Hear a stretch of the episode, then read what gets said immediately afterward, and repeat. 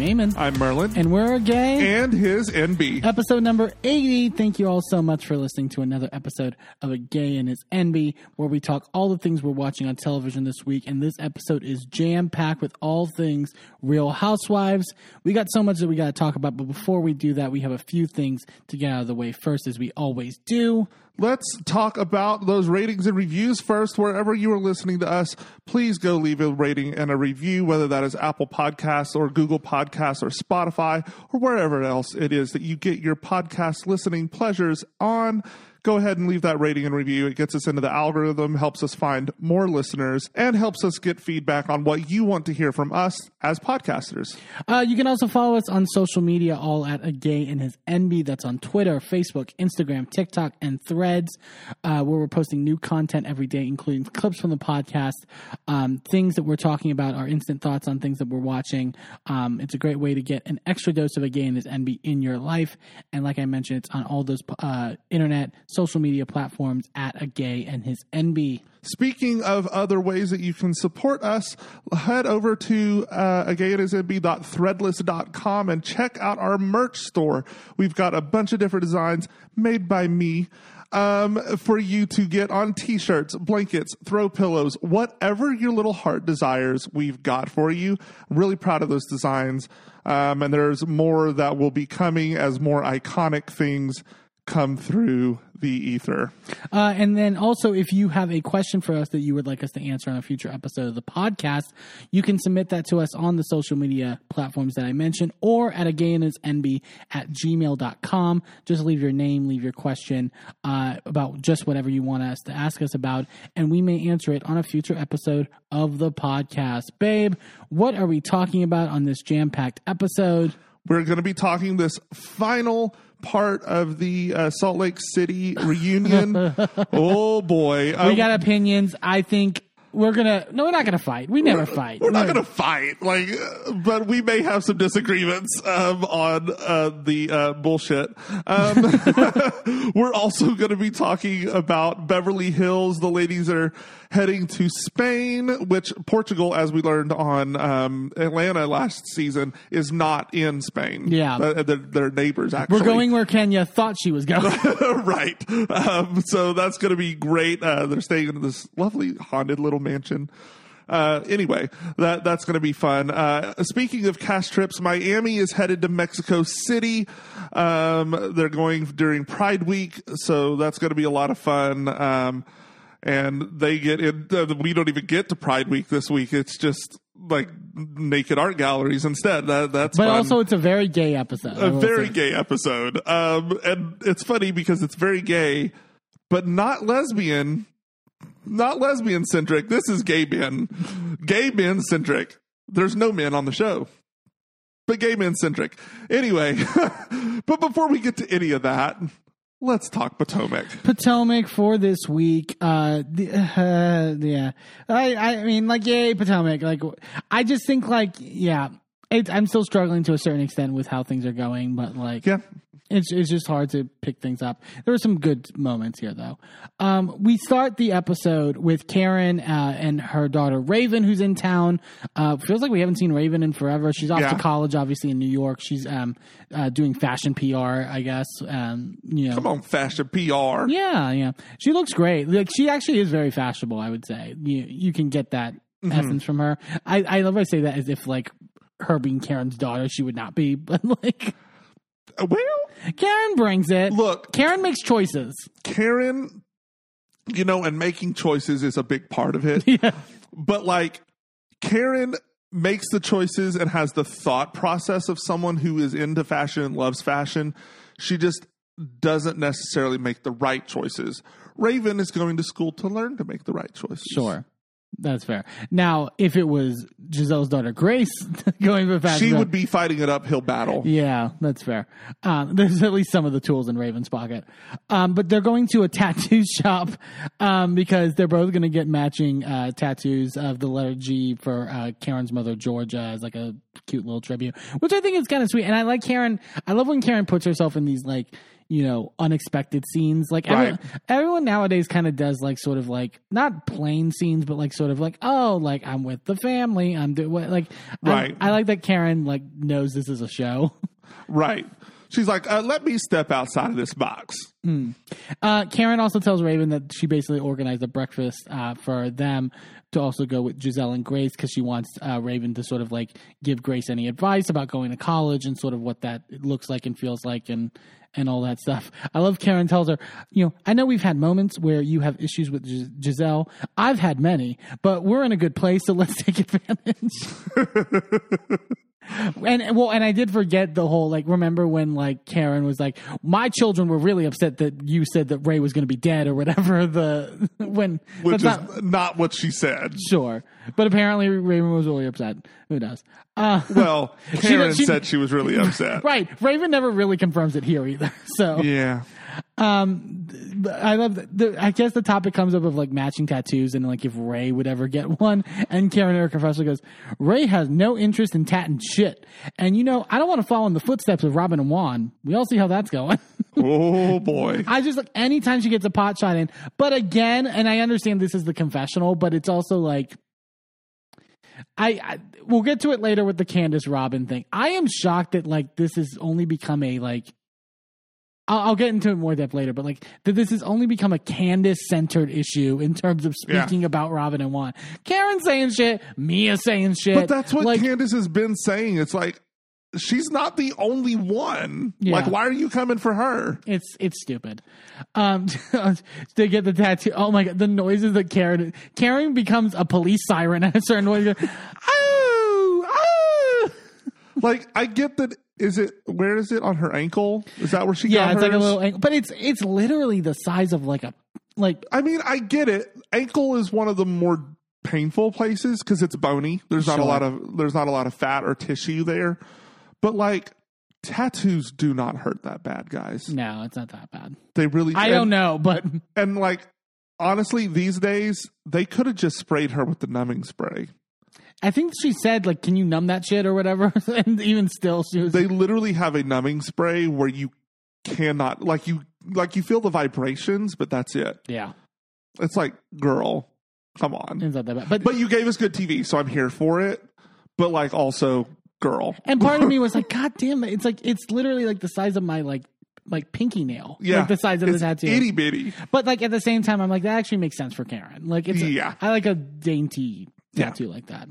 Um, we then go to Candiace and her mom Dorothy. She's meeting with this woman Elizabeth to organize this sort of Mother's Day event that she's doing at Parfums de Marly, which is this like I guess perfumery like. Mm-hmm. But uh, well, it- well, it's in a perfume shop, but it, it's a, it looks like it's in like a castle when we actually get to the actual. Like, I think that they're sponsoring, sponsoring the it. event. It's not that it's at their place. They have another venue that they're doing it. and they're doing like a perfume bar and Right. like a you know whatever. Um, and I would not have been able to attend this event. Oh yeah, no, no, no. Too many allergies. I would have been within a five mile radius of that place and gotten a migraine. But that, can you ever enjoy it really? Like a perfume bar, I was like, How do you even distinguish smells for me? At a certain point, everything muddies. yeah, Like I don't understand how that's helpful. no. Anyway, Um, but anyway, so they're talking about it, and like Candiace wanting to bring, you know, we have the this the connection with mothers and sort of our love for our mothers or being mothers, and so like bringing the group together. Um, Elizabeth gives her the invitations, and she goes through them one by one. Um, she is inviting Ashley and uh, her mother Sheila. Candiace says in confessional, "What have I always said about Ashley? She's a raggedy bitch, but she's a good mom." And I'm like, fair. I do think Ashley is a good mom. I will. th- This is the one critique I will give Candiace that I I saw a little bit online about, and it's not like me praising Robyn by any means. Like it's the opposite, but it's like there. Like I am confused as to why Ashley has gotten off the hook with Candiace yeah, because the topic comes up later about the scheme, right? And if Robyn is involved, was involved in a scheme to, you know, and the, if the Juan thing was part of the scheme, I don't know if Robyn was a part of it. Actually, I genuinely don't know if Robyn like sat down with Gizelle and Ashley and like organized like the we cover the Juan thing, whatever.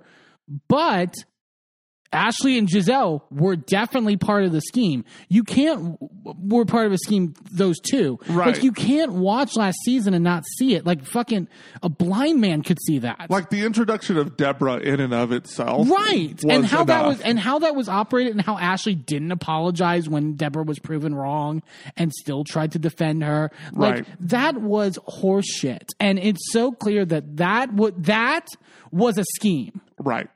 And so I I wouldn't to me, I don't understand why Candiace is giving Ashley the pass on that. I don't either. I, maybe it's just that Candiace only has a certain amount of animosity to go around. Sure. She's like, I'm tired of fighting with everybody, so I'll give her a pass. And Robyn's being an asshole to me, and Ashley at the very least is willing to like be in Yeah. a room with me. So like, I'll take what I can get. even though she still started shit in Austin. right? Yeah, yeah, yeah. But you know, um. So yeah, uh, we Gizelle is not invited, which I don't blame her. I don't know why she would. like, she literally says, "I have zero interest in having someone that would wish such ill on me and my family. She can stay home." Yeah. I, here's the I I don't think Gizelle was expecting an invitation. Like Gizelle is willing to just not film scenes with people, so like who cares? Yeah. Like fine, I don't. I, it's not a big deal. But she says she wants to have a talk with Robyn first before deciding on whether or not to invite her, and so you know that's up in the air. Um, we then see Wendy going to meet with uh, these two uh, people who are like potential producers for her talk show, her online show that she's doing. And then we find out that she parted ways with Marsha, who we saw in like previous episodes, who was supposed to be her producer. Wendy says like she sent over a contract that wanted like 50% ownership and that that was a big red flag for her. So well, and they didn't seem like we've seen a couple scenes with her previous to this, and it just it didn't seem like they were vibing. It didn't seem like they were on the same page with the direction of the show and the premise and the name. Even like they just couldn't get together on anything. I couldn't tell if I was agreed with Wendy or not in terms of the like. I think I agree with her in terms of like the ownership aspect of it because I don't like ownership specifically of like Yeah. the name and like like that can be like a problem. Um, but yeah, uh, and so she's talking to these producers about like what the pot, what the show is going to be. I am a little worried for Wendy of this show. I haven't watched it. it. There are some episodes out, but she's like, you know, I can talk to you about like the Grammys, being a black woman, North Korea, the laundromat, imposter syndrome. It's like that is doing a little too like like. I think you need to narrow your scope. But honestly, which one of those things would not have been covered by Wendy Williams? North Korea. Can you imagine Wendy Williams covering North Korea? If it was in the news, she would have covered it. so apparently, this Kim Jong But like, yes, I can actually see her doing this. Talk about the killer. oh, I mean, I swear, like we are. I am so sad that we have launched our podcast in a world where Wendy Williams is not on TV every week. right. It's just uh, Um. So yeah, it's it's long live Wendy Williams. yeah. Um. Nneka, we see a scene of her going furniture shopping with her sister. I don't know how to pronounce her name. It did not. They Nneka did not say it in the episode, but it's N J I D E K A. So N-. Njeka. Maybe I I don't know. Like Curious to know. curious to know is it, if anyone out there is familiar with uh, pronunciation of the Nigerian language, would love to hear it. Yeah. I'm not even sure what the language would be called. Um, and I don't want to butcher it, and I don't want to be disrespectful of it. So just let us know. Um, Nneka says, I will give Nneka credit on this. She says her commercial about her relationship with her sister. She's like, you know, our relationship is like Sour Patch Kids. You know, when we were younger, we were arch nemesis. We were just like oil and water. And I'm like, is this the only housewife to ever get that metaphor correct? They always say oil and vinegar, Always. and it's like that's a vinaigrette. That's delicious.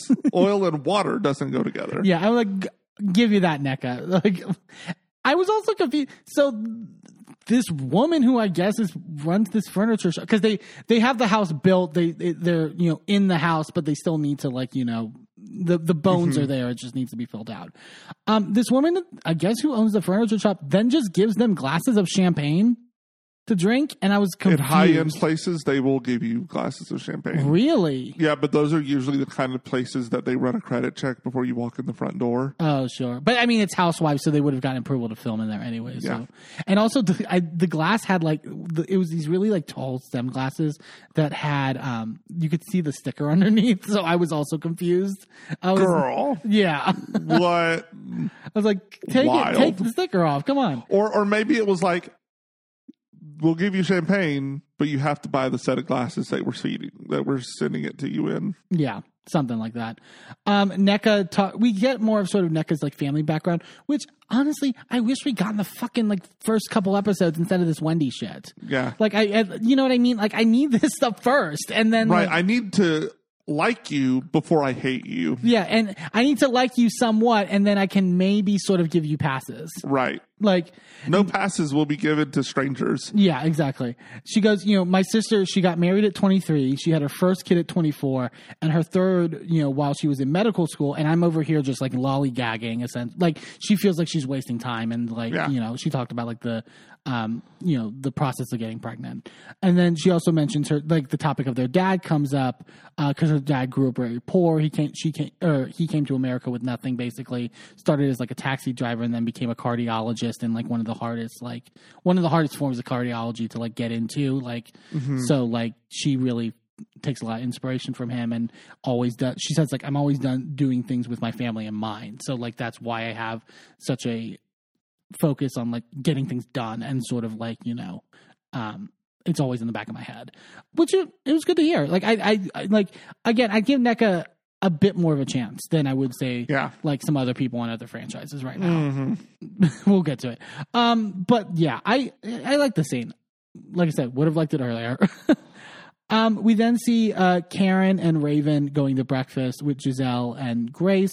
Um, cute little scene, like we mentioned before. I, they're definitely emphasizing the like Karen and Gizelle are friends now and can like be you know because of their history they you know they're frenemies and stuff like that which i i always said is true like you know Yeah. that's a good you know important part of this show um and it was nice seeing them with their daughters and stuff like that um karen describes also that like you know um where she met gizelle because her both their daughters were a part of jack and jill which is like this um historically black um organization that helps like children like but it's like it's kind of like getting them into um initiatives and sort of like getting them in like community service and sort of Oh, like okay. that kind of stuff. And that's how they first met. Karen goes, That's how I met Gizelle. She showed up one night at the meeting. I had to accept her. She transferred in. Because, you know, I'm the grand dame, basically. Shade, And, bitch. and then they, they brought this up before on the show, but then the topic of cookie bake comes up that Karen was apparently judging this like cookie competition and intentionally made sure Gizelle didn't win or whatever. and uh, like they that dates back to like season one or whatever of them fighting about this. Why do I get the feeling though that Gizelle wouldn't have won even without Karen's interference? I don't think Gizelle's not a good dancer, and I can almost guarantee she's not a good cook. Yeah. Yeah, um, but she says that like Karen's friend or whatever was like competing against her, and so that's what she's Sure. influenced. hmm Um, you- oh my! I ha- I noted this because you freaked out because of something that Raven said uh, at one point. Uh, that the- a certain phrase that Raven uses when talking about going to college, because the topic of like you know, were you upset? Like, did you want to come home, et cetera, whatever. I I. I don't know what she meant, but she goes, I was sneezing, you know, I was like crying, sneezing, and then she goes, snarting. And you, if you've listened to like past episodes of our Potomac reviews, like Karen literally uses the word snart for come earlier in the season when they were in Austin. which makes me think she was meaning to say something and then said something else because if they both fuck that up, like, Well, but I'm also because snarting's not a thing, right, and but she it- definitely doesn't mean it in this context. right. But I have also heard come related to snot before. Why? like, and so like i it, i can understand why you would use the same word for both I think she's saying snotting. I think she's saying snotting, but she has an accent on it. no i think that that's just something that their family uses Sure. like they use snart for snot but then Karen used snart as a euphemism in Austin. Sure. I think that's what it was. Yeah. But also, it's not a word that anyone else uses. It's not a thing. Snart. Stop trying to make snart happen. no, stop trying to make stuff. stupid. So stupid. Um, we then see Robyn uh, going to physical therapy with Juan and the boys. They're getting the boys adjusted or whatever because they're in sports and stuff like that. Um, Candiace texted Robyn uh, about the Mother's Day event, inviting her, um, etc. Juan literally goes, "That was nice of her," and the look on Robyn's face was just like, "Shut the fuck up, Juan. I hate her." Like he said, it's so clear that she like like I think we mentioned it before, where it was like the what was happening like in the tail end of Austin, where it was like the Juan on her shoulder and the Gizelle on her shoulder, like you know. Pulling her in two different directions with the Candiace Yeah. thing. Gizelle's got her. She's clearly got her. She says her confessional, I'm surprised getting this invitation from Candiace. I was fine leaving things where they were in Austin and just coexisting. But it seems like Candiace is confused. So I just want to let her know this is how I feel. I don't need an apology. I don't need anything from her. I'm sorry, like Candiace touches on this later. I think it's just so immature. Yeah. Like you can be upset. Like fine if you're upset about the tweets, be upset. But this whole like I'm just fine saying nothing. Like the uh, I I took a DNA test and I 100% don't care. It's stupid. You sound stupid and you sound just like so Well, it's immature. Yeah. Right? Like, it's clearly you aren't in touch enough with your own feelings because you express different feelings when you actually are in these scenes, but then you you say you don't care, right. but you clearly do, and you clearly are not aware enough of yourself to know that. And if you were actually honest about that, I could maybe feel sorry for you. And so like Right, because I do feel like she's getting the short end of the stick when it comes to Juan, right? Right. He's treating her like shit. She does deserve better, just as a human, right? Right. Nobody deserves to be put through what he's put her through. However, when she's acting like this on the ass end of it, it's like I it's very hard for me to give a fuck. And even though I believe like you can be upset about the Twitter, I, I think the attention should be your anger should be pointed at Juan more than Candiace. Right. Right. But even if you're mad at Candiace that she didn't like you know, she did this instead of texting you or sort of like doing this before a conversation with you. I can get with that. But like one, in spite of the fact that you didn't show her, we'll get to it, you didn't show her the same respect last year that you were demanding from her right now. Right. Which people are losing sight of, I feel like, in this whole thing. And like, again, you, it's a, that's just an adult thing to do to communicate your feelings. And if you were really someone who found this person to be a immense friend to you and such a close friend, seemingly, the cutting like the cutting off of the communication without any conversation makes no sense in my view. Yeah. Well, I, I think the thing to me that is the most egregious was at the reunion last year when she literally says, You have to think of the optics of a married man going into a re- uh, hotel room with a, a single woman when she knows what Juan just did. Right. When she knows about the woman in Baltimore. and it's that- like, there, there's no excuse for that. You didn't have to out Juan's shit, fine, whatever, but you also didn't have to throw in with Gizelle. Right, because that is that is like when you know that in the back of your mind, that's incredibly insane thing to say. And also, like if we want to talk about the like taking like optics as fact or whatever by that argument, then Candiace has a right to take the optics of everything that she was witnessing on the season, everything that she witnessed at the reunion. What, like I said before, seemed like a clear and and pure plot against Chris why can she like it, the optics look bad for you robyn so by that point candiace has a right to feel a certain way Right.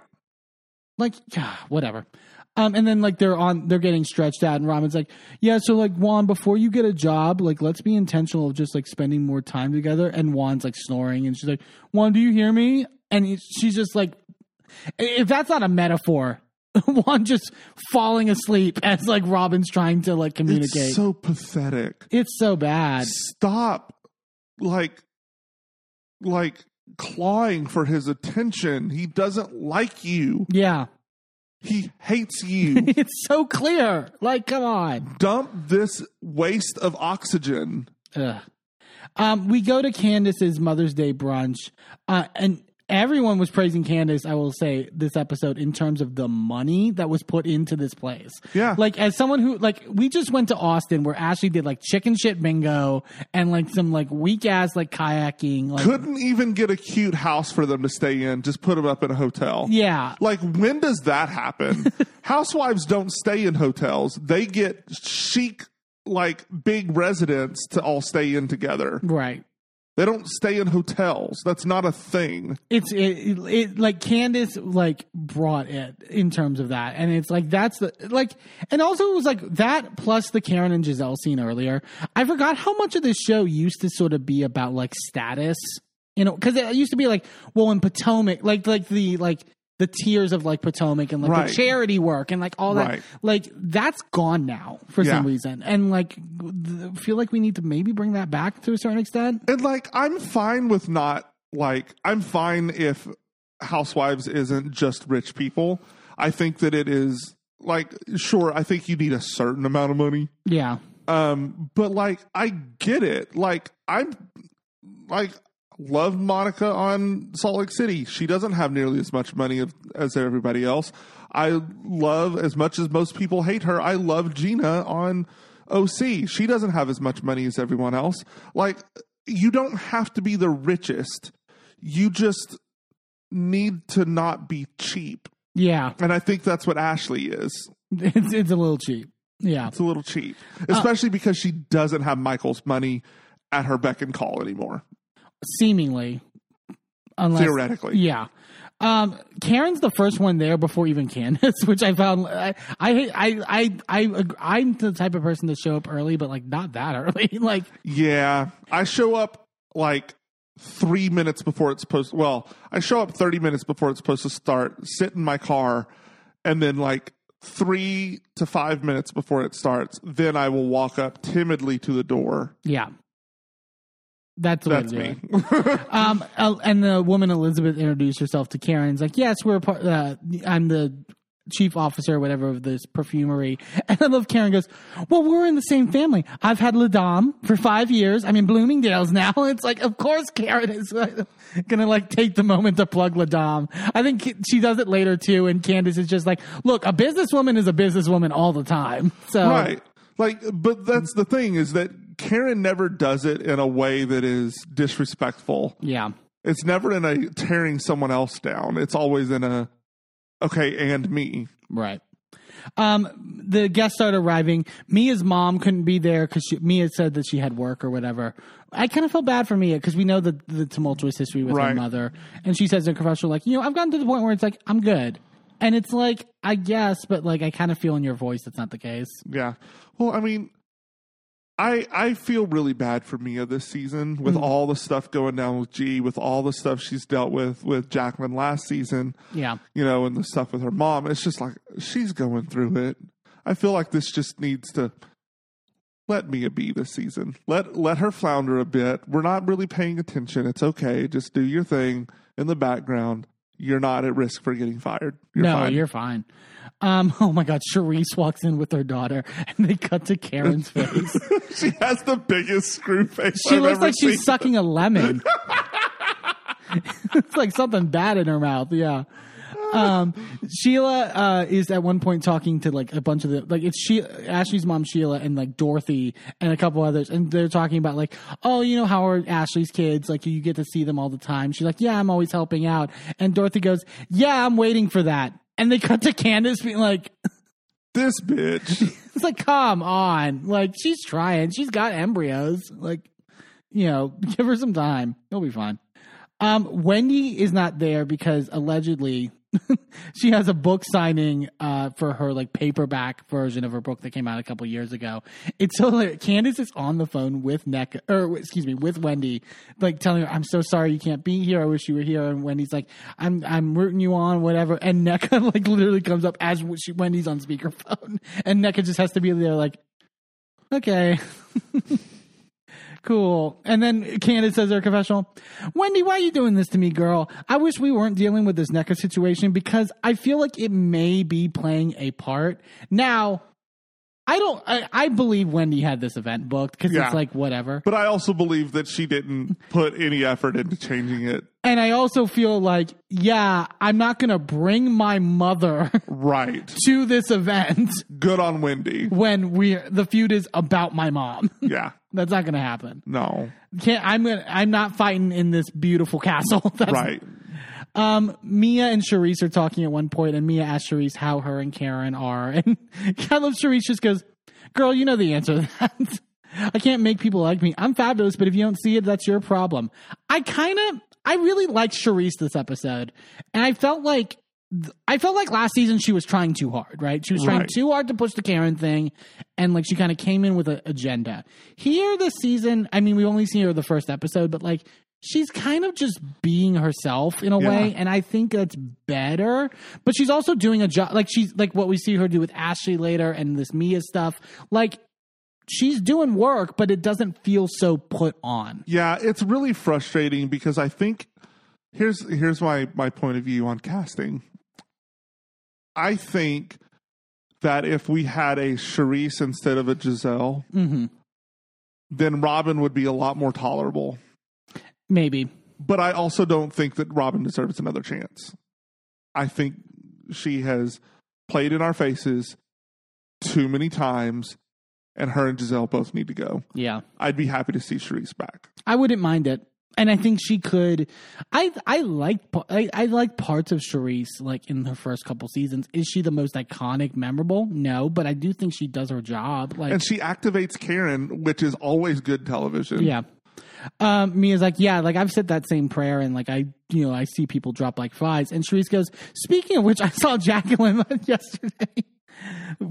Great transition. Mia goes, oh, is she good? And Charrisse goes, she actually cried. I was talking about you. But then she goes, you know, Nneka met her too, and she didn't speak very favorably about you to Nneka. Nneka details this in her confessional. She goes like, it was an experience. She was saying, you know, everything that she's ever known about Mia, about like, you know, the, all the stuff that we saw last season about like this sleeping with married men, blah blah blah, whatever. She's like, it carried on for like two hours. I mean, at least she could have done is like, you know, paid my tab after that. Yeah, I I really wish that Jacqueline hadn't done that because I think after last episode, And of course, Jacqueline doesn't know. no, of course she doesn't. But I think after last episode, Mia was maybe in a place where she was primed to work on that friendship, right? and I think now after hearing that, Mia is not interested again. And I think that her and Jacqueline's dynamic is good. Yeah, and she said like I haven't spoken to Jacqueline or whatever. It's not out of not trying. It's not out of you know trying and failing or whatever. Like I've just been having too much on my plate right now. Yeah. She's like I'm going through a lot. Yeah, she does not have the bandwidth to try to repair that. Right. Um, they all sit down for brunch. Um, oh. Ashley, they have like these like caviar, whatever, and Ashley's like, "Yeah, it's good." And Sheila, her mom, goes, "You're faking it right now." By the way, and I I bring this up as well. Did you see the like Ashley posted a video of her like trying the caviar from her phone Right. from this party. Like she posted Yep. it on her like social media, and you hear Candiace and Karen and Nneka like in the background, like talking about Robyn and about. It's nothing salacious. Like it's like you know they're just kind of discussing Robyn in the way that we didn't see on the show necessarily. But the fact that Ashley's like recording stuff in that way and like I again, why is Candiace trusting her? Right. I don't trust her uh, as far as I could throw her. Like I, I think that's more egregious than reality. Vi- we'll get to it. Well, I don't know about well. we will get to it. it- it's more egregious in parts. There's parts of it that are definitely much more egregious. No, we'll talk. Oh God. Um, Charrisse then asked Ashley about like her love life, and is like, you know, I know you said you had gotten the papers. Like, when do you want to sign the papers? Like, realistically, Ashley goes, I mean, it's very emotional, and I just don't feel the urgency right now. Like, it's it means it's pretty mm-hmm. final. It's like, mm-hmm. what you don't have the urgency. Like, what do you do? Like, Like I look from an emotional standpoint, I understand why you would be like, this is really difficult, and it's not something that I necessarily have the ability to do right now, and it's difficult. And I I, don't, don't wanna, agree. I don't want to tie. I don't want to do it because it's like a finality of it. I get that. I get that there is that emotional thing, but I don't think that that's real. Yeah, I was gonna say there's no emotional part in what Ashley's like. right? Like I understand that that is a thing that people go through during divorce. I don't think that that is something that you are struggling with. Yeah. I think you are struggling with the financial issue of it. Cherie says in her confessional, you know, when I got divorced, like I couldn't wait, like like. Yeah. And she's like, but I think Ashley's having reservations. She needs his finances. You know, he knew what he married. yep. And I was like, wow. I mean, Sure. Um, yeah. So uh, Karen at one point asked if Robyn's coming, and she said that Robyn text Candiace says that Robyn texted her uh, that she didn't think it would be healthy to be in the group right now with the issues, and that they can get together at another time. And Candiace goes, "I didn't disagree with her. like, yeah. it's probably right." Yeah. Um, uh, Ashley then, I was so confused by it. Ashley then asked Karen, uh, you know, what's, you know, what's next for us, Karen? Are you inviting us to Surry to your, your, uh, family farm and all that stuff? Karen goes, I would love to invite you all at the same time, but for insurance purposes, I cannot. so I would be liable. And you know how you all, all get. I was like, wait, what? What does that mean? Also, I'm pretty sure that when you invite the girls someplace for the show, the show's insurance covers it. Yeah. Like, what, like, but insurance for like what? To just like look at the farm? Well, I mean, these girls don't just look. Sure. Not to mention the fact that this group of women has had violence. Oh, that's true. Uh, and especially on like, well, it wasn't really a farming land; it was a vineyard. But you know, whatever. Well, I mean, isn't that what they do out there? Is they have vineyards? I get. well, I don't know much about Surry County other than what Karen's told me. But Yeah, that's fair. um, so Candiace then uh, thanks everyone for coming, and then right before they leave, uh, she brings them into like the main galley, and she performs her song "Win," which uh, she was like, I thought would be fitting. Uh, they Candiace said, Cat, um, uh, Candiace was on a podcast this past week, sort of talking about like Potomac and sort of all that stuff. She mentioned that there was a scene that was apparently cut from this part where Candiace also, like, I, I'm assuming during this same section, like made a point to do like a tribute to Karen's mom, like like ex- explicitly because Karen's mom's passed away, and Karen talks a little bit about like you know Raven, you know, back to New York. My mom's not here. I'm here by myself, but you know, and I would have, I thought that would have been important to see.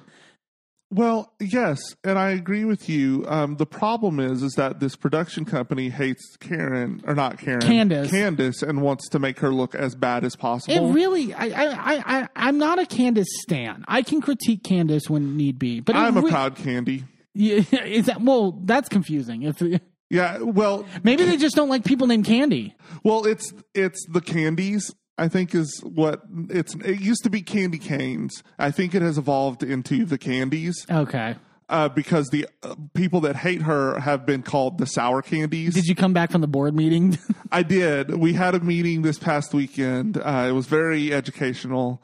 Um, As, we, as on, we go to war with the La Robins. and then on the drive back, uh, we um, we decided that the sour candies were insecure. Sure. And then, We gotta stop. Um, but no, here's the thing. No, I I can critique Candiace when she's wrong. Like I feel, but like it is so blatantly obvious. Like truly original makes it so blatantly obvious when they don't like someone. There's been other seasons of Housewives with different producers and different production companies where people get bad seasons or bad edits. I get that happens. Like that's fine, but it's never as blatant as this. I mean, even on Beverly Hills, where Kyle consistently gets a good edit, right?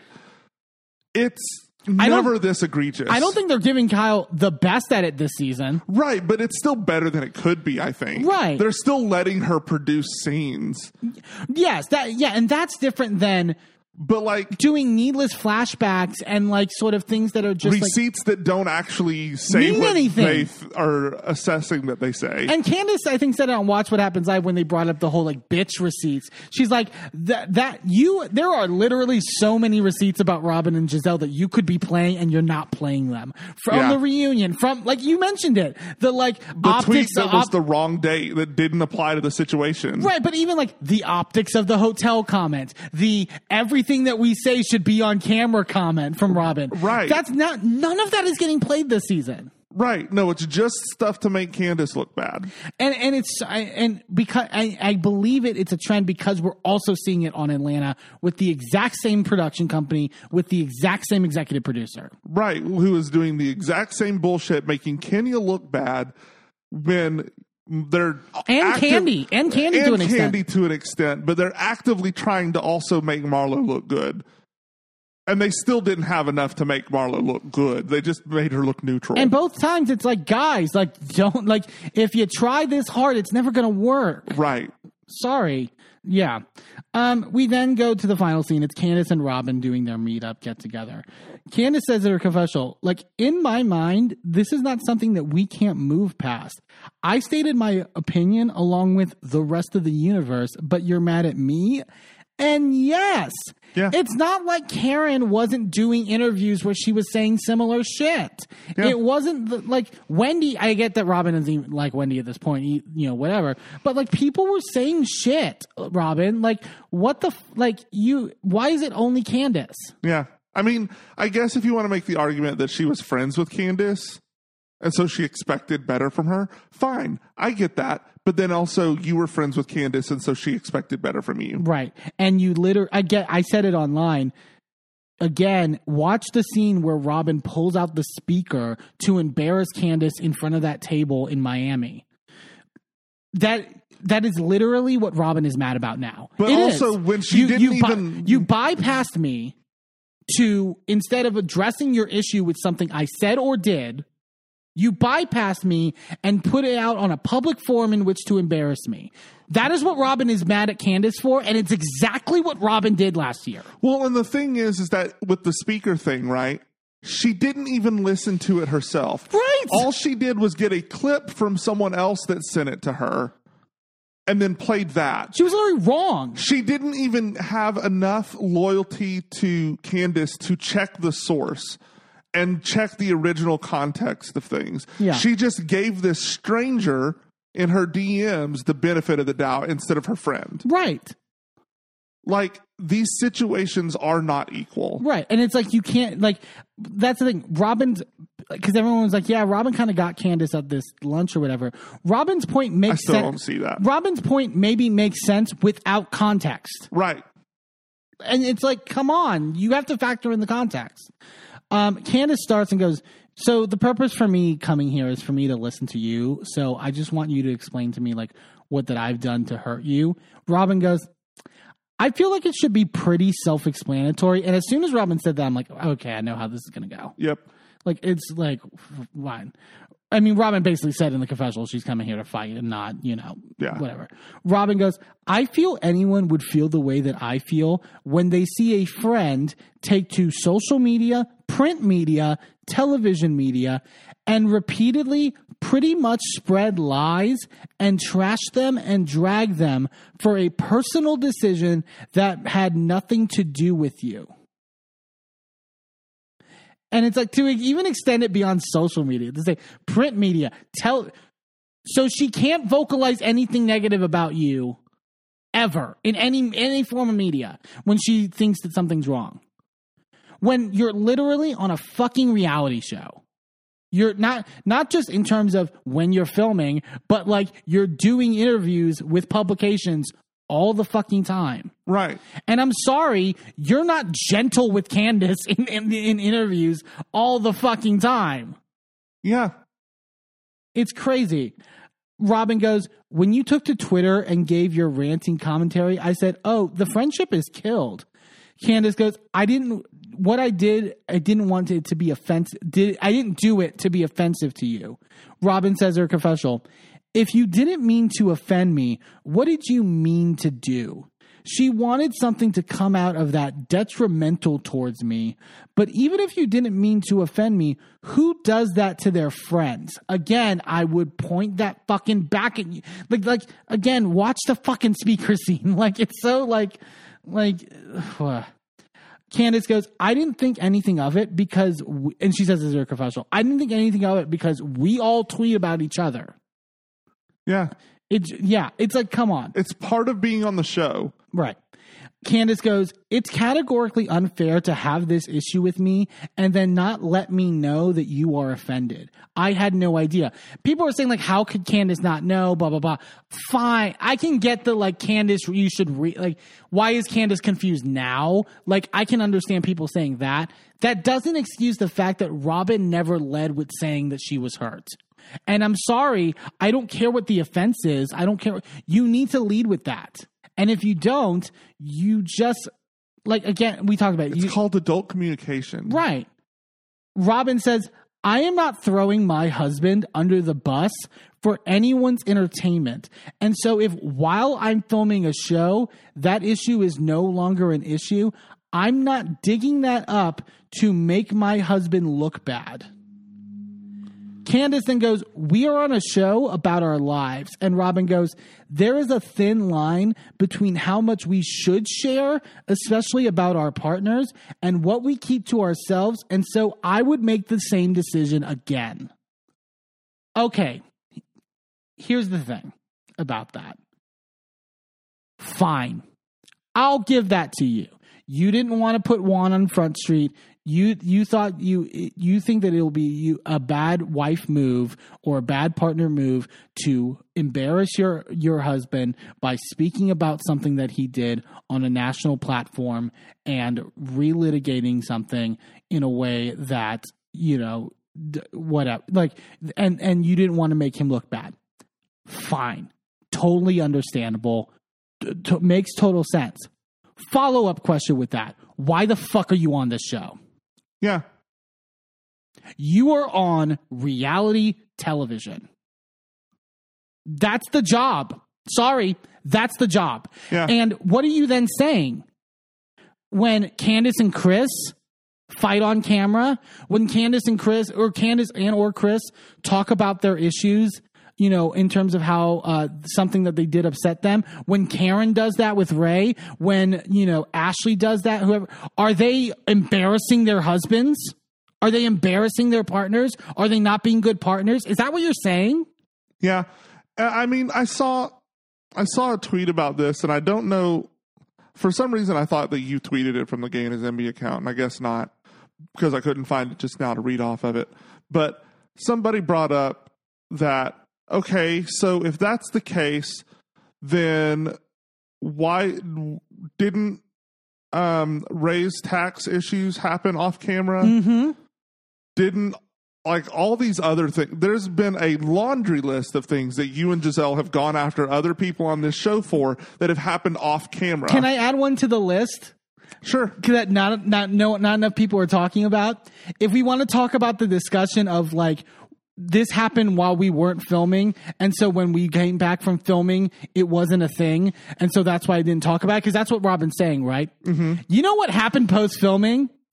Chris and Gizelle in the hotel room. Right. That was literally, literally After the reunion They wrapped. lit- Andy literally wrapped on set, and then that conversation happened. So by definition, the season ended. Right. It should not have come up. Why did it come up three months fucking later on fucking camera? Why weren't you telling Gizelle? Why the fuck are you bringing this up right now? Yeah. Like, Especially when nothing happened. right. But it's okay for because it's not your husband. That's the Right. thing. The thin line that you're talking about here when you're talking to Candiace, Is between whether it's my stuff or y'all stuff. right? That's the thin line. It's so fucking. The thin stupid. line is ha- called hypocrisy. Yeah. Um, Robyn then goes, Where I have the biggest issue is you spreading the narrative that me, Gizelle, and Ashley were in cahoots on a cover up for Juan and deliberately plotted on your husband. I told, I said before, I don't necessarily know if Robyn's a cog in that, But, but, she definitely played into it. Well, and Candiace- whether she meant to or not, whether she did it with knowledge or not, she definitely was a part of that cover up. Well, Candiace makes a good point that's not necessarily being picked up on. Candiace goes, It was very uncharacteristic of you to go against your friend and to come to the defense of Chris and me. She goes, I think you knew what Gizelle was planning to do. Meaning, you may not have, it may not have been a we sat down and we had this discussion. We had a meeting like they've had the, which they clearly had those dinner meetings, by the way. Right. But there's no proof of it. But it's so to me, it's obvious what's happening. But like, I'm not saying you had a meeting where you. I mean, there is proof of it. Every time they have one of those meetings, they tweet a picture of all of them sitting around the dinner table. Right, but we all know what that is, and it's but it's like there's no like key of what the conversation is, right? Sure. But like, I it may not be that you had a meeting, but you know your friend, Right. and like you said, the thin line that you're talking about, all those things into a to a factor when she like you wouldn't you didn't just have this conversation by the way about when Gizelle said these things. You were in front of a camera. You had mic packs on. You knew you were filming a scene. Right. And so you know what your friend is doing. At a certain And she clocked what she was doing in the scene. yes, but she's not saying like the other thing is that and, and I understand Candiace in a sense puts Robyn in an impossible situation because Robyn's never going to admit this, but Robyn's never going to say Gizelle did this with the intention of making Chris look bad and to, to lead a charge that Chris is this like nefarious person or whatever. She's never going to say that. She's going to say, I, you know, I believe Gizelle is hurt, but she should, I think she has no reason to like feel that Chris did anything Right. right? But she's not going to say Gizelle is plotting. Gizelle is having, you know, Gizelle doing this on camera, changing the story, adding the Deborah stuff. On top of that is is wrong. You don't like whether you think it's a plot, whether you think it's premeditated, it's wrong. Right. And you're not you're not saying that. Right. And you're never going to say that because Right. that's your friend. but Candiace was also your friend. Right. Is the point. Exactly. You should have just as much loyalty to her as you do Gizelle. Yeah. Ro- to the like, I think Candiace saying, I think you knew what Gizelle was planning to do. Robyn goes, Do you know how disgusting that is? Candiace goes, It is disgusting that you are friends with someone, and this was interesting phrasing, who does this for lunch and then goes to sleep. Candiace has a way with words. She goes, Birds of a feather flock together. Candiace goes, I don't know why I'm not allowed to feel a particular way, and then you make it about you. And Robyn like laughs because it's like, "Ugh." but it's like, yeah, like you're saying you're expressing your feelings and saying you made me feel a certain way. Why can't Candiace do the same?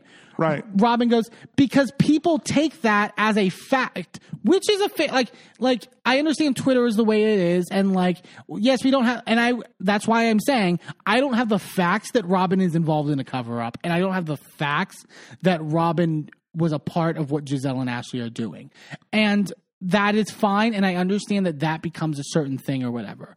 But again, like you can't even acknowledge the base part as to why what you did was wrong. So why, like, why are we going to get to when you know? If you could admit that, I could see a realm in which Candiace could be like, "Yeah, I maybe went a little too far in terms of that." Right. If she can admit, I understand. If if just if Robyn could even say, I can understand how that would make you feel when you are on a show exposing a lot about your relationship, right? right. I can acknowledge that while I made that decision and while I felt it was the right decision for my family and my marriage and all this stuff, I can understand why that upsets you. But Robyn can't do that. Well, and not only does Robyn not do that, but then she also undercuts her entire argument when a few months later she goes on her podcast and says, Yeah, I know enough about Chris to believe that he actually did have this affair. Right. And got Like, a woman don't get- pregnant. you don't get to have it both ways. You don't get to say, well, you don't get to go out there and say this thing, you know, because it becomes fact. What you just said on your podcast also became fact. And again, and also what you again going back to the fact that you're on a show doing this as well. It's not just podcast and Twitter and all that stuff. right. How many stuff have you said about Karen over the years Right. that we're supposed to then, because you've said it all the time, believe that it's fact that she's a drunk, that she you know cheats on Ray, that she you know uh you know all all this stuff, right? Like it become anyone anyone on this show and on Housewives in general could make that argument. How many times has the Blue Eyes Man come up on this show about Karen? season after season after season. And it's like but if but if Karen says that's none of your business, you don't accept that. Right. So why? Oh, so why do you get different treatment? Again, it's we've said this like throughout this whole season. It's so like mind numbing that it's just like, it, yeah. It's, Yeah. it's so frustrating. They get into it back and forth, and Robyn just goes, "Okay, like we're good. So now you know how I feel. You feel I have the propensity to make up lies about your husband, so you should never want to be my friend." And I, you know what? I'll give because I see a lot of people being like, "Why does Candiace? If Candiace thinks all this stuff, why should she be Robyn's friend?" I give you that. I totally give you that. Candiace shouldn't be your friend. Yeah. I would extend that to Ashley, like I mentioned, but it's like she shouldn't. Well, and and that's the that's the part that I wish because I don't think that Candiace really is aware of the fact that she maybe doesn't believe that Robyn was involved in the conspiracy. Right.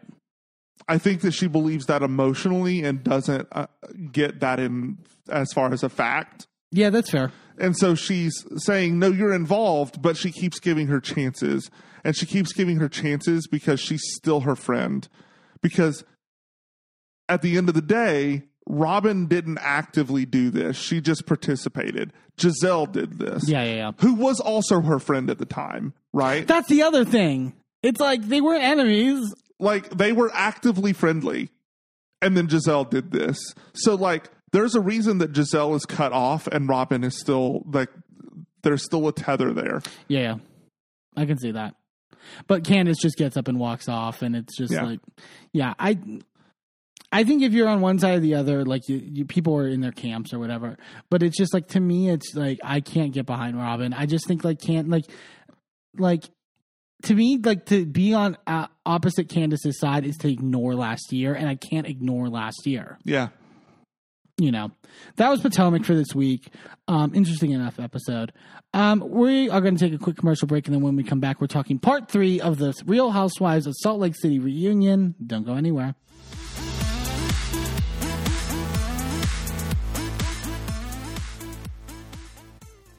Well, hello, friends. I'm your pal in the mainstream media. And, And I'm the Riz. And, you know, Riz, it takes years of strenuous, dedicated training before you're worthy to step inside a professional wrestling ring. But it takes even more time to develop complex, highly astute opinions about professional wrestling. Am I right? that is correct. And you know where we can find that? Yes, On the Wrestling Man. that's right.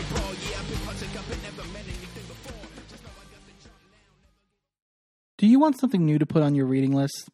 Are you feeling your holiday spirit grow while also being astutely politically in tune? Then you'll want to pick up The Santa Strike, a new book by Shanna Hamaker. While home in Midland, Texas, on a weekend visit with the eccentric uncle who raised him, Marion Waclowski, otherwise known as Mary, discovers a long forgotten letter Uncle Joe wrote to Santa Claus. Mary keeps it to share with his girlfriend Lindsay and his best friend Tommy. At first, they consider the letter to be nothing more than a silly lark. What kind of grown man would write a letter to Santa? But soon, Mary and Lindsay find themselves caught in a much larger mystery concerning many, many more letters to Santa, all surrounding the crisis of gun violence in America. You can order The Santa Strike now on Amazon, available both on Kindle and in paperback. Sidekick Media Services. We are your sidekick in business for social media, video production, and more. Find out more at sidekickmediaservices.com.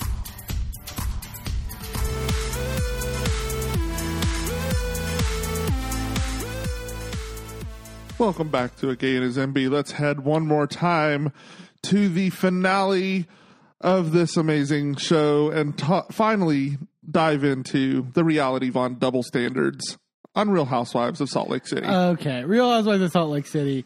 I don't disagree with you on certain double standards. Here's my thing. I've concluded, and I think everyone's very opi- like very, ve- people Very. Are, people are very upset. Uh, like I have had the Twitter, Twitter trolls coming after me this week. Sure, but people are entrenched. I think on both sides. I think that you see some people kind of on both sides of things. I think there's a lot of times. I, here's the thing. I'm more like I think it's a lot of people are going after Heather. I thought Lisa was the worst this reunion. Like we'll get. I Yeah. actually think Lisa's performance is worse than Heather's, and not enough people are talking about it. I think Heather performed very well. Sure. And I said, but that's the thing. I said it at the finale. Heather performs. Like, I, I don't deny that. But I would say also, like, a lot of housewives perform. Yeah, but I think this is particularly orchestrated. Um, y- yes, sure. There's an argument to be made on that.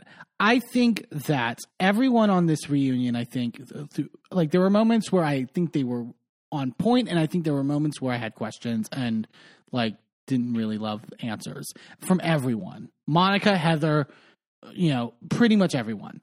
And I think like I think it's much more I think it's a little nuanced and I think that Heather, I understand the, the vitriol people have for Heather right now. I think it it's understandable to a certain extent.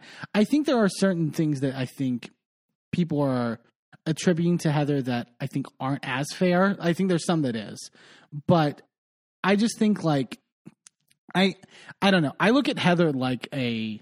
Th- this is not going to sound like a compliment based on how we talk about her, but hold on. I look at Heather like a Tamra. Okay. I think Heather has a very Tamra quality about her that I don't think a lot of people recognize. And you're some you're either two ways about Tamra. Either you fucking hate her fucking guts, or you can be like, but she's a really good housewife, and like there's an intelligence to the way she moves. Yeah. And I think I fall I fall in between. I think Andy made such a point when he talked. Okay, so by the way, also like hours before this episode aired, people broke the news that Monica is not returning. Correct. Um, clearly, this came from Monica, the source of that the people thing, right? Right. Because who who else? But also, we have heard from her this was not her decision. right. Even the, Andy kind of acted like that she chose to leave. Like, yeah. Uh, on she What's What Happens Live when he she talked about it. she says she's taking he says she's taking a break, which Right. kind of puts it on Monica in a way. But also, I would say the language of Andy and the network executives and stuff, it definitely feels like a break. It doesn't feel like a she's dead to the network and she's never coming back. I think she'll be back mid season next season. I think it's very. I think she could film a couple scenes. I think that I said it'd be interesting to do like a Danielle Staub season two thing where like nobody filmed with Danielle season two, and maybe she showed up at an event, like she showed up at the Posh Fashion Show, and it's like there's there's a. I don't think her presence is gone from our world. I think that's the other thing people need to recognize, not just from like Salt Lake City, but she's going to be on Traitors. She's going to be on Yeah. House of Villains. She- like the ways her star power came from like everything that's happened. She like people are going to be chomping at the door to have her on a show. yeah. And so she's made in that regard. I don't think people have to worry about that. Um, but so Andy, I, I bring that all up about um, the the Monica not returning. Um, because Andy talked a bit on his radio show about it and was sort of talking about like how the reunion he views the reunion in many cases as a way in which people can like it's for entertainment value, sure, but also it's your pitch kind of in certain ways sometimes. It's your pitch for the next season. It's your to ensure like that that's what we said. Monica has to like Monica's performance to a certain extent is going to determine if she comes back next season. Right. Like going into it, you know, Andy's talked about like they weren't originally going to bring Porsha back after her first season, but her performance at the reunion was so good that they gave her another shot. So like that was kind of in the back of my mind, and I feel like Monica didn't do the best job in terms of getting making the argument Right. right? Heather, while manipulative and performative in many ways and all that, made the better argument. Sure. And I think, and, and Monica was going up against a lot, don't get me wrong, but I think Yeah. there were certain choices Monica made, even choices I liked, that didn't benefit her. Yeah. I I really wish and I I don't remember if I said that said this here or if I said this just to you, but I really wish that Monica had had a chance to do a one-on-one with Andy and and Heather. Yeah, you mentioned it on the podcast. Um And I think and I think you were right. because I think we can see Monica gets tired. She gets worn down and then she shuts down. We'll get to it, but by the end she basically quits. Right. Um, and I think that that wasn't due to Heather. It's definitely, It's definitely due, to due to Lisa. And I get it because I wanted to strangle Lisa this reunion. Yeah. Like it was like, Jesus, shut the fuck up. Well, I mean, Angie was doing a lot too, but I think if it was just if it was just Monica and Heather got to sit down Yeah. and really talk about things, because there's some shit that Heather was involved in that didn't get addressed. Sure. There's plenty of evidence that Heather has known about Reality Von Tease and what was behind it for years. I so I, There's the text messages with Koa, where Koa sends her the information that then gets leaked on Reality Von Tease. So it's like, why not put two and two together? That was going to be what I was going to say. It was like I don't know if she kn- like my question was did she know about Reality Von Tease? She definitely knew about the videos, and Right. But I, if they get posted on Reality Von Tease, how do you not then say so? and I honestly don't believe that she didn't know about that that cease and desist. Well, she brings it up here, and, and she brings it up at the reunion at one point, and I was like, wait, so when did you find out about that? Right. I wish she had been pressed on some of this. Yeah. And she wasn't. She wasn't held accountable for anything. She had there was there's no way that she didn't at least have all the information to know what was going on with reality Von Tease. Yeah, she put definitely was in the driver's seat. I would say most of this reunion, and I think that even if you had, even if it wasn't Monica, Andy, and Heather, if it was just Monica and Andy, and Yeah. you could have the like the scan of like for Scandoval, like have Monica sort of like cite more receipts. Right. I feel like Monica didn't prepare a lot of receipts. She's claiming She, online. she did prepare a lot, but she didn't get the chance to get it out because of how like volatile the reunion was. She's claiming there was more in the burn book. I felt like she was also kind of implying that they didn't show certain things, but I don't. I, I think she just didn't get a chance to get to it. She said it's a shame that the burn book flopped so hard because there was a lot in there that I didn't get to, Yeah. uh, such as certain people sending me things and asking me to put it out on Jen That uh, that in is their favor. because that is smoking gun evidence. If that's the case, right? Like that is that is cut and dry. If they say post this on Reality Von Tease, that's done. It- like Right. th- this whole argument is done. Like I think that we'll get to the burn book. I thought it was really poorly executed. I on her part. actually I think I figured out why she did the burn book, and it was because a few weeks before the reunion taped, um, Renee Rapp, who stars in the new Mean Girls Yeah. musical, um, talked about how iconic Monica was and how much she absolutely loved her, and I think that's like she was trying to do a shout out to her, and it just flopped real hard. Yeah, Monica and uh, Renee Rapp both also very ageist. Um, just kidding. Um, yeah, so they start. We start back up on the episode. Um, we uh, get the. Uh, well, Andy also says that he feels like Meredith's giving him the stink eye this entire reunion, which I found hilarious. Meredith was just having a good time. She's like, she just wasn't involved in Like, pretty much everything's any of great. this. Like she's just like yeah, yeah. Well, and yeah, we'll get to Meredith in a little bit too. They play a package about the games, like this whole thing of like now the playing, like now it's a, just a trope of like these shitty like games that just are meant to start fights. like, Yep. And I love they they show the makeup meltdown that Lisa's having. Lisa like laughing watching it. It's like oh my god. How self unaware are you? Yeah, I yeah I How do you see that and think that's funny and not embarrassing? Here's the thing. I th- I loved Lisa. You know me. I loved Lisa for like the last three seasons because I found her very funny and very camp, and I thought she kind of leaned into the her eccentricness. Now I'm like, it's a it, it's it's at best a coping mechanism. At two, it's just really off putting. That Yeah. like I think she's bought into her own supply. yeah. Um, and then they show the clip of, when they're at the Pioneer Day and Monica like mocking Lisa's voice or whatever. Lisa goes in in real time. Lisa goes, "Cause you're 12," and Monica goes, "It's better than 55 acting like what you guys do."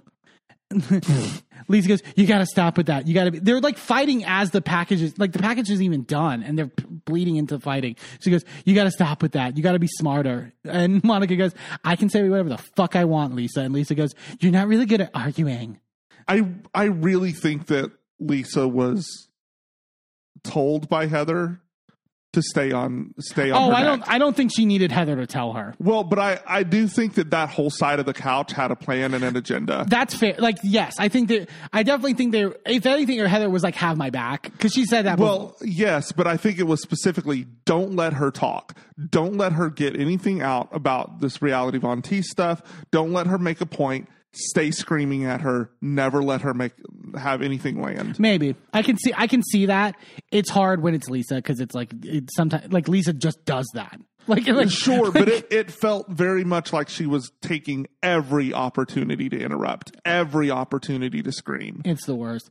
But they just start arguing. Whitney cuts in and goes, I really want to praise Meredith for her shaking of the butter. She was very committed. And and when she the way Meredith nods like she's like a like Then the fact that it is revealed that Meredith then took this butter around to restaurants and have them serve it on a what? Can I like we don't talk Meredith had a great season. I liked Meredith this season a lot. She was a lot of fun Yeah. this season. Um, Andy asked Monica why she took it so personally when Lisa kicked her off the wagon in the Pioneer thing. And Lisa goes, Did you expect me to keep you on it? Monica goes, I didn't expect you to keep me on it. It was your monologue of bullshit. And Lisa goes, What, that you don't support women? You don't. What is this supporting women thing? Can we stop? Like, It didn't work when Ramona did it. It doesn't work today. Uh, Stop. like, uh, but again, what is it? If you fight a man, like, that's different? Like, But also, you don't support women apparently just means you have a disagreement with women. Right. It's just crazy. Andy go Andy asks, Lisa, when was the last time that you did your own makeup? And she's like, probably 2019.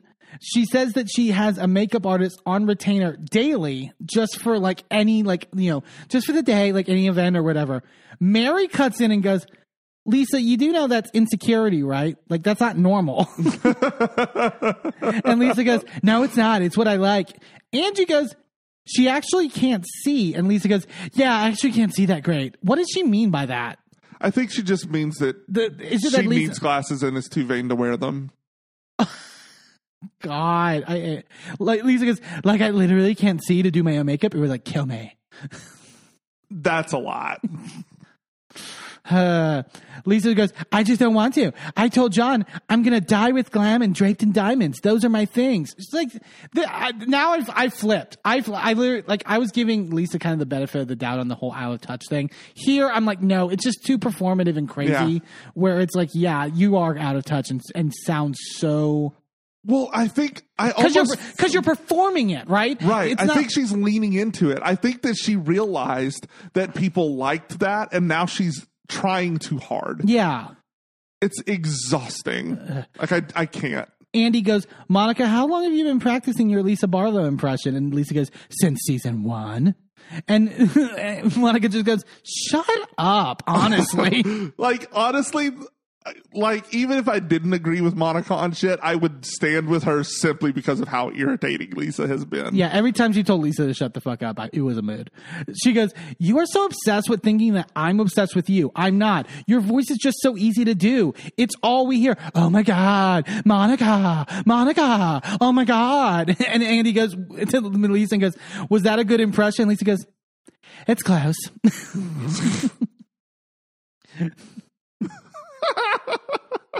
And then so, but that, but there is a hypocrisy too. Then they just start doing it's everyone's impressions because Andy like brings up Meredith's Whitney impression, which is hilarious. And but everyone's laughing at it. So it's like, why is it when Monica does it, it's whatever. Um, and then and Meredith do, does it at the couch, and Mary goes, "Now you gotta do it like this, Meredith, Meredith." and Whitney goes, "Is that how I sound?" And she goes, "Yeah." Angie's Meredith is also a very good impression. The, "Ooh, There's a nastiness. It was actually pretty solid. Yeah. Um, Andy then asked Mary about the body shaming comment that she made about Heather on Watch What Happens Live, which I forgot about, and I'm glad they brought it up. Also, I love the flashback of Mary going, I've never seen a corset in like a size 14. Corset. Is that, and I'm not trying to make a fat joke, but I'm just like, is, is was that intentional in terms of like a corset the size of a casket?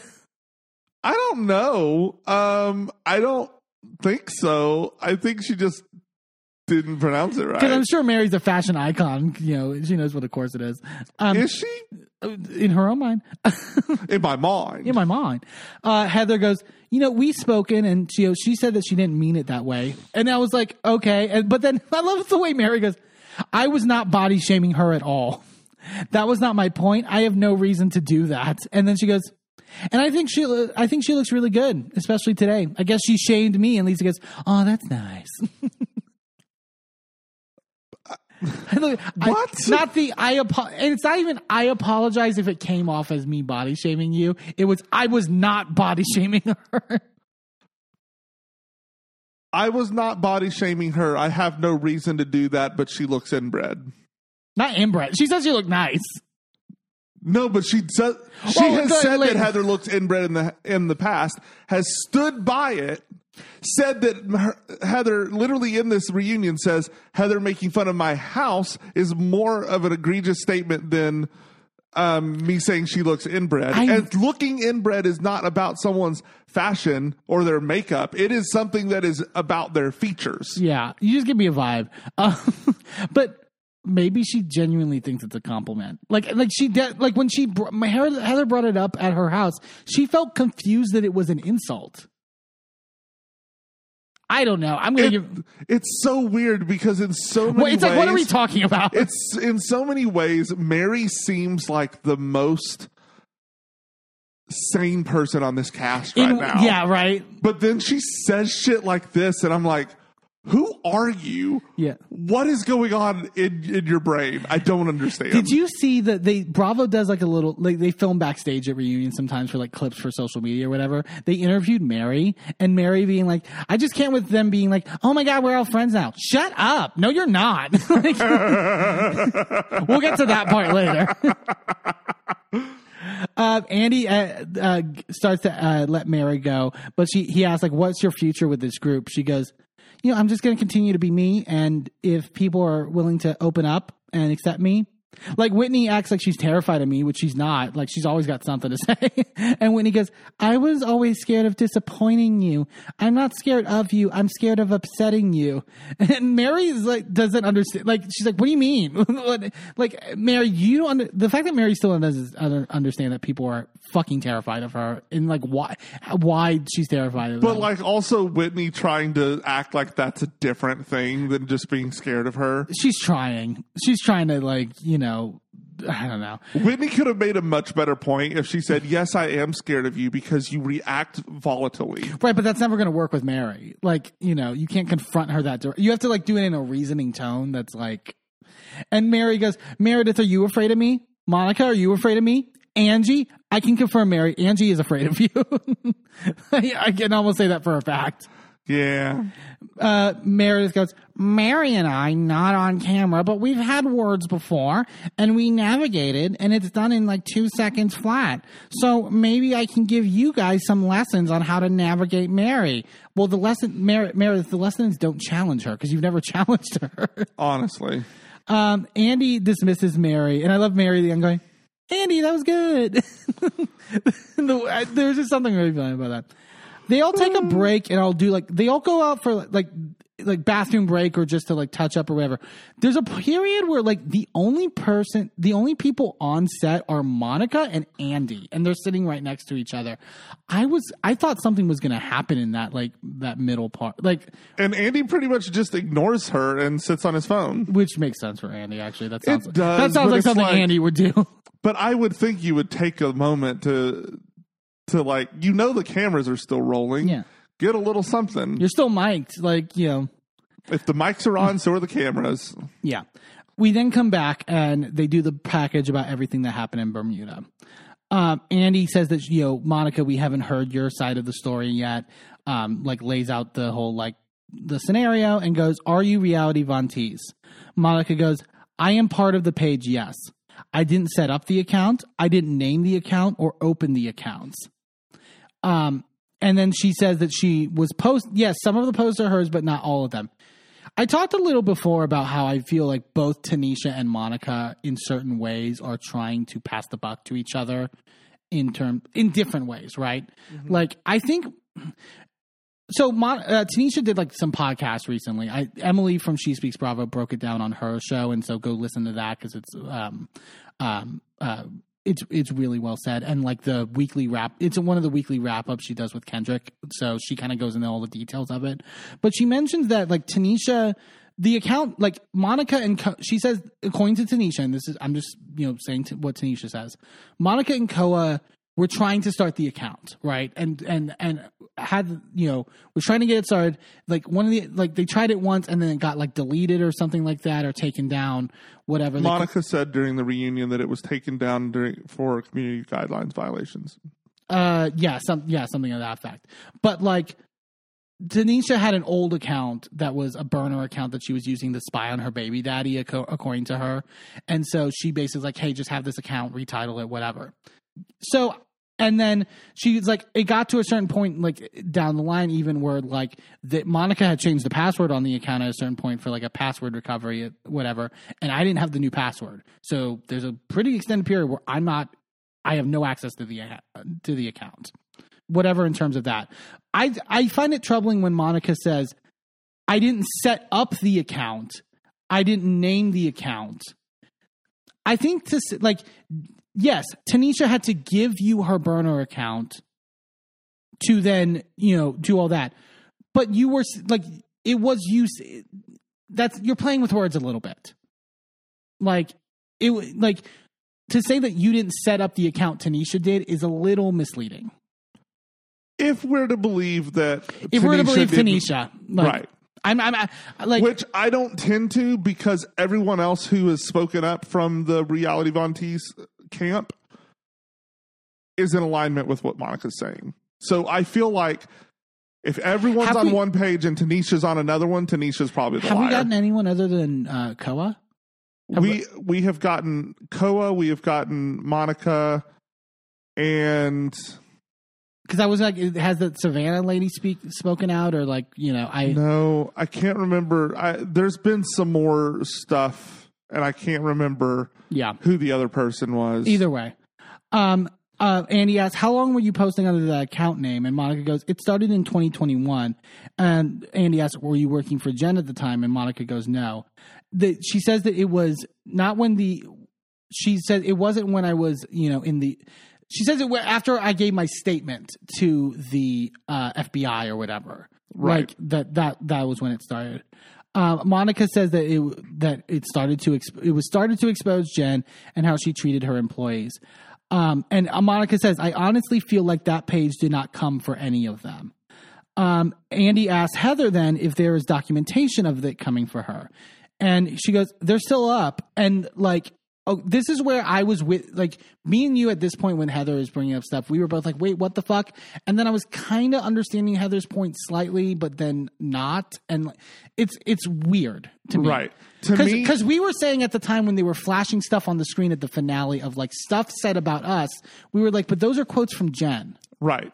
What is like there? So everything that Reality Von Tease posted, literally everything that they ever posted, was outing Jen for saying or doing fucked up shit. Sure. Some of the shit that she said or did was about the other girls on the show, but they were airing that shit not to embarrass the other girls because they tagged them in that. They actively wanted them to see what their friend was saying about them. That was the point. The point was never, oh, look at Heather. She's this thing that Jen said. Right. My question was because this gets some. So Heather brings up like the tranny twin one, right? Right. That stuff. Monica goes, "What are you talking about?" Jen said that. Heather's like, "You posted it multiple times. Shrek, Manatee, and." Uh, you know, and all that. And Monica goes, "We were sticking up in your defense," and I was like, "Wait, so because Heather has brought these up to Jen in the past. She brought them up like season two, Right. the, about the Shrek and the Manatee thing. I Season don't know. two, I which would have been filmed in 2021. So she got those from Reality Von Tease, you think? I think. my thing but that's here either that right or she already got she like she already had them like my question uh, like what you're mentioning of the like they were t- they were tagging them to alert them. My question is were they alerting them or did they already know about this stuff? My thought and is, was it just exposing it to the world? Well, it was, it was re- exposing it to the world, but really and truly, it was exposing it to it was it was doing multiple things, right? Exposing it to the Salt Lake City community, right? The people who held Jen in, a, in high regard, right it was also exposing it to her friends who she was saying this stuff about. And it was also exposing it to the fans of the show who saw Jen one way and needed it exposed that she was a different way. Right. Which I also debate because the whole top the whole topic about like whether it gets to a point of like whether it was helping or not, right, or whether Right. it was just hurt, hurting more than it helped. And I do think maybe in the part like when I when I was thinking about it more, I was like, we kind of knew from the show Jen was terrible. Like if we didn't see those videos, like those videos really cemented a lot of things. But you can watch the show and kind of see that Jen is a loose cannon who's terrible to people and yells at staff. She, I think she yelled at staff like her first season. Like I, Sure, but again, then why are all these bitches still her friends? yes, Why do all these women because still they're on with her? because they're on a show together, and we'll get to that point that doesn't benefit Heather later. But like they're on a show together. That's the thing. They're not friends. Like they're on a show. There's a difference, and Heather is trying to act as if that's not a difference, and that's my that's my problem with Heather. yeah. So like Andy then goes, explain to me how this works, and Heather goes, how what works? The internet, like which I found funny. my my uh, just, sorry to go back to the Heather confronting um Jen about the the Shrek and the manatee comments. Yeah. Did she get those from Reality Von Tease's page? Was that something that they posted and then she saw and then confronted her about? Or was that part of the package of things that Koa sent her? Can I? That's the other. That's another possibility. Also, I need to watch back season two. I've literally been saying it in my head for weeks. I need to watch back season two because this stuff gets brought up, not Right. just the Shrek and Manatee thing. But remember, Lisa and, and Jen had a fight about the the video that came out. The Yeah. I want to watch that back and see like what like. Yeah. So I just part of me is just like y'all have used this page. Y'all have and have said and held her accountable for the shit that she So I just I don't understand at this point I still don't understand how you can be mad at Monica although by the way still not mad at Tanisha who is still doing your hair.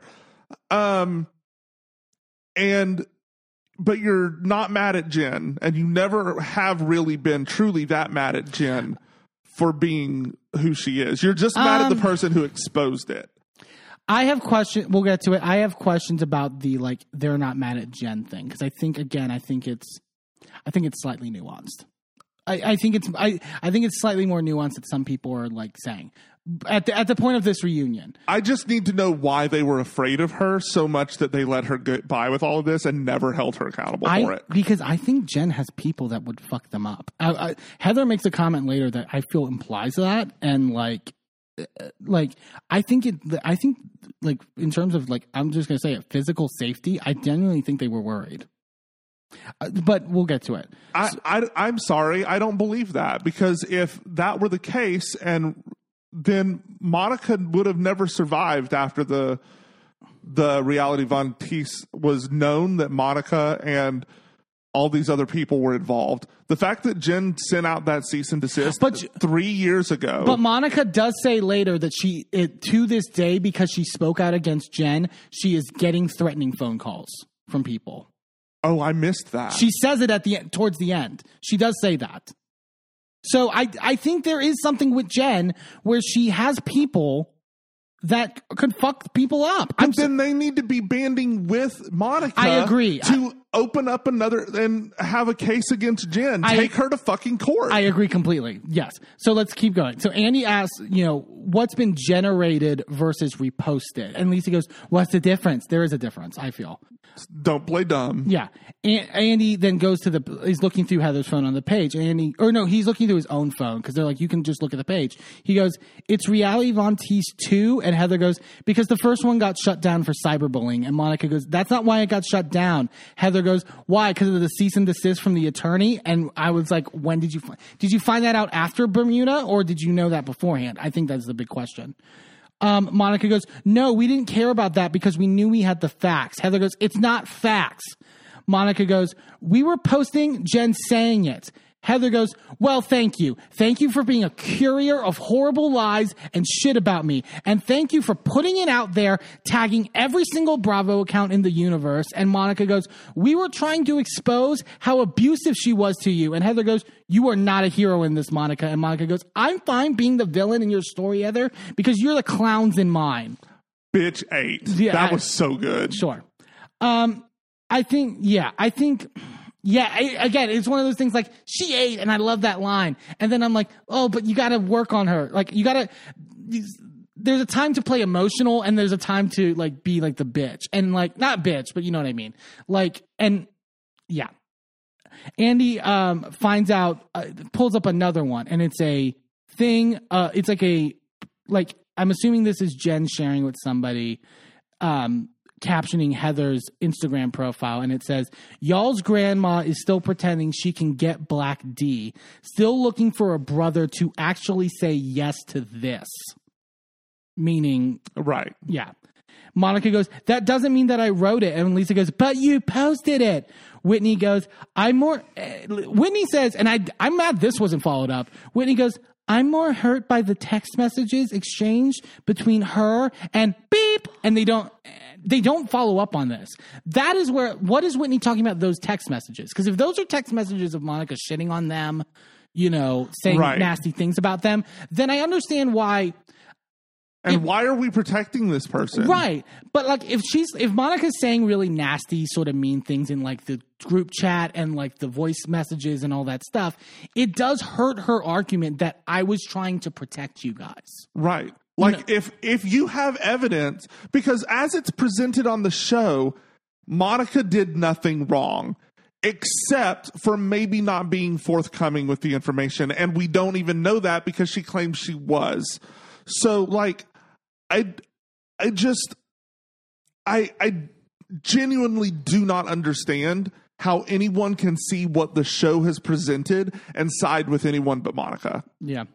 Heather shows that they were, you know, Heather's like, shows the, she's like, I can't see the actual post because they're time, you know, they're 24 hour things on Instagram. But you can see I constantly am being tagged, was ta- being tagged in everything Reality Von Tease posted.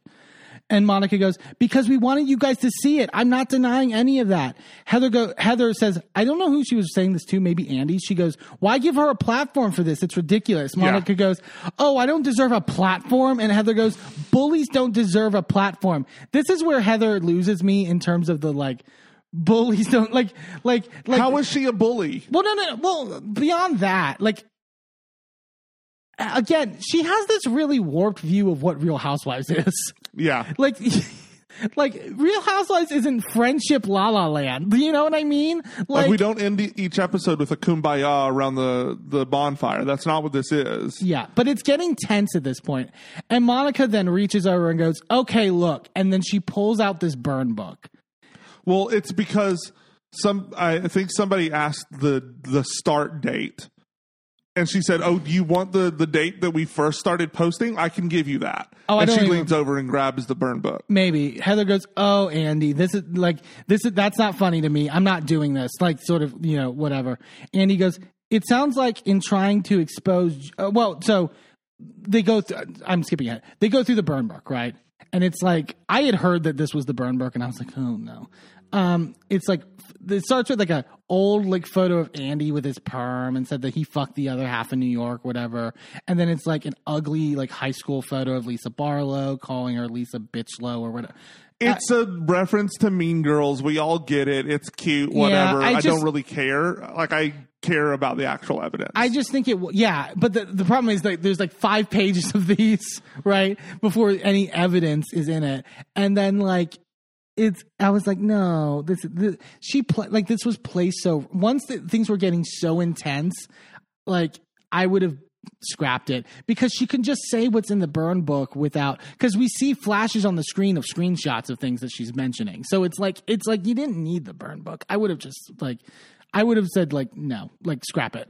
like, Yeah, especially like especially if she's got DMs from these girls who are giving her information, asking her to expose something from Jen. Right. Like clearly though, even if these girls are asking her to post something about Jen, then they a understand exactly what this page is about and what they're doing and the fact that it has nothing to do with these other girls and it's about Jen, right? Right. They understand.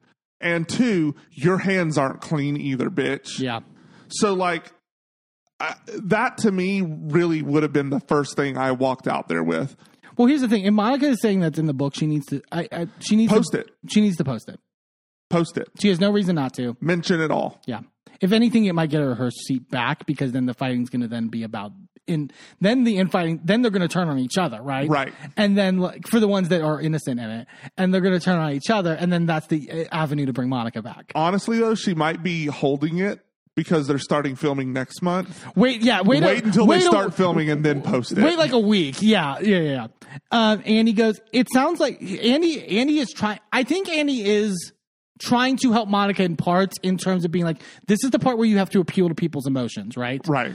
And he goes, it sounds like in trying to expose Jen, what you did is hurt all of them. And Monica goes, that was not my intention.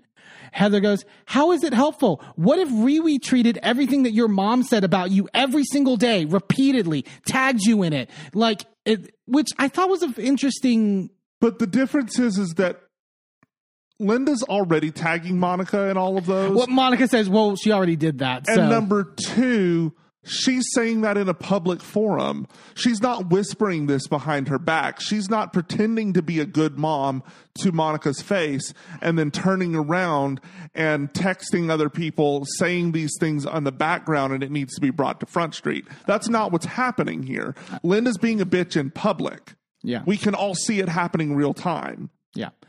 Um, so Andy asks, like, I'm kind of amazed that you're so surprised that they're pissed off. And Monica goes, I really am because they were such big fans of the page. And then Monica pulls a receipt that they show on the screen that goes, look, this one's from Angie. When that was, it says, when that was exposed, it's a longer thing. I think it's about Angie Harrington, if I, if I'm correct. Um, she goes, when that was exposed on the page, it was the best day of my fucking life. Angie, Monica reads this. Angie goes, yeah, so what? And it wasn't followed up on. And that is the moment that I, I would totally agree with you. That should have been followed up on. Like it felt like it was weird because I still feel like they edited things to make Monica look bad. But I also think like still with the bullshit edit, you still can't edit, side with anyone but And Monica. Could that explain why there was such an animosity for Angie going into the season that we didn't really get an answer to? Yeah, Like, could be, could very much be, and it also I think honestly on the produ- on the half on behalf of production, the way that they edited this is retaliation for what Monica says here in a bit. Yeah. Um, Andy asked if they posted nice things about the women as well, and Monica says that they did, and they show a couple of them. Heather goes, "It's one out of ten thousand. You're not a hero."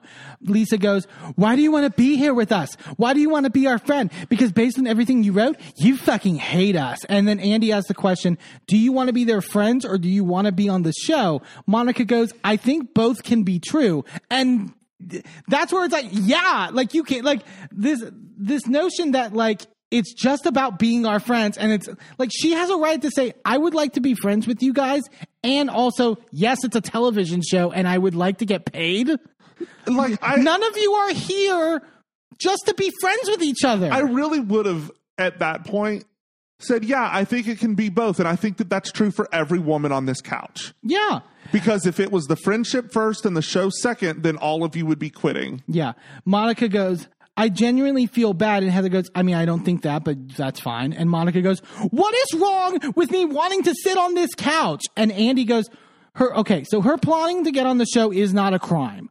Lisa goes, That's not a that's not the crime. You going against all of us is the crime. I'm like, neither of that's do you not know what a crime is? Like I I think she was meaning crime, not like as an actual criminal offense, but like the reason that we're angry. I guess. Uh, Lisa goes, if Lisa, this is the only good point Lisa makes. There's, like I said, everyone makes like one good point and then like either three or four bad points. Lisa goes, if she was so noble in her actions, why didn't she tell us all from the be- to begin with? Why didn't she say, I had your backs, I'm here for you guys? And I think that's an interesting thought. Like there's an interesting of like if your belief is like I cared about you guys and I wanted the world to see what Jen was doing to you and how mean she was to you. Why not lead with that coming into the season? And because she had no social capital on which to place that. It's the same argument uh, that we have that we were frustrated with Nneka on Potomac. She came in and immediately went after Wendy. right, She didn't give us a reason to like her first. yeah, I Monica needed to ingratiate herself first before bringing this up. Yeah, I don't agree. Yeah, I agree. I think it shouldn't have been right out of the gate. I think you have to warm, but I think. But my, she wasn't warming. That was the issue. My question is, Lisa knew she was an assistant. right. Angie knew she was an assistant. Heather knew she was reality Von Tease, according to me. Yeah, well, fine. But like that had to have like come like the Jen stuff came up, right? Like that she there was the connection with Jen. So I wonder, and, and we were discussing it, like why was there no like moment even from Heather? Like they, they they had that moment by the fire, right, when they were skiing, where they talked about their mothers and like about, like they had moments like where they were like bonding over their shared things. Why the sharedness of like dealing with Jen never came up? Right. Especially like we talk about it in this end. reunion about how both Heather and like uh, both Heather and Monica have suffered abuse at the hands of Jen. Mm-hmm. Like there's a there's a thing there. There's there's story there. There's reasons for y'all to bond, and it never came up. They get that, and I think that's on both of them. I think it's kind of both on Heather and both on Monica. And I do wonder. I think it's because everyone wanted to move on without Jen and wanted to not bring her up and wanted to prove that they could have this show without her being on the show. And what Andy touches on later, maybe the morals of the story is they could never do that. yeah, You know, um, because Lisa's like, "You're busted," and Monica goes, "I didn't get busted. I knew it was going to come out," which I'm I, I'm a little a certain way on. Andy goes, "I mean, if you knew it was going to come out, why not lead with it? You clearly led with the story about having the affair with your brother-in-law. I feel like this is bullshit for Bandy. You think?" Yes, because Andy knows full well. Like, and we talk about it later when we have the allegation from Monica that she told someone during the interview process about the the page, which I'm inclined to believe. But Andy says, but Andy says, we wouldn't have hired you.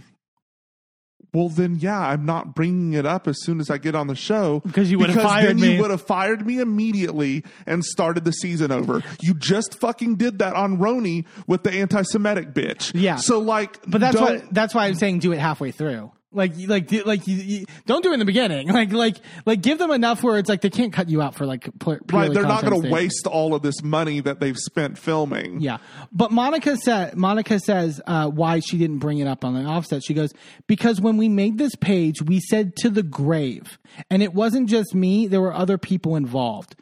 We'll get to it. Well, Emily on She Speaks Bravo pointed out it does contradict. She does contradict herself later when she says she told someone in production.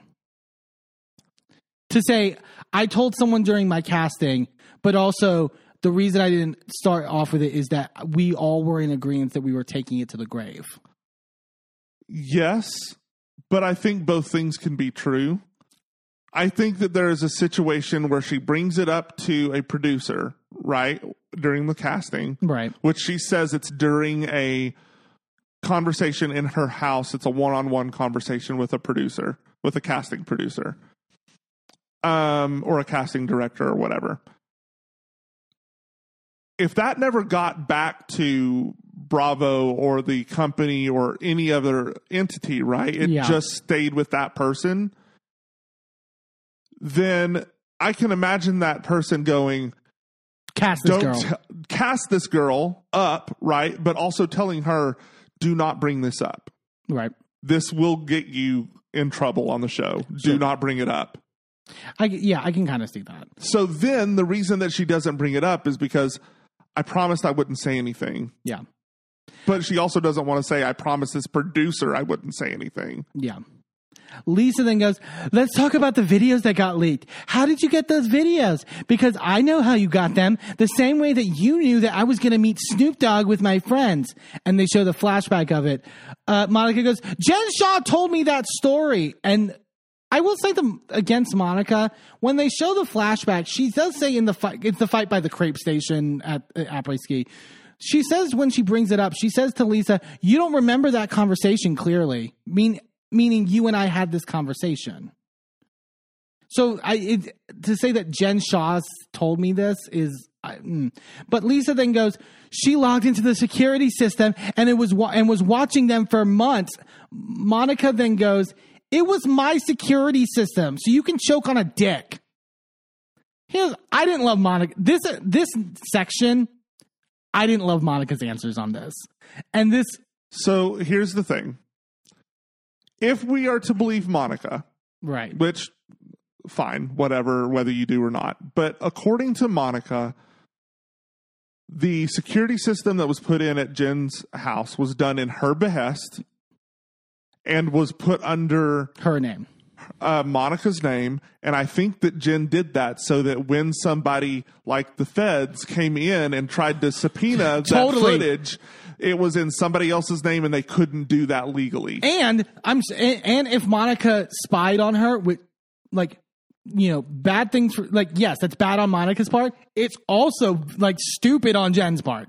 Sorry, it's, but it's also completely legal. yeah, I'm okay. Th- we this is where we fought. so like So it is. it is. complete- I- You're right. It is legal. You are I right. won't it is, say it's ethical. It's not ethical and it's not moral. I'm sorry. I, I won't say that, but I will say it's legal. Like you can't like sure like Jen could be mad at her, but y'all can't be mad at her for this. This is not any of your business. It's literally not any of your business if she used that to spy on Jen because she's not spying on you with it. Also, the videos that she posted were filmed from her phone. She was sitting at the table filming it. So I had I I that's what I originally believed, and I kind of still. I mean, like I'm I'm still going to go with that because Lisa says that that's where you were listening. You were you. That's where you got the video of Jen yelling at Koa. The only thing I will maybe give to Lisa's point, the video quality. Now that I watch it back, the video quality of those videos are terrible, and to me, too terrible for a phone. Sure, but number one, there would be a timestamp on those videos if they were pulled from a security system. I think They're always going to have like the little Yeah, yeah, running yeah. time stamp on them. That's a good point. That is across the board. Number two, those the framing of the videos move. You can't do that with a security system. don't they have cameras that are like motion detected? I don't think so. And if they did, like that one that that is like from because it's a- clearly it, it's clearly one that's placed on a table, and I've seen that done sometimes before, where you place it on a table behind things and like Right, but it's not like pointed at the people that are talking and moving. Yeah. It's kind of off to the side. So it's like I can understand not having the framing perfectly right if you are trying to sneak and video something. But if it was like a motion camera, it would turn to where the people are. But the camera does move a little bit, so Yeah. it it seems more like someone's trying to hold something steady, Yeah. and not like a camera is moving or not moving or whatever. like for me, like whether it was her phone or, a security camera, I actually don't think it necessarily even matters. I I did I just didn't like her answer of like they're in my name, so what? I didn't love that answer. Um, Andy goes, Lisa accused you of driving by Jen's house and stalking her. Did you do that? And Lisa goes, You stalked Jen. Monica goes, I did not stalk Jen. Driving by her house two or three times is not stalking. I was like, okay. Heather goes, taking the pictures and selling the footage to TMZ, which makes me think that the one, the video I was telling you about where she's across, where Jen's Right. across, I believe that's Monica.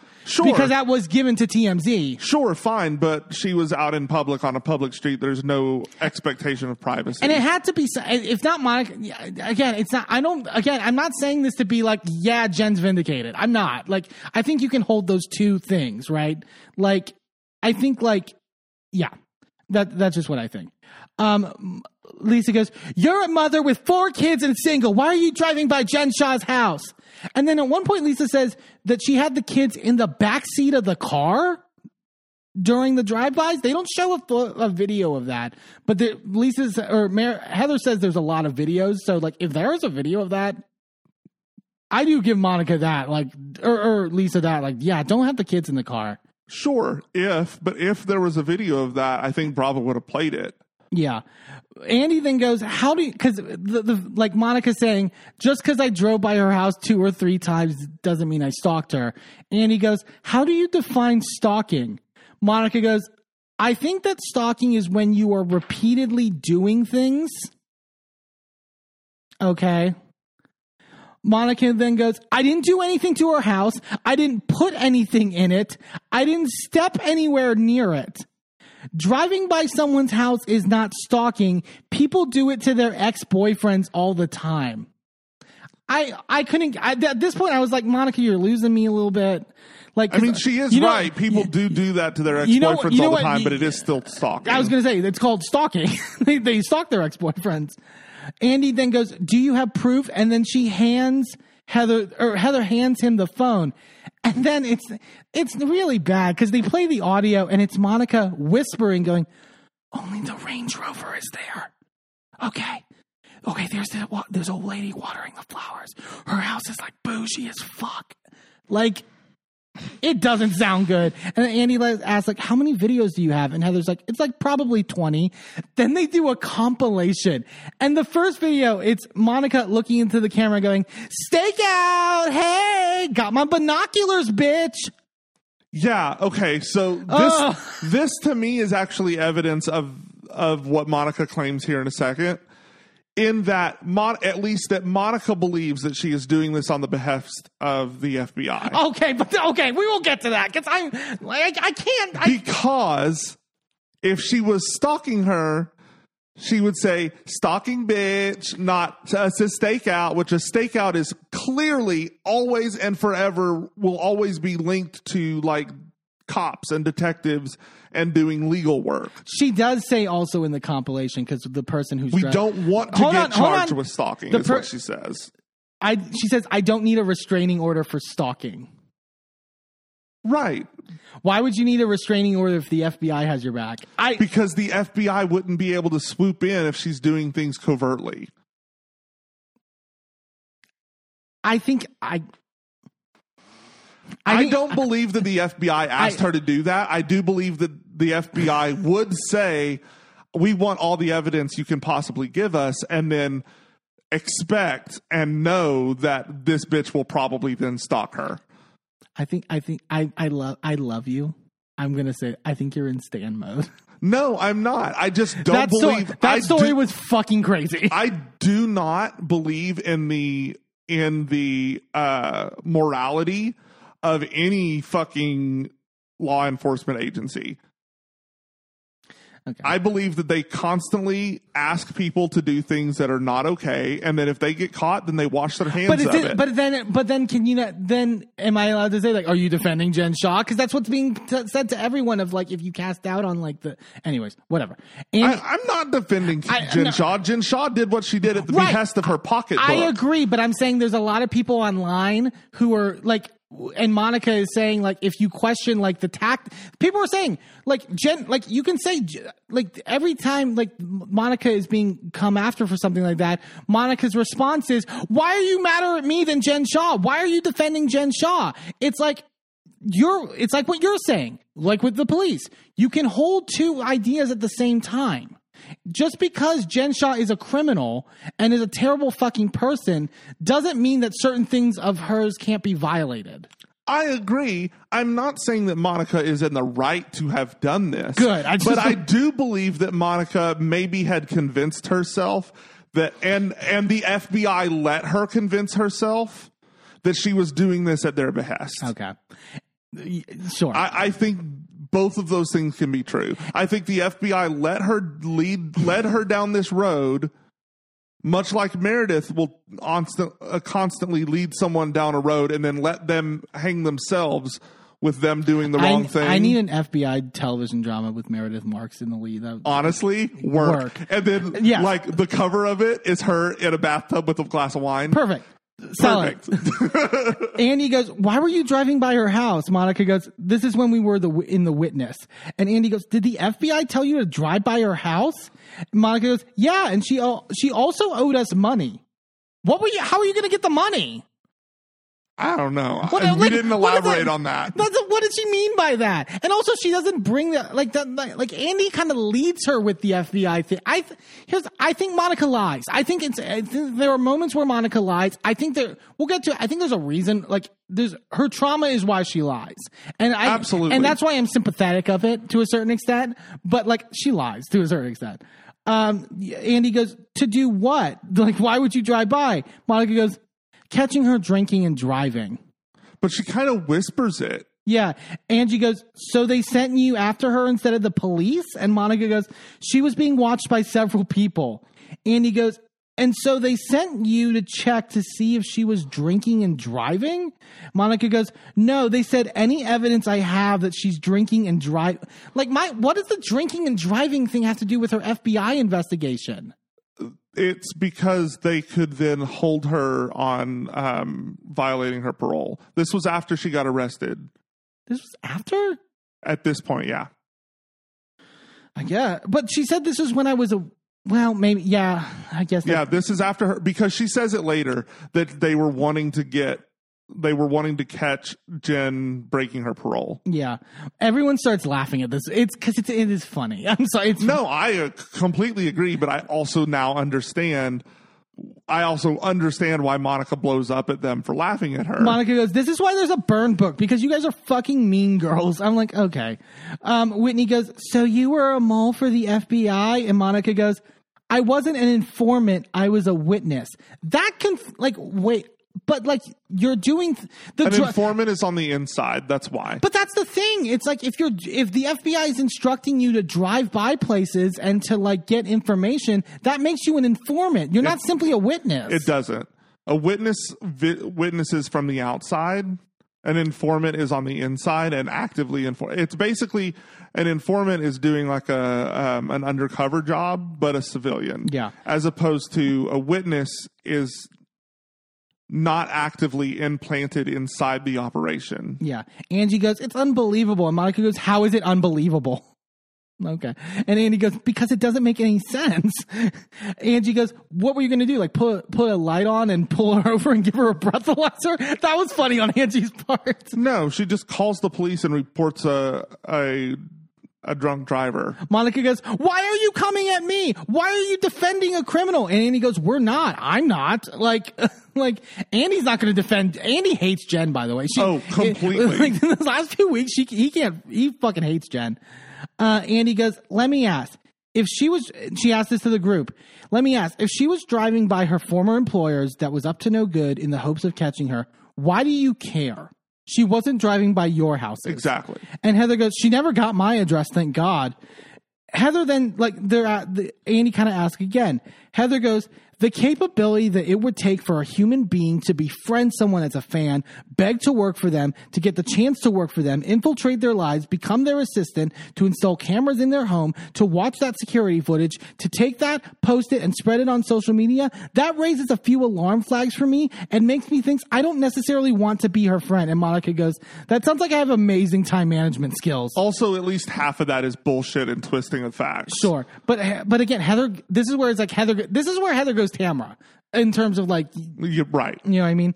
Heather goes, so to hire someone that contributed that and profited off of it and then lied and then sat here with a burn book, she thinks she's being iconic. It's not iconic to be a bully. I will, the whole, Number one, she's not being a bully. Number two, she is iconic. So. she, here's the thing. She is iconic, but I do get the point of like she thinks she's being iconic, right?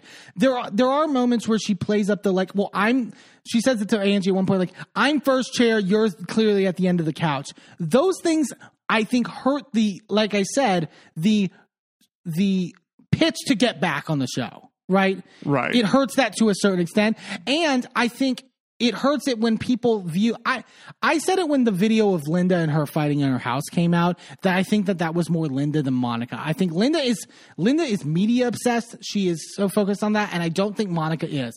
But my problem is I think it gets blurred in a way to where it does feel like Monica also is. Did you I think I sent you Linda's post after the Yeah. reunion about like she's going to be great on television. She's going to be a star. It's like you're not helping your daughter and actually you're making it seem like th- this was a giant giant plot. And so when you and so when there's that perception and Monica makes comments about being first chair and like bitch I am iconic and clearly everyone loves me while all those things are true it creates a narrative in people's minds about you that you were doing this to be iconic. Right. And I, I, I will agree with you that all of those things together are not necessarily a great look, but I will point out that Brynn made the same joke at the RHONY reunion of oh I'm sorry I can't hear you from all the way down there. Right. No no no it's So I mean, we've had it's a common thing. Make that joke of I'm more important on this show than you are because I'm closer to Andy. Yeah. Um, and if any of those women were in another position, they would make those jokes. I'm right, not saying exactly. so I'm like the com- the addition of all of these things. Like none of these things is an issue by Right. themselves. It's when it all happens at once. I get it. Yeah. There's a lot of crosstalk at this point. It's just I didn't write notes.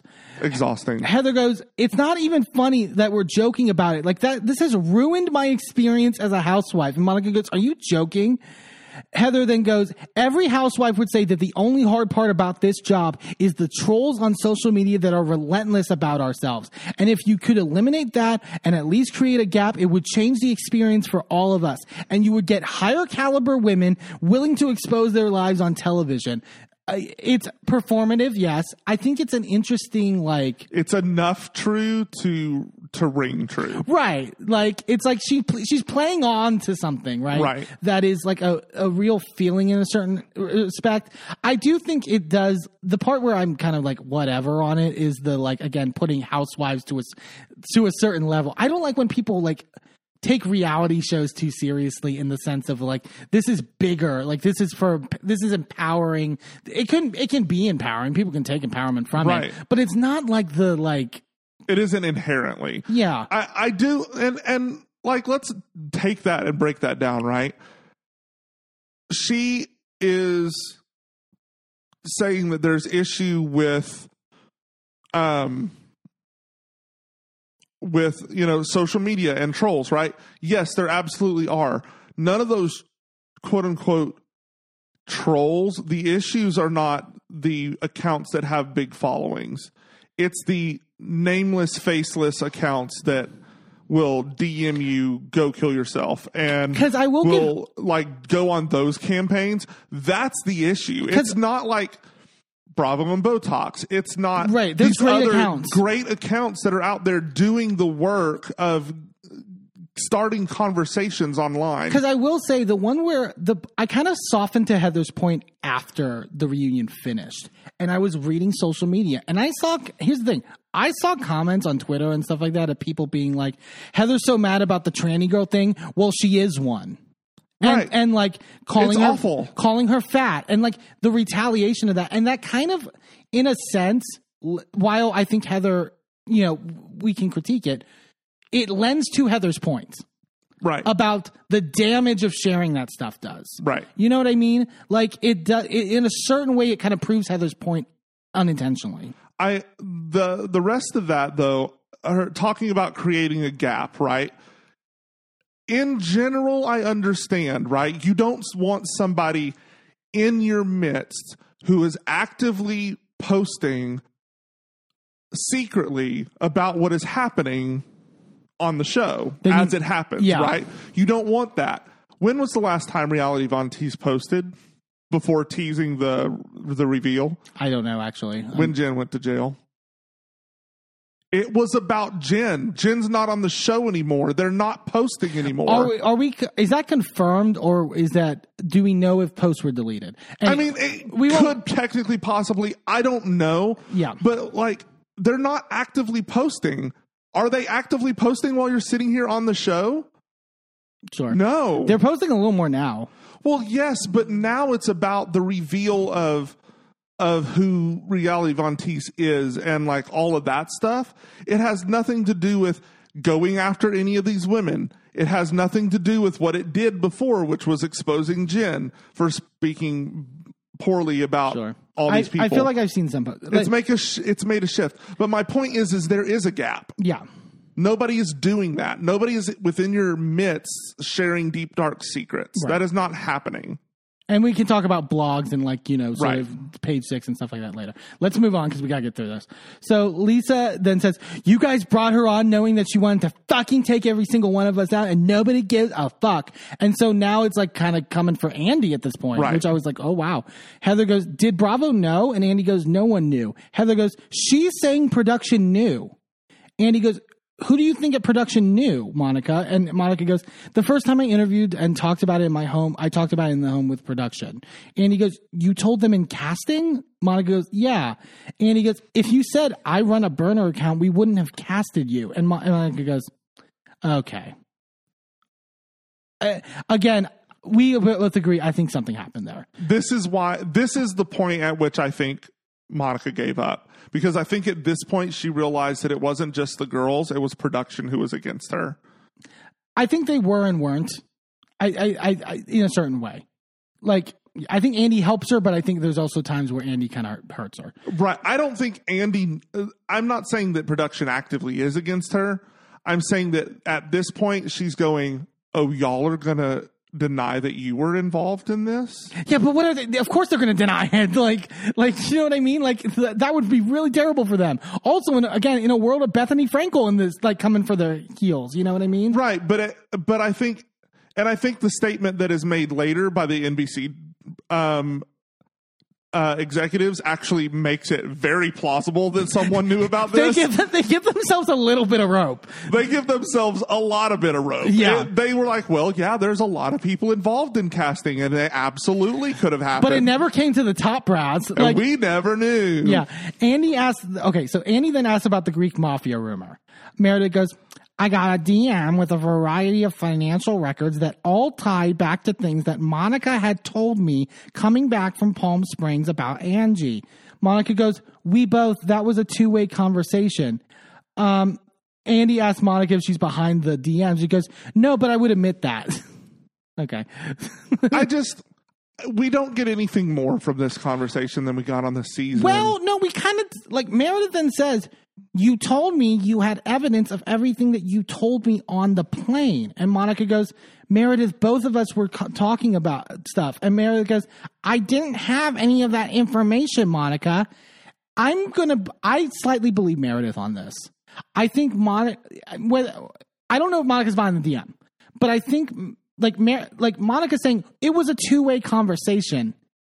I believe that yeah, you were probably shit talking Angie together and being like, I fucking hate her and and whatever. But Meredith is saying you were citing specific things of evidence. You were citing the tax lien, the bankruptcy, whatever. which Monica does not deny. Right.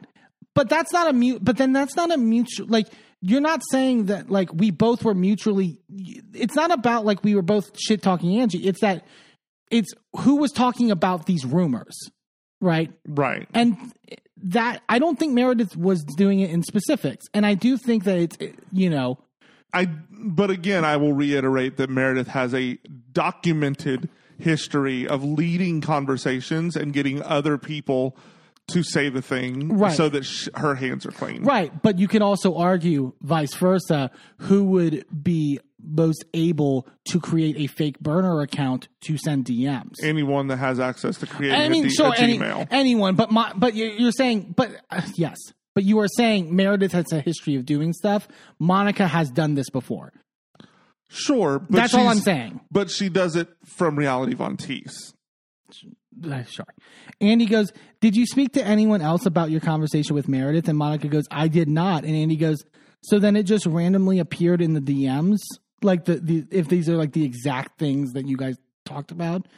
Angie goes, I need everyone to be respectful for a minute because I need to say something. Oh Lord. she really just goes on a monologue where she says nothing really.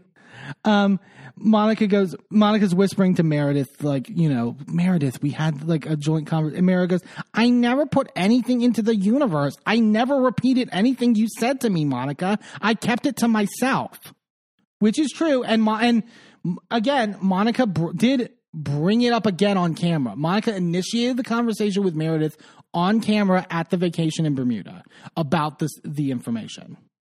And so, like Meredith didn't. re- I don't think Meredith engaged in that dialogue when it was being brought up on camera. Sure, I just I I find it disingenuous for viewers to, on one hand, say Robyn needs to come forward with all the things that are happening in her life off camera, but then damn Monica for bringing forward the things that are happening off camera conversations with these other girls. Right, but these. Uh, There's always like there's always been a but hypocrisy then having, but, within but the then have, but then Monica have the conversation on camera. Maybe I mean she did it, but and also she did it. Ep- like this was happened in Palm Springs, and then it didn't come up again until the Bermuda trip. So there's a great like length of period in between, and Meredith makes the point of just like because of this, it's a he said she said because nobody like Meredith would have wanted that conversation filmed and put out there, Right, And but I understand the danger of not wanting to bring something up unless somebody else is also on the same page with you. Right, but like when you're yes, but when you're Monica saying this was mutual, right? Right. And Meredith is like, I didn't do this mutually, and all, and now I have no way to prove it because it's off fucking camera. It's similar to like what happened with OC with the Tamra Heather stuff, right? sure. It's like put that shit on. Like the conversation should have happened on fucking camera. Yeah. No, I'll give you that. And so you can't then afterwards, Monica, say it was mutual. It was the, the you know back and forth. Like And and maybe she's playing into the fact that that Meredith has a history of that. Who knows? and she was definitely like saying like i she was either leading or like willing to agree to the narrative of like meredith is pushing me to say these rumors and if you were the one that brought the evidence to meredith first and was the only one that brought like these are specific i have specific pieces of evidence about tax liens and bankruptcy to then say meredith is pushing you in a certain direction direction is disingenuous i think Sure. I mean, I can imagine what that conversation would have looked like, but again, that's just conjecture. Yeah. So it's like, who knows? Angie goes, Neither of us have ever filed bankruptcy. And Monica goes, I don't know why you're yelling at me. And, uh, Monica goes, Are you grateful that I brought it to you or not, Angie? And Mo- Angie goes, Be quiet, Monica. You don't own, she said, th- there's crosstalk, but you pick, I picked up on Angie going, You don't own a business. You roll blankets where there's fucking Cheeto crumbs and dog hair and then sell it. Angie's kind of, I thought it was good. I, I, I, I thought it was a better hit than Angie's gotten all season. Sure, but I was also like with Monica when it's like, are you coming for small businesses? Yeah. Like, is that what we're doing Angie, now? Angie, well, well, Angie also has a small business. that, Apparently, she, that she, She has was- a like, she's a pillar of Salt Lake City, but also it's a small business. Whatever. Uh, Angie goes, they came after my business, my marriage, everything. And Monica goes, same, same. Heather goes, you don't have any of the same things we have, which is a fucked up statement. Monica goes, don't discredit small shops. Angie goes, you take and I give. Everyone was struggling during COVID. I'm open. I'm surviving. I'm thriving. And Andy goes, okay, well done. Thank you. He's like moving on. like, Yeah. like, but they, they won't move on. Monica goes, um, we're still sitting in the same room on the same damn couch. Well, actually, you're at the end. That's the comment I'm talking Yeah. about. And Angie goes, you're up there because you're a fucking bitch and nobody likes you. That's why you're in the hot seat. I'd rather sit here than be a fucking lowbrow rat out of the fucking sewer. Monica then goes, brown rat? And the way Angie goes, brow! She screams, brow! Lowbrow rat! Stop trying to bring race into this shit! but also like, I kind of can understand why she would think you said that. I mean, Angie, you did have a photo next to a guy with a White Lives Matter shirt. What, like, yeah, like I think they're very defen I think Lisa and Angie are very defensive of that. Don't get me wrong, but I did crack up at Monica going, "Oh, brown rat." It was very race. uh, I, but with all that crosstalk, I can understand why that's what she heard. Sure, there's so much yelling and cross talking, and then I just noted one point. Also, just side note to clear things up Monica is a person of color. She's Colombian. Stop this bullshit calling her white online. Are they real? Oh, whatever. Fuck them. Um, Monica at one point goes, I'm not a horrible person. Horrible people murder children. Again, there's like a middle ground. There, there, there's I shades when- of horrible. I hate when people do that. Okay, then we get a flash on the screen that says, On the morning of April 9th, 2022, while on a girls' trip in San Diego, Heather Gay woke up with a black eye. Crews were not shooting at the time of the incident. Uh, we then cut to Andy saying, You revealed that you had a black eye, that Jen gave you the black eye. Tell us what happened. Heather then goes, honestly, it was a lot of drinking. The next morning, I woke up with a black eye. I knew I had gotten it from Jen. I didn't know how. I texted her. She came to my room. She said, Did I give that to you? And I said, Don't worry, I'll cover. So I was, I, I still find it bullshit that you don't know where it came from. There is no way that you know Jen did it and you don't know how. She, but, but why wouldn't she say it? because I think she's still afraid. I mean, maybe. Um, well, she kind of does say that at a certain point. Heather says that she was scared of her and says, I was covering her for her for three years. I wasn't going to stop with the black eye. I was still scared to say it at reunion. I was still scared to say it in Bermuda. But as I sat there watching this happen again, I realized I was contributing kind of. Andy then says that they have footage, which I was like, "What? They have footage?"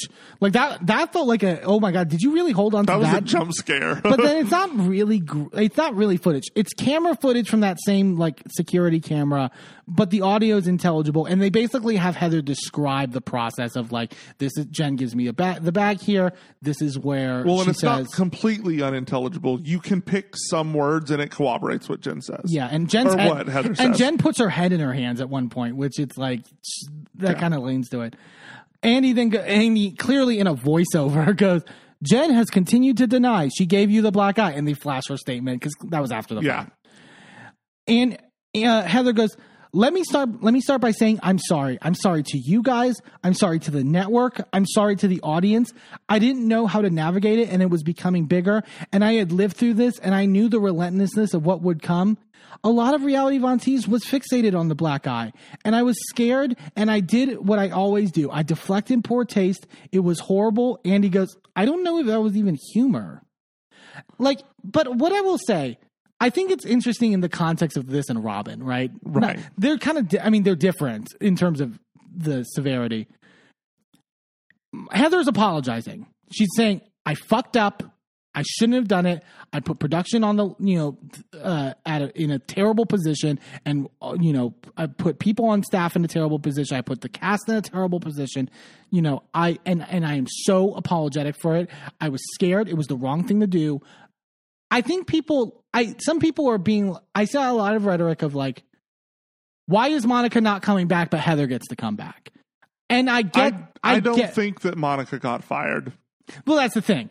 But also, I think, I think it discounts that Heather. I do think for the most part, Heather is owning this. And there's a moment where Andy like pushes back a little, and Heather does kind of like again go to that humor, like sort of like like it was a joke, whatever. But it's like, you know. I think for the most part she's owning it, and I, Yeah. I, I, I forgave her personally. Personally, yeah. I, I, you know, Andy goes, you know, when Even Laura- though she's not fully being honest still, I fine, whatever. I don't need to hear about this again. Yeah, sure. And he goes, when lawyers came in, I had to assume that you started freaking out. And Heather goes, because all I had was that she told me she had done it, and I said that I would cover for her. So I didn't. When the lawyers came in, like, what do you do at that point? Uh, Andy lays out. You went as far as to lie on your book tour and say that you fell into a cabinet. At another one of your book tour stops, you said that someone may have broken into the house and hit you, but production edited it out because of the non disparagement clause between the rental company and production. And so Andy's like, and also Andy lay, is laying into her. Like I think, Yeah. Andy was very firm with her. Heather Heather like chuckles and goes, "These were like a billion theories, but like I would never." And Andy goes, "I mean, I have to say, like it's not funny to accuse the producers or the production company of covering up a crime or an assault." And Heather goes, "It's not," and that's why I'm leading with, "I'm sorry." Yeah. You know, and and like yeah, to say that like someone broke in and punched, like that is she's not being serious when she says that, but I it's still a fucked up thing to say. Yeah. Um, Andy goes, "Is the grace that you are asking of everyone now the same grace that you, that she should be given, Monica?" Right. Which I was my question. She goes, "I can't answer that question because the way I handled it was to internalize." And Andy goes, "Well, you did accuse production, which is not really internalizing it." And Heather goes, "I didn't make an accusation. It was it was an absurd joke. I just like I shouldn't have made the joke. Whatever." Anyways, Andy goes, you know, it put people's reputations and jobs at risk. You know, Andy says, Did you ever go to her, meaning Jen, and say, This is getting too big? And Heather goes, Yes. And Andy goes, And what did she say? Heather goes, She said, Unless they can show us the footage, we deny, which like is so interesting that in Jen's statement mm-hmm. after this reunion was filmed, Right. is the well if Bravo had the footage of it, they would show it, Right. kind of validating what Heather's saying. Right. Andy goes, and did she say thank you? Heather goes, no, Jen Shah. She was never my friend. She pretended to be my friend, and I fell for it, and I will not for, fall for a pretend friend again. I rem- when she said that, you were kind of like, okay, I sort of see the connection with Monica. You had, right, because she had been saying there was a connection that this was quote unquote happening again. Right. And I didn't get what she was saying because she wasn't clearly laying it out, right? She was saying that Jen had abused them all and we're not doing this again. Well, Monica hasn't abused any of you. right, but the the secrecy and the whatever was triggering to her. Right. I can understand that. I now see a correlation there. However, I still think that you guys think she was being a fake friend. And I think that once she got on the show, she had let Reality Von Tease go. Yeah. Heather goes, I was worried about the retaliation. I'm still worried about the retaliation, but I'm a different person when I started this show. And the person that would eat that shit that is not going to do it now. And it was a pivotal moment for me in Bermuda. I kind of thought that she tells Monica, I kind of thought you would have said, you know, the gig is up. I'm sorry, but you spun it, you deflected. And I said to myself, this is familiar to me. And I defended this behavior and I'm not going to do it again. Which, I, I do feel like the reason that Monica didn't do that is abuse. I don't think Yeah. that she was able to ever say, I'm sorry. I don't think that apologies were ever accepted in her I think her mom taught her double, triple down, lie as much as possible. Right. uh, Heather said, I never want to revisit that type of toxicity. And if this is part of the job, then maybe. And then she pauses, and I thought she was going to say, like, maybe I can't, I shouldn't be a housewife. But she goes, it shouldn't be a part of the job. Andy goes, Monica, what do you think after hearing this from Heather? Monica goes, watching that was really hard. I do think that Heather and I, you know, more than what I know, maybe, you know, they also have gone through it. You know, I think Angie too. Lisa goes, um, what about me? And Andy goes, just let her finish. And I was Shut the like, Lisa, fuck up, shut the Lisa." fuck up. Lisa, shut the fuck up. It is not about you.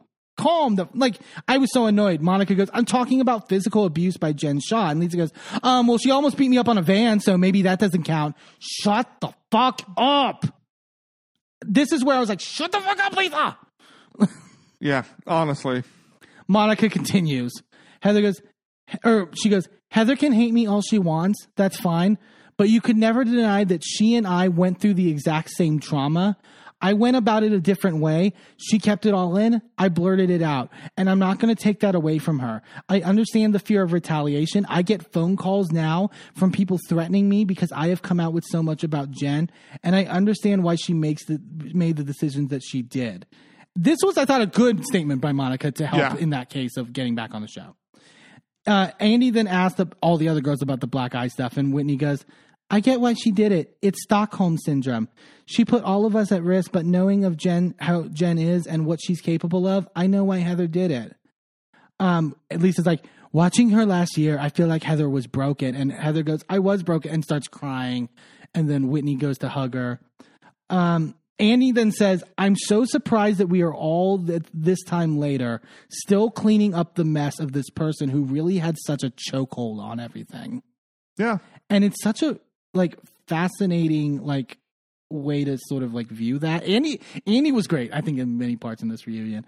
And he goes, if she's watching this, who uh, you would say what to her, meaning Jen? Heather goes, I would say, I'm no longer your bitch, and I regret believing in you. I regret turning on all of you. I regret fighting her fight. I regret disrespecting my children and my family and my opportunity here. And she's crying as she's saying this. And she goes, And I would say, I'm glad that you are in prison because I might not have had the guts to do it otherwise. This is where I'm like, I don't understand the people now being like, she's still defending Jen. Uh, it's when she walks all of this back on Watch What Happens Live. uh, which I think is sarcasm, and I think plays into like with the black eye jokes. I think th- I see so many people sharing that clip, and I think it is sarcastic of what she's saying. She also says in that same Watch What Happens Live, like Andy asks a question like, "How much do you miss Jen Shah?" And she says zero percent. That's not sarcasm. That's not a joke. That's just a statement of fact.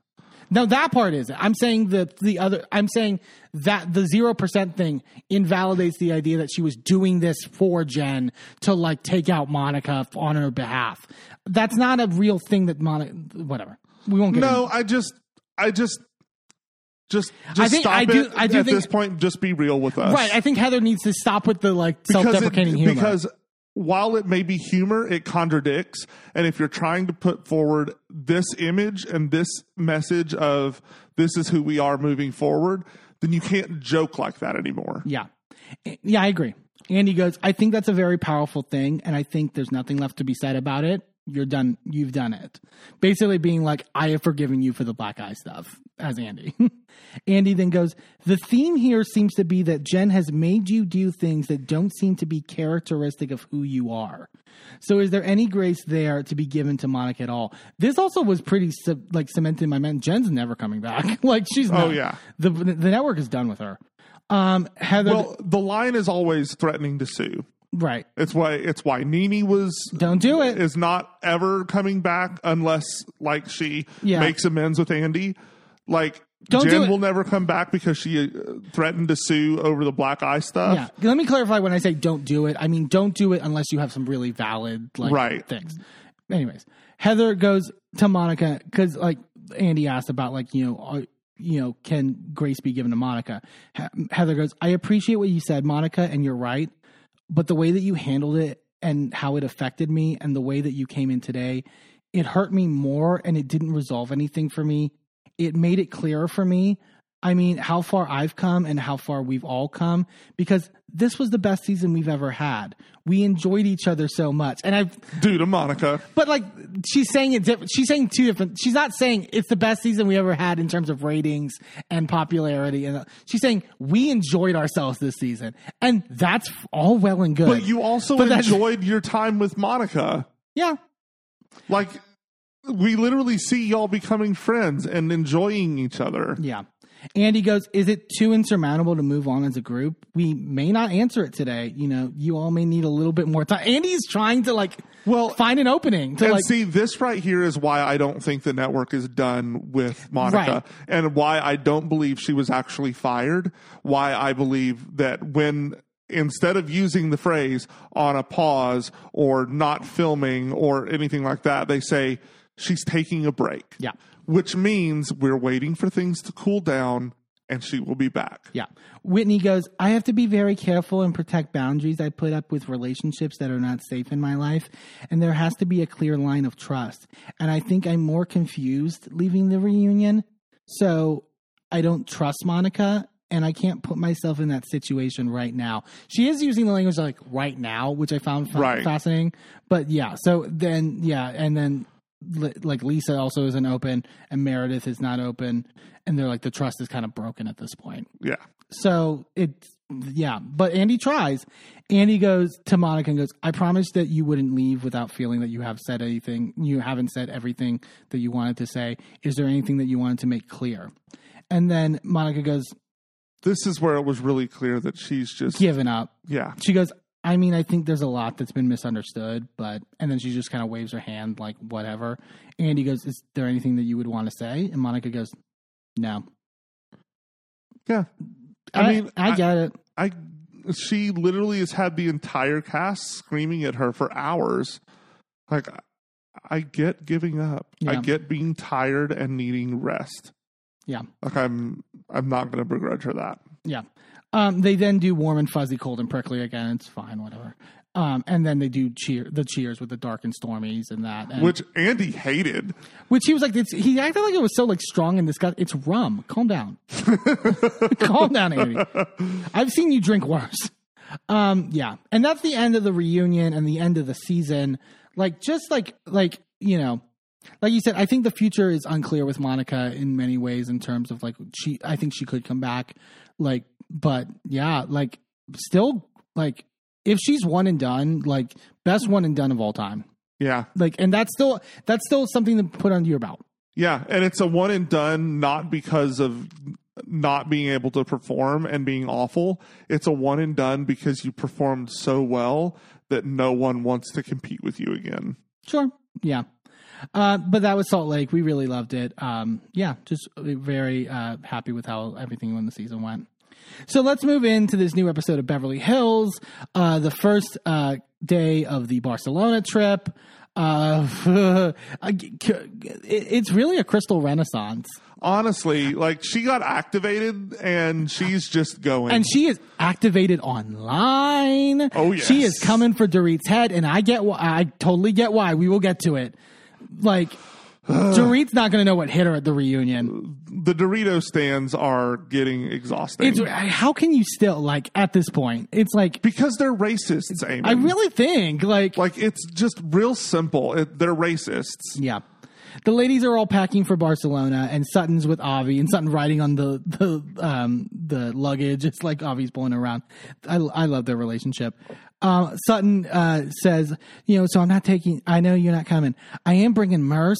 And I guess, a fr- and she talks about, you know, you know, I worked at Merce Cunningham Studio back in the 1990s when I was in my 20s, because like it's, and he's like a very famous like dance um, teacher, um, you know, has like you know Fosse like connect like Uh-huh. all that stuff, um, and talks about this connection, and I'm like, oh, so he's like, coming on the trip. That's interesting. And Sutton goes, "Do you want to go get him?"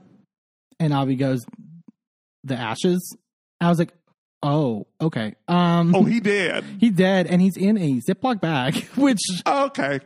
yeah, I, they were making comments later about him being in a Ziploc, and I was like, You you have is- to, it is- TSA. it's a TSA thing. yeah, that's true. And like, I don't, yeah, it's, I, I, when Sutton gets into like her relationship with him later, I actually thought it was very sweet. But in the early goings, I was like, this is kind of weird and awkward and kind of morbid. Uh, yeah. like, so, yeah. And she's just like contemplating what to do with it, you know, with the ashes. She wants to do something to like sort of like commemorate him, et- et cetera. Avi goes, just make sure it doesn't blow in your face. And I'm like, yeah, don't pull a Sonja Morgan. oh God, he's on the sidewalk. He's on the sidewalk. That's my favorite scene. Iconic. Um, the ladies all arrive at LAX to fly uh, to Barcelona. Crystal and Annemarie seem cordial at the very least. They aren't like they're talk like even more than like when people have problems on other shows. They're like talking and com- and conversating, conversing, whatever. Just say talk. Just say talk. Um, you know, which is interesting. Oh my god! So they're on the plane. Dorit showing off to everybody her Chanel PJs that are twelve hundred dollars.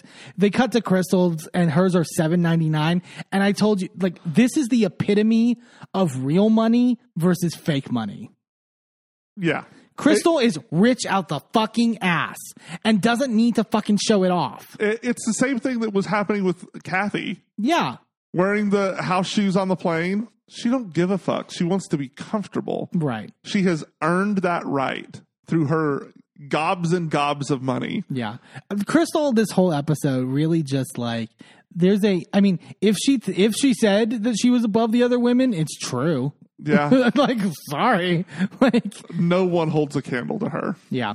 Uh they all arrive in Sitges, which is the town uh, uh that they're in. Um and so uh this is all and again Sutton talks is like one of the origins of like one of his stu- studios in Europe. So it's like a big you know sentimental thing to that as well. Sutton in the in they're all in the sprinter van. Sutton decides that they're going to play a game called All of a Sudden which is just like facts about Sutton which I love I feel it was like okay let's prove who's really my friend and who's not. Cuz like Also, like, plot twist, it's Erica? Erica gets like almost Garcelle gets like one and like it's Gar- Garcelle in the confessional goes like, I've got other shit to worry about. And Erica's like, I know everything about everyone. Yeah, it really is not going to help those like ran, like the teddies in the world who are like they're not friends. Gar- Sutton and Garcelle aren't friends off the show, which I don't believe, by the way. I don't believe that either. Garcelle just didn't care. Yeah. Um, I know Sutton at one point goes, "What was my first job in New York City?" And Kyle goes, "Stripper," and Garcelle goes, "Uh, uh that's Erica." and they all crack up laughing. Where Erica goes, "You damn right." Um, Erica wins, like you mentioned, and uh, they're like, "What's the gift?" And Sutton goes, "She wins a tiara." And Garcelle goes, "From Dolce and Gabbana." And Sutton goes, "No, from my store." And Garcelle goes, "Oh." And the way Crystal's like, like laughing, it's a tax deduction, baby. uh, it's great. They arrive at the house, uh, and the Airbnb owner Zoe like shows them around. It's a beautiful, like old, very old house, like in, in like the wood, um, like finishes and stuff like that is really cool. And- Very, yeah, very gorgeous, very old house. Has a Comes with cave. ghosts. Well, yeah. Zoe goes, it was built in the 14th century, so over 700 years old. And Erica goes, Jesus times right here. I was like, No, that was famously 2,000 years ago. yeah, Erica, come on. And then Zoe goes, just to warn you. And Erica cuts her off and goes, it's haunted. That's what you were going to tell us. It's haunted. And then Erica says that she has the ability to smell spirits. Ah! I mean, I get the, there's some people that are in tune, but like, I think she's just using smell as a placeholder for sense. Yeah. It, it's yeah. She does it like, and they're going in the room. She's like, "Okay, there's no ghost in here, so you know, maybe who knows." Uh, Annemarie makes the joke in the confessional about, I mean, we all know who dies first, like you know, when Yeah. and then and then they cut to Garcelle's confessional. She goes, "If it's between me and Annemarie, I hope it's her." Bitch, me too. The fuck? yeah. Um, Zoe says, so the previous owner told us that there were some little people, but I've never seen them, so don't be worried. And Erica just goes, we're all going to die. also, what does she mean by little people?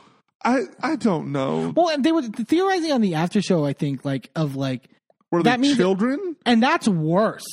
You oh, children ghosts you don't fuck with. no, because that's an extra level of demented that's like, Well, they're children. They have not developed a sense of morality yet. right, They're just evil little hellions. and just want to fuck with you. yes. Yeah. I've seen the movies. Um, they all draw numbers for their rooms, basically, and it, all the rooms are pretty good. But I definitely think Dorit got the worst. Earned. Earned. uh, it's definitely the smallest at the very least. Um, th- yeah. And so they're they're like still freaking out about the ghost. Like Erica tries to open the attic, and Kyle's like, "Don't you fucking touch that!" Like it's like, Nobody died, and then both Air, or both uh, Dorit and Kyle at the exact same time go yet. yeah. they they are gonna get ready for dinner, and then oh my god, like a stampede of fucking glam walks in. Like everyone's glam coming in at the same time. I I I don't know if we talked about it because I mean this is the first time we really talking about Beverly Hills. Um, I'm kind of over the glam on these trips and the showcasing of the glam on the trips. Like I shouldn't have to know about it yeah. Well, I mean,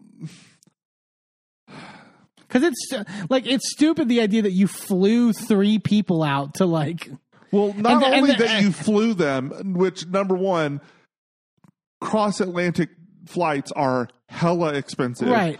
But then also you threw three people and you're paying them to be there. It's not just that you flew, but you their time that they are there is on your dime as well. Right. And they're staying somewhere.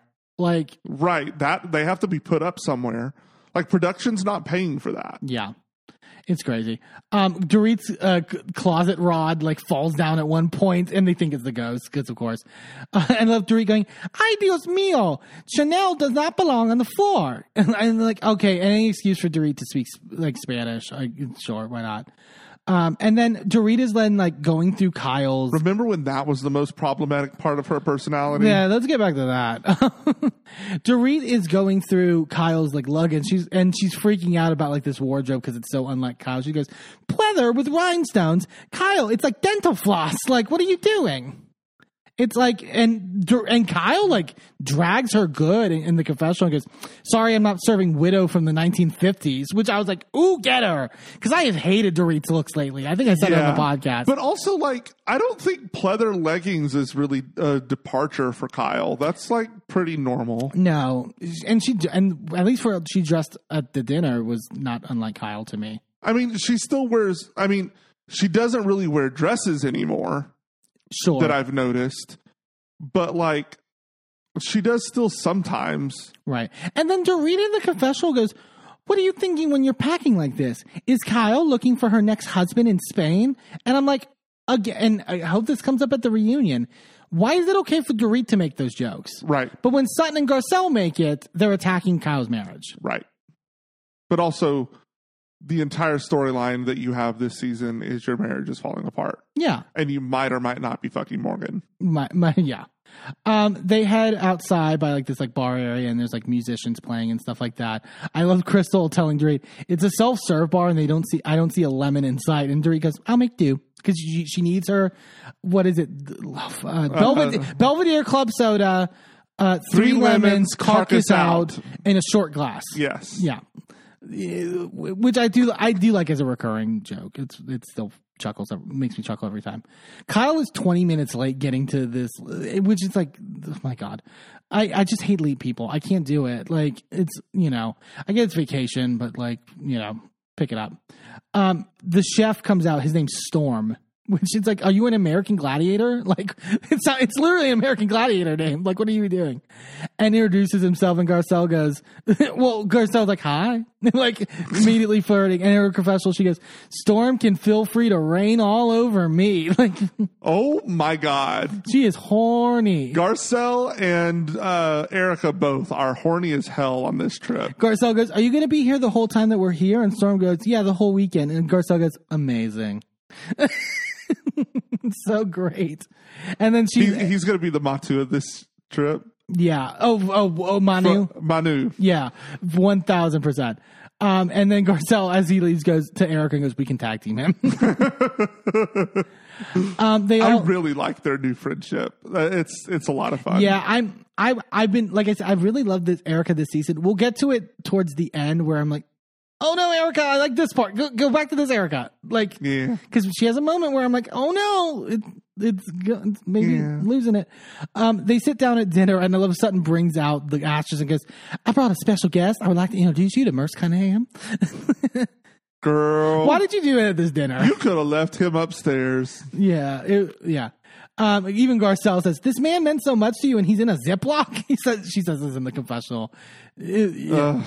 Um, but Erica like talks about like because Erica has like a, da- a love for like classic dance and sort of stuff like that, and she talks about how like her assistant Mikey had to basically like when she didn't know who he was, be like, "Are you fucking serious right now?" Like he's like, you know, when you talk about like Fosse and you talk about like you know all Twyla and all like he's like the he's the head of it basically. Yeah. Um, Sutton talks about to the group about like her connection with him. She says, "When my father died, one of the first calls I got was from Merce," and I thought it was really sweet how she like detailed in the confessional, like, you know, he was such a unique person, and he didn't mind my quirkiness. He never called me weird, which I was like, oh, like it's like, so, it, it was nice to like to sort of like because I get people. Uh, yes, Sutton is weird. Like we like, and I love Sutton for being weird. Yeah. But it's like having like I can understand where she gets called that so much that can really be internalized and like sort of like you know. And it's good to have the people that sort of like understand you and like Yeah, it it reminds me of I know this is not a Glee recap podcast, but um, it reminds me there's an episode uh, when uh, Artie and Heather or Heather uh, Morris, uh, what's the character's name? oh Brittany. Brittany. Artie and Brittany are dating, and they're getting a fight, and Artie calls her stupid, Oh I oh I I cried during that episode and all she the time. she said, "You were the one person who never called me that." yeah. that's what this feels like to me, right? It feels like Sutton's like, this is the one man who never called me weird. Yeah. It's This is the one. it's really beautiful actually. Yeah. Um, Storm serves them, and Garcelle and Eric are just winking at each other from across. The, but also, it was I felt it was awkward because the ser- one of the servers is his sister. Did you see that in the lower third? No, I missed that. So it's like you're flirting right in front of like this woman's like brother, like they're freer with that shit in Europe, I guess. I guess. And then like they're eating, and the way that Dorit and Garcelle are like moaning over the food, like oh, mm, uh, no, no. give me a break. Like come on, it's it's like what ham on like like the like fancy not ham on cheese. Like Erica said that, but it's like the fanciest fucking like you know I mean, it's bougie, but it's still ham and cheese. Yeah, come on. Uh, they're all talking about just how the food's good or whatever. Annemarie then jumps in, and I'm like, okay, here we go. Annemarie's like, I just want to interrupt because I feel like there is a bit of an elephant in the room, and there's something that I need to get off of my chest. Um, you know, last weekend was a lot. Um, there's stuff on my part that I can apologize for. Sutton and I talked. You know, I hope that we're in a better place. Sutton goes, yeah, you know, the, the esophagus stuff was fine. My problem was the lonely and the insecure. I think you also had a problem with the esophagus. So, yeah, yeah, I- Let's not undersell that. Yeah. But I get it. You're trying to move forward. So I'm, but I was kind of, I, I didn't, I wasn't really giving Annemarie credit, but I was just like, okay, she's kind of owning it, whatever. But then when I heard that this added thing that she did, that she didn't even mention, I was like, oh, okay. They flash back to it. It's when they're all at the table after like the, the gala is done. She goes, I'm going to wake up in my, in the morning to my amazing husband and my amazing children and my amazing life and thank God that I'm not lonely and I'm not insecure. And Sutton goes, Who's lonely and insecure? Which it's such a nasty thing to say. It really is. And also when again, get to get to it, when it becomes later of Annemarie accusing Crystal of putting herself above everybody else right. of saying you think you're superior, you think, you know, you're so much better than everyone else, and then you're making comments like that? Also, way to define yourself and your self worth by your relationship to a man. I mean, the man that calls you an 8.5. Right. And we're starting to see why he overrated you as an 8.5. Yeah. Sutton explains to her, We have three divorces at this table. I was more lonely during my marriage. He traveled a lot, and when he didn't travel, he was asleep because he works all the time. And I think we can all understand that. And the producers cut to Kyle, which I was like, Good on you, producers. That was a good grab. Like, Sure, but yes, I think it was pointed, but I also like Kyle's also been through a divorce before this one. yeah. Like she was married before Mo. So like yeah, like she's still been through it even if you weren't talking about right now. Right. Um, Garcelle then says that affected me too, actually, and what Sutton's bringing up. And she says in uh, in her confession, But also that's four. Garcelle has been oh divorced. right, Garcelle, Erica, Erica, even though Erica's Kyle not, and Sutton. yeah, yeah, even though I guess Erica's not fully through her I, divorce, but well, I think she is though now at this Is she? point, or she's at least going through it. That's still another divorce. yeah, I, you I would count it. Uh, Garcelle explains like the way why it affected her, and she's like, it's like basically saying like if we don't have a man, then we're not like you know yeah. like like valuable, like fuck off. And then, but she says this is her confessional. Annemarie then goes, Several of us were angry that night. I said things I was not proud of. I apologize for that, okay? Why did that sound like Ramona? Yeah, oh, oh, yes. Yes, it's Ramona. It's exactly Ramona. It was the okay that cinched it for It's me. It's like, okay. What are you, like, you're not, like, no, you should never be apologizing stern. And she does, she's done that, all- did that last episode as well. You're terrible at it. And I love Garcelle in the confessionals. Like, if this is Annemarie's apology, don't apologize. honestly, Like, there's no point in it. If just keep it to yourself. Yeah. Um, Annemarie goes, um, anyone who else I may have offended, I apologize for that comment. Crystal goes, calling me insecure. And Annemarie goes, we're going to get to you. Bitch. I was like, y- oh yeah, and you're not going to like it. Um, uh, Crystal or Annemarie goes, let's talk about the Crystal situation. The first night that Crystal and I met was at a mutual friend's house around the holidays. The first thing Crystal said to me about this group of women was that you ladies are not inte- intelligent, nobody here was educated, and you are very shallow. What it- this? Here's my problem. This felt out of nowhere. right. And again, and Gar- Annemarie makes a comment later of like, I'm not a person who likes conflict. But you're like, hold you. Yeah, is it in the room with us? Uh, Is the not liking? Yeah, I just don't get it. The only thing you've done on this show is cause conflict. Because, uh, but my problem is like, you had this conversation with Crystal, right? That was apparently so scandalous, where she said all these very terrible things about these women that you're in this group of, and you've held it for, to this point. You didn't say it at Kyle's house. You didn't say it at the. Uh, you didn't even say it when Crystal was confronting you at the gala. Right. What are you doing? I'm just, I'm trying to piece together a realm in which that makes sense. Nope. Nope. There's not a realm. There's no realm in which that makes sense. Yeah. Crystal goes, shallow and uneducated? That's ridiculous. And Sutton goes, she knows I'm educated. I'm out of this group. And love Garcelle goes, we're all educated, Sutton. like, like, it was great.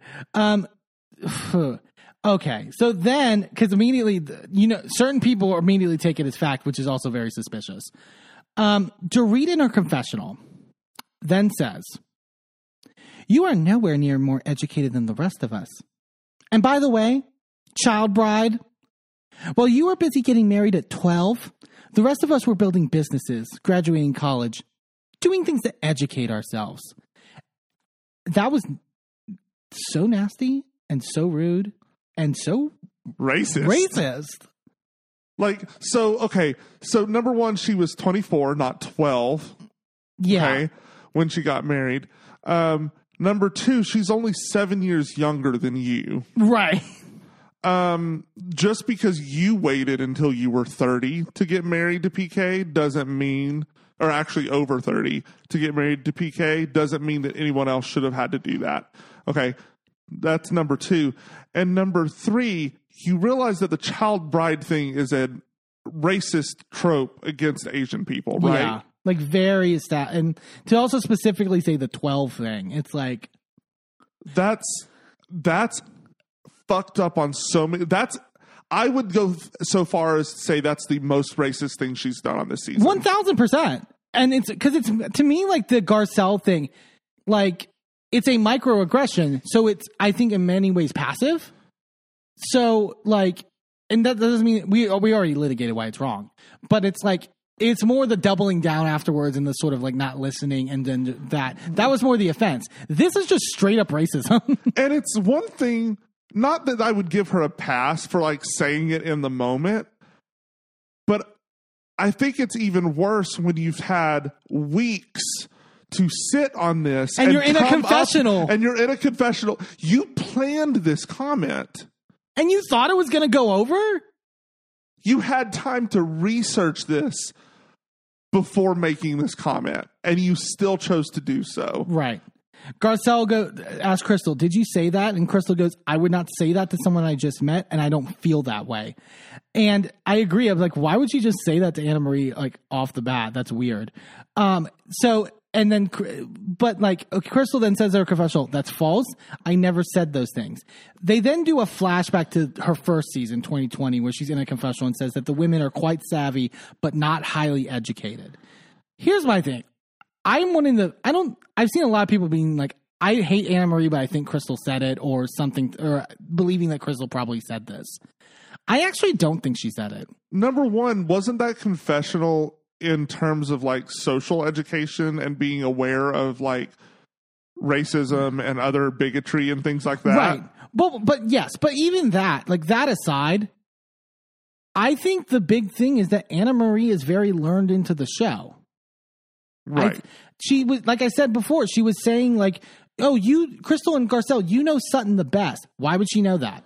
I think she's learned into the show, and I think that actually helps Crystal's point that Annemarie just watched that, pulled that, and used that as what she said. Yeah. because I don't think that's what what happened, and also I think we all are under the same impression that Annemarie, the re- part, main reason of why she's doing the stuff that she's doing, maybe she's just a crazy person. I don't know. But I also think she's being told to do it by Kyle. yeah If you notice, Kyle's very quiet in this scene. mm-hmm. And also, like, Kyle and Crystal just had that reunion last season where they really fucking went at it. And Crystal basically said, "You only told Garcelle you understood the racial racism stuff because you didn't want to uh, get called out." Like it got so heated, and it felt like Kyle was real. It feels like they. Here's the thing, I don't understand the hate for Crystal. I don't gen. I like be mad at her in certain moments. Yes, she doesn't say the right thing all the time. Yes, she has moments where she's in the wrong, etc. But the hate, like they hate her, and I don't get why. And when I say they, I mean like Kyle and Dorit, at, and to a certain extent Erica. But it's like I don't get why. I, I honestly don't understand. And I mean, maybe there is a lot more like racism towards AAPI folks than than maybe we are aware of. You know, I don't have a lot of Asian Pacific Islander people in my life, so I've not been exposed to their experiences with racism. as I have been with Hispanic and Latino and black folks. Right. Like I, I've seen those people deal with that, right? Yeah. On a personal one on one basis. I get that. I've not had that experience. So maybe I'm just not aware of how bad it is. I didn't realize it was this bad. Yeah. Like because I genuinely feel like at least Kyle and and Erica, when they are told they are in the wrong, they fix it and move forward. Yeah.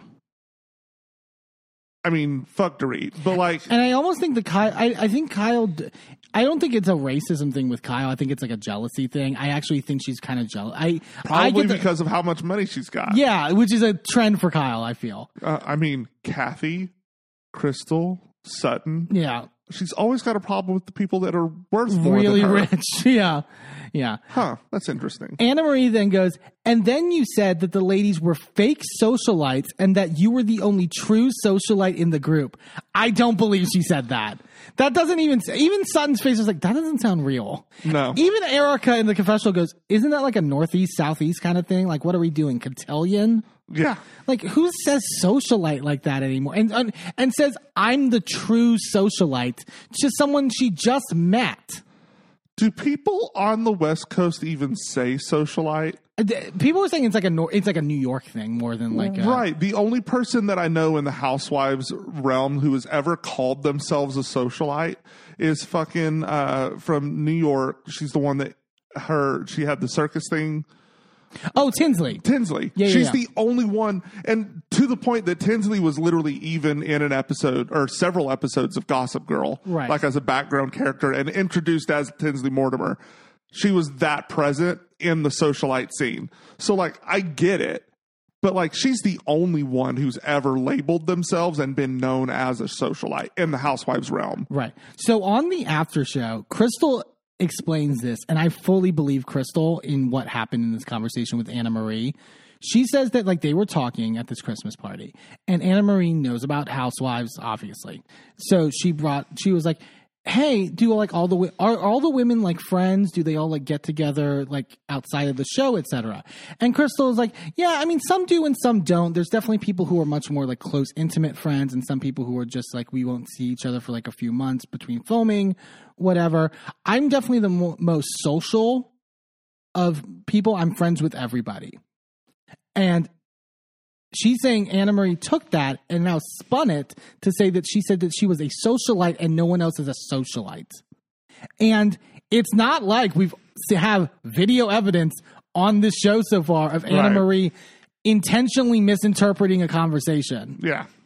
with the Crystal. You were the one that said Sutton had an eating disorder. Bitch, what? Like, I believe Crystal. yeah. I actually really believe Crystal Yeah. on this. Um, Dorit says in her confessional, Do I feel like Crystal could have said that? Yes. What that's basically saying is, this is my excuse for not being interesting because my intellect is too high. No, you're boring. What is this hatred? Why does Dor- what has Crystal done to Dorit to make Nothing. Dorit to be like you're boring and and no one likes you? Why? Dorit got her marching orders. apparently or something. It's like Jesus Christ. And also to call Crystal boring, like I'm sorry, Andy Cohen has yawned in two reunions in a row when you're t- talking. Yeah. You're you're You constantly get called out by cast members on camera. For being long-winded. Like nobody wants to listen to you talk. Yeah. Garcelle then asks Crystal, "Did you say that?" And Crystal goes, first of all, it's offensive that you would ask me that, but no, I didn't." And Garcelle's like, "Well, I'm asking." Like Garcelle's kind of like she's like, I mean, I've had moments where Crystal like kind of like does like the superiority thing.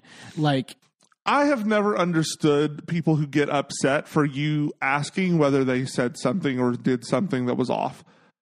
I, I've I've never understood that. Yeah. Like, yeah, you may know somebody's character, but that doesn't mean automatically that they didn't do something out of character. Like, but at the same time, it's even not. You have to give someone a chance, right?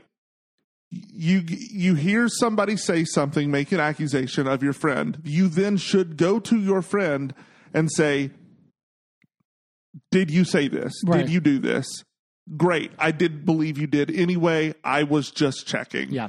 Or, wow, I really didn't think you would say that. I was really ready to defend you on this. This kind of upsets me. Yeah, yeah. Like one of those two situations, but you ask first. You never assume. Yeah. Crystal Crystal was so smart here by the way. Like she actually like in in an argument standpoint really kicked Annemarie's ass here. She turns to Garcelle and goes, "Have I ever said that I was a socialite?" And Garcelle goes, "No." Crystal goes, "Have I ever said that I'm very social?" And Erica and Garcelle both go, "Yes." Like what Crystal's saying in the after show. Kyle then jumps in out of nowhere and goes, I mean, with all the socialites that I know, they don't ever say that they're a socialite. And Crystal goes, that is correct. Kyle, you're literally proving Crystal's point and you don't even realize it. Yeah. Yeah. You're right. People don't just go around saying they're a socialite. So why would Crystal do it to Annemarie? Yeah. And the fact that Kyle jumped up to like def- like have Annemarie's back here tells me that Kyle gave her orders to do this. Exactly. Annemarie goes, You need people to think that you're better than them. And Sutton goes, No, she doesn't. Annemarie goes, That's all that I've seen. Crystal goes, That's all that you've seen? I've seen you six times in my life. Give me an example of when I've acted like I'm better than you. And Annemarie goes, Well, right now. What? That's not an answer.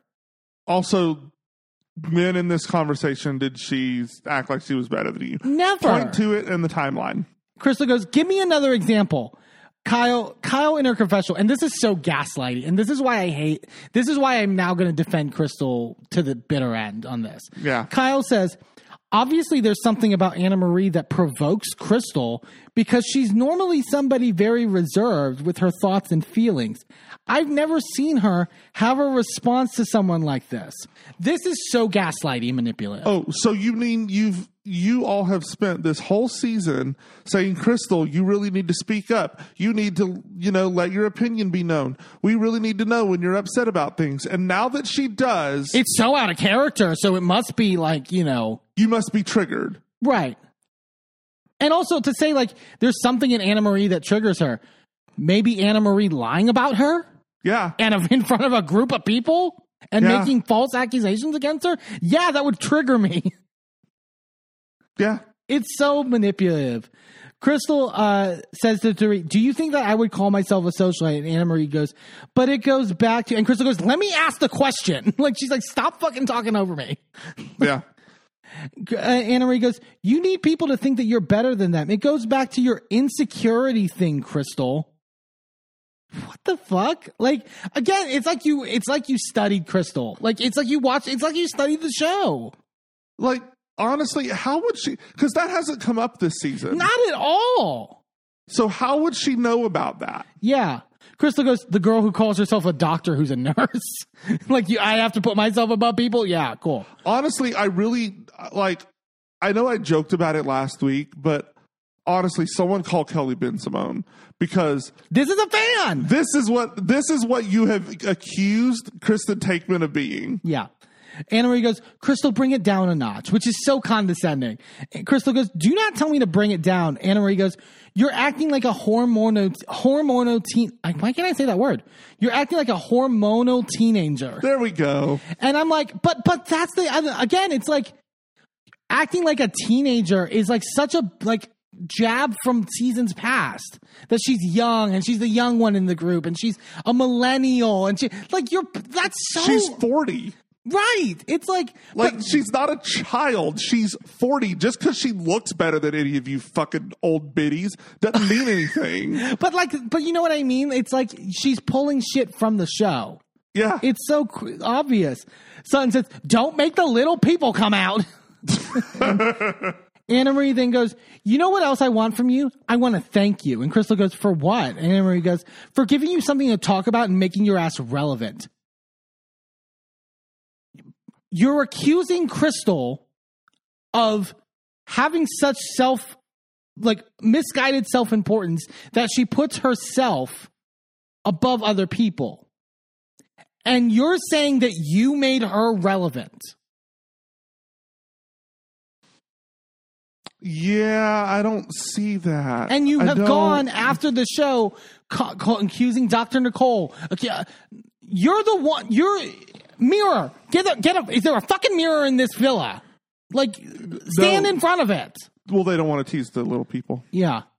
Um, Annemarie says her confessional. I'm sorry that I trigger you. I'm sorry you find my life so interesting. She has nothing to talk about except for me. You, you have been on this show for five episodes and you've only talked about a woman's esophagus that you've known for fucking five minutes. I'm so over this bitch. Yeah.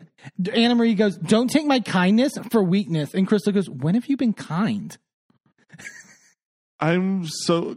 Isn't the the reunions filming tomorrow? Right on Friday. Yes, yes, yes, yes.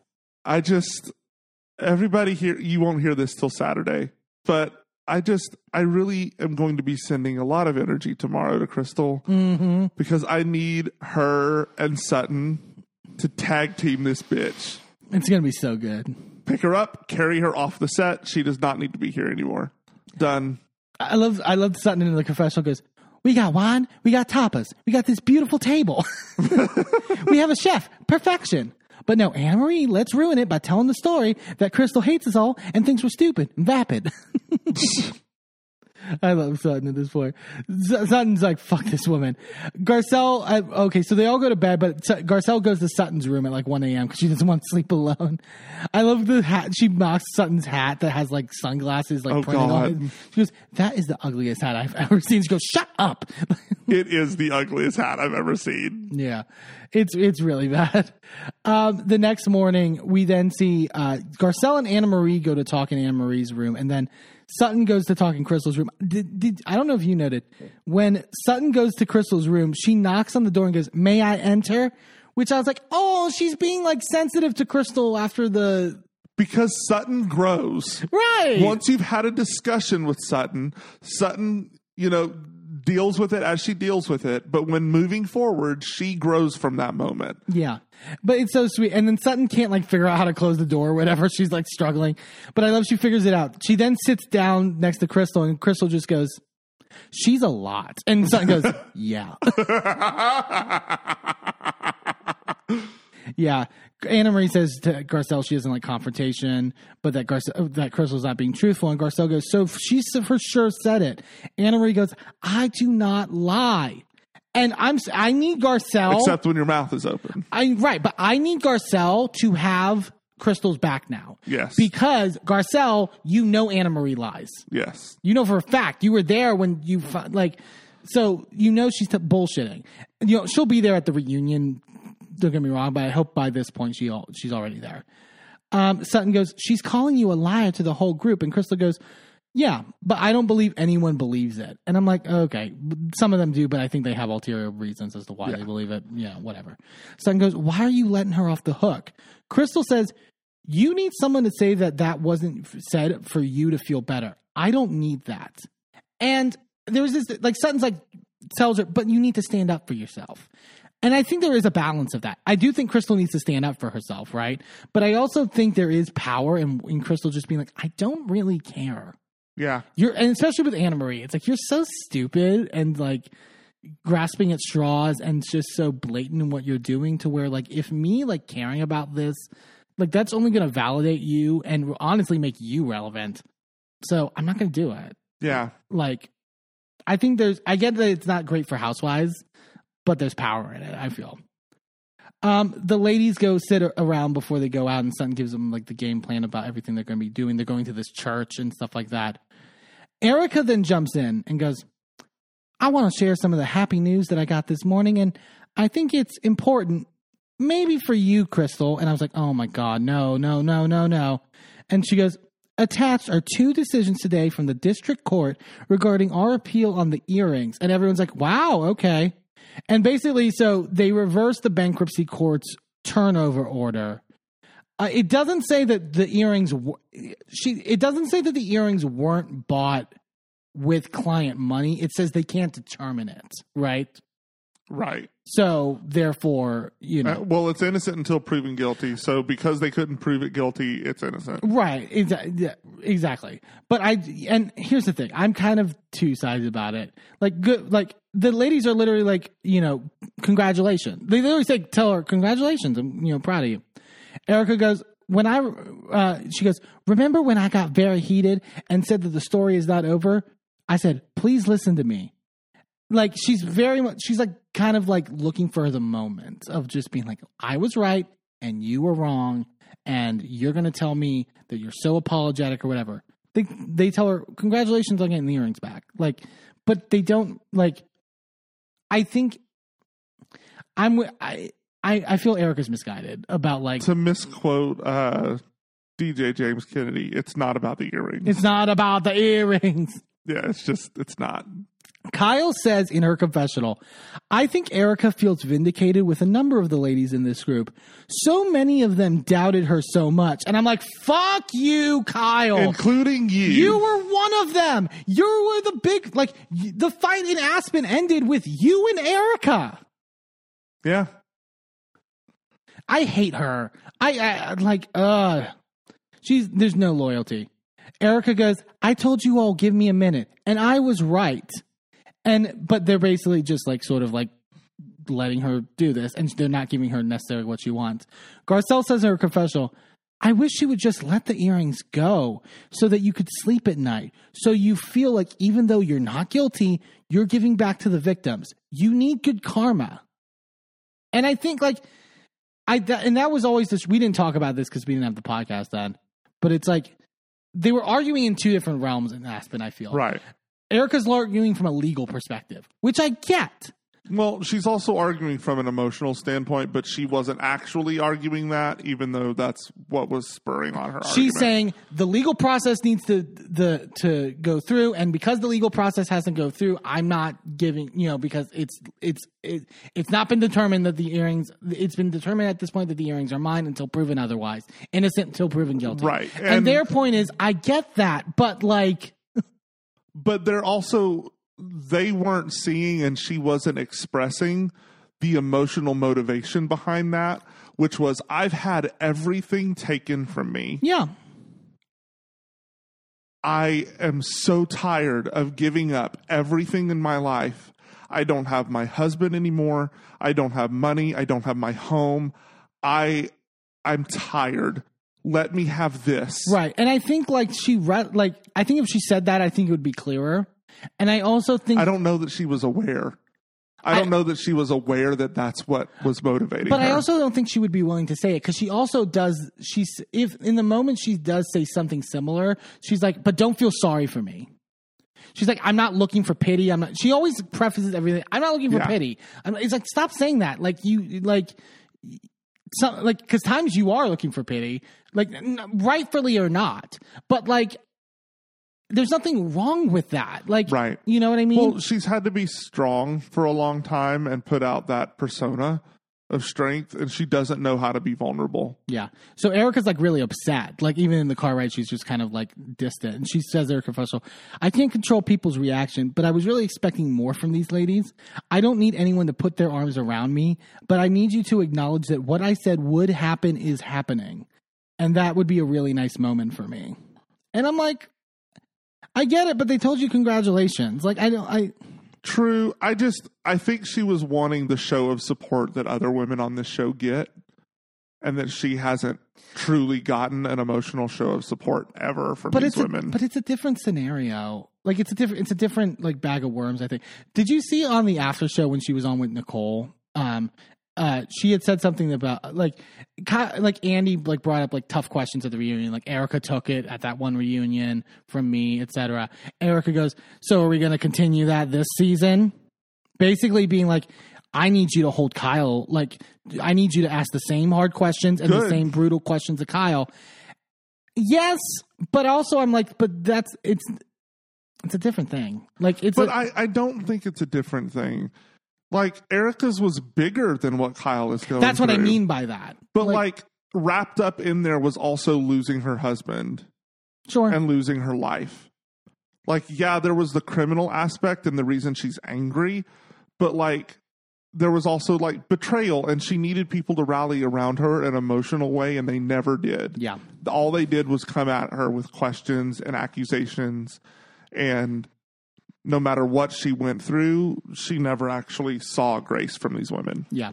So they all head into the vans to then go to the church that they've planned this thing for, and it's like this giant, like upward. I would hate driving on this road. First off, like Absolutely as, some, as someone who lives in Pittsburgh and drives all the time, like th- this was scary.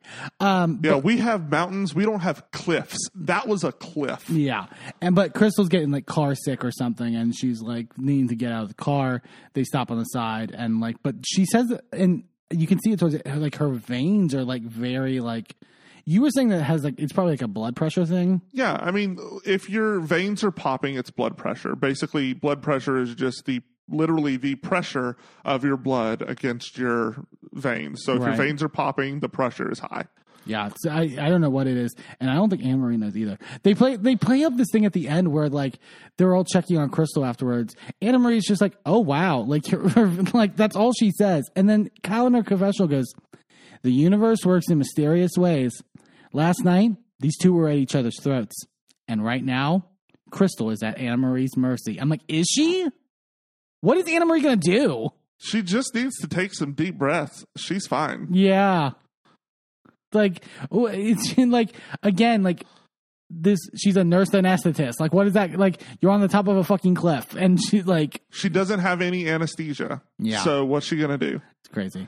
It was so performative. Anyways, um that was Beverly Hills for this week. A really great episode and uh, and again like Queen Crystal like Honestly. really fantastic work from her.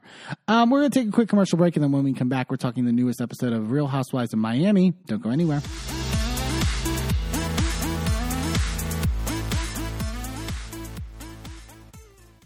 Well, hello, friends. I'm your pal in the mainstream media, and, And I'm the Riz. and you know, Riz, it takes years of strenuous, dedicated training before you're worthy to step inside a professional wrestling ring.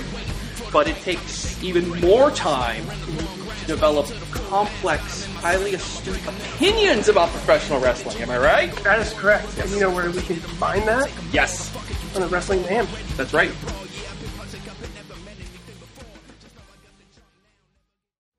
I'm Eamon, I'm Merlin. and if you're anything like us, you live your life out loud. And when it comes to issues of discrimination, inequity, and outright bigotry, we use every platform we have to speak out against systems of oppression that perpetrate violence against marginalized groups. That's why we are so proud to wear designs from the Survivors Know merch store. Their team has created designs that feature unapologetic, empowering, and survivor centered messaging that range from mild Like, accountability is love, and toxicity is not on the menu. to a little more spicy. Like one of my favorites, Fuck Your Laws, Fuck Your System, Transformative Justice Now, which has a cute little happy flower on it. Each design is available on a variety of items from t shirts and hoodies to bags, blankets, magnets, and even stickers. And as more items become available, the options will continue to grow. 100% of the proceeds go back into supporting the amazing work done at Survivors Know to support survivors, workers, and survivor advocates by organizing, challenging the status quo, and creating alternatives to the systems that fail us. Support Survivors Know by shopping today at survivorsknow.threadless.com. That's survivorsknow.threadless.com. Sidekick Media Services. We are your sidekick in business for social media, video production, and more. Find out more at sidekickmediaservices.com.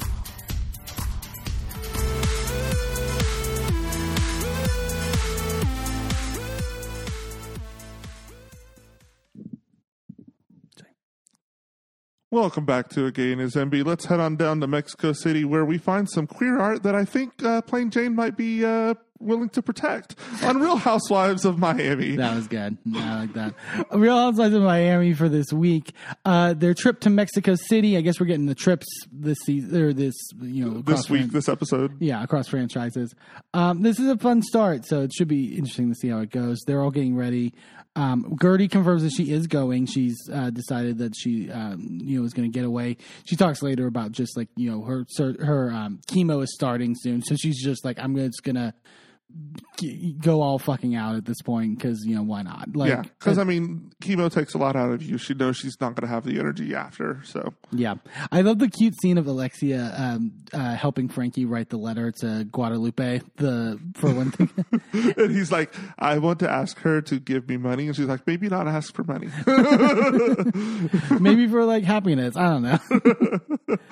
um, yeah, and Nicole is not going to be there until the next day, basically, because she has work. So, um, they fly into Mexico City and get into the Sprinter. Um, Lisa is on the phone in the back of the uh, van with her lawyer, basically, because she's like having to balance that they're trying to do a settlement and like What's up with Lisa's in vans calling lawyers? uh, just a, trend alert. Like, Trend alert.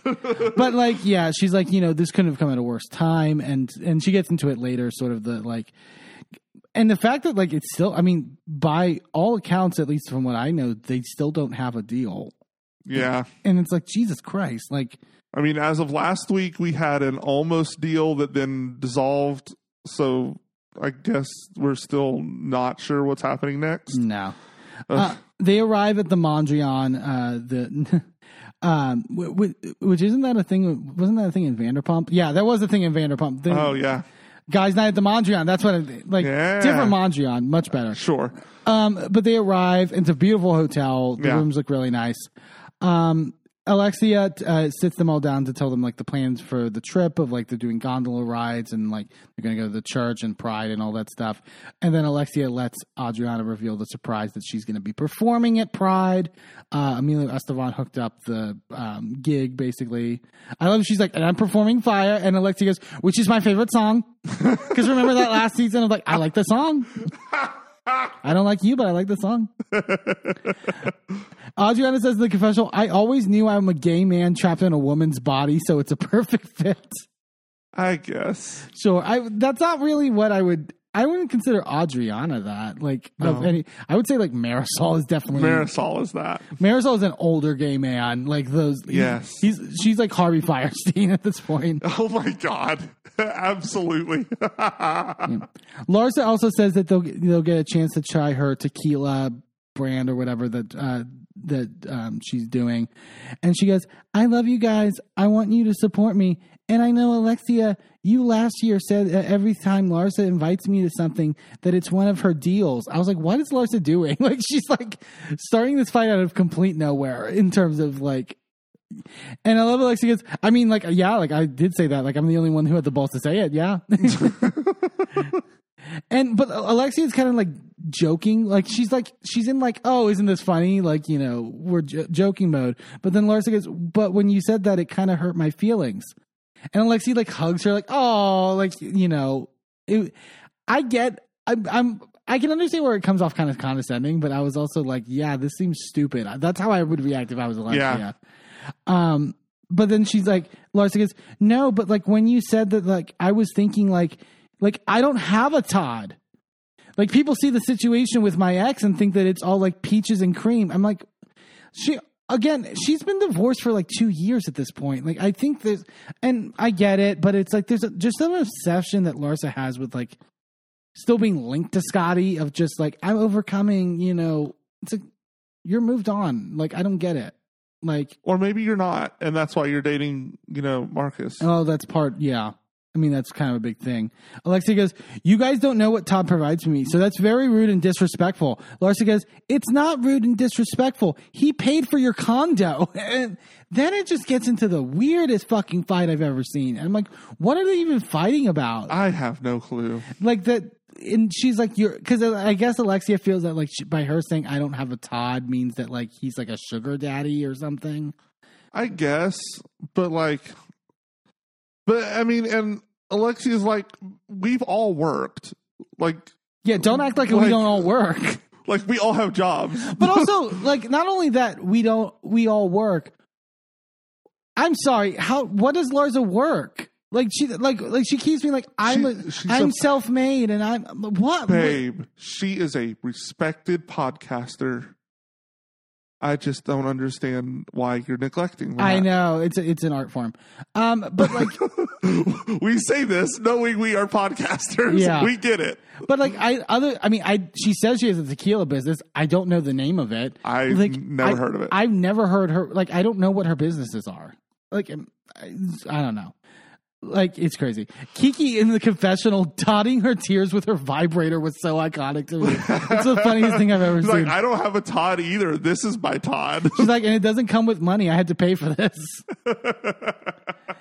Larsa goes, I can't rely on anyone. And Lexi goes, You relied on Scotty for 23 years. She goes, My friend, stop talking for one second. I have two homes, four kids, double, not because I want to. I don't have Scotty. I don't have anyone. Just support me. And then, like, storms off. I'm like, What is this?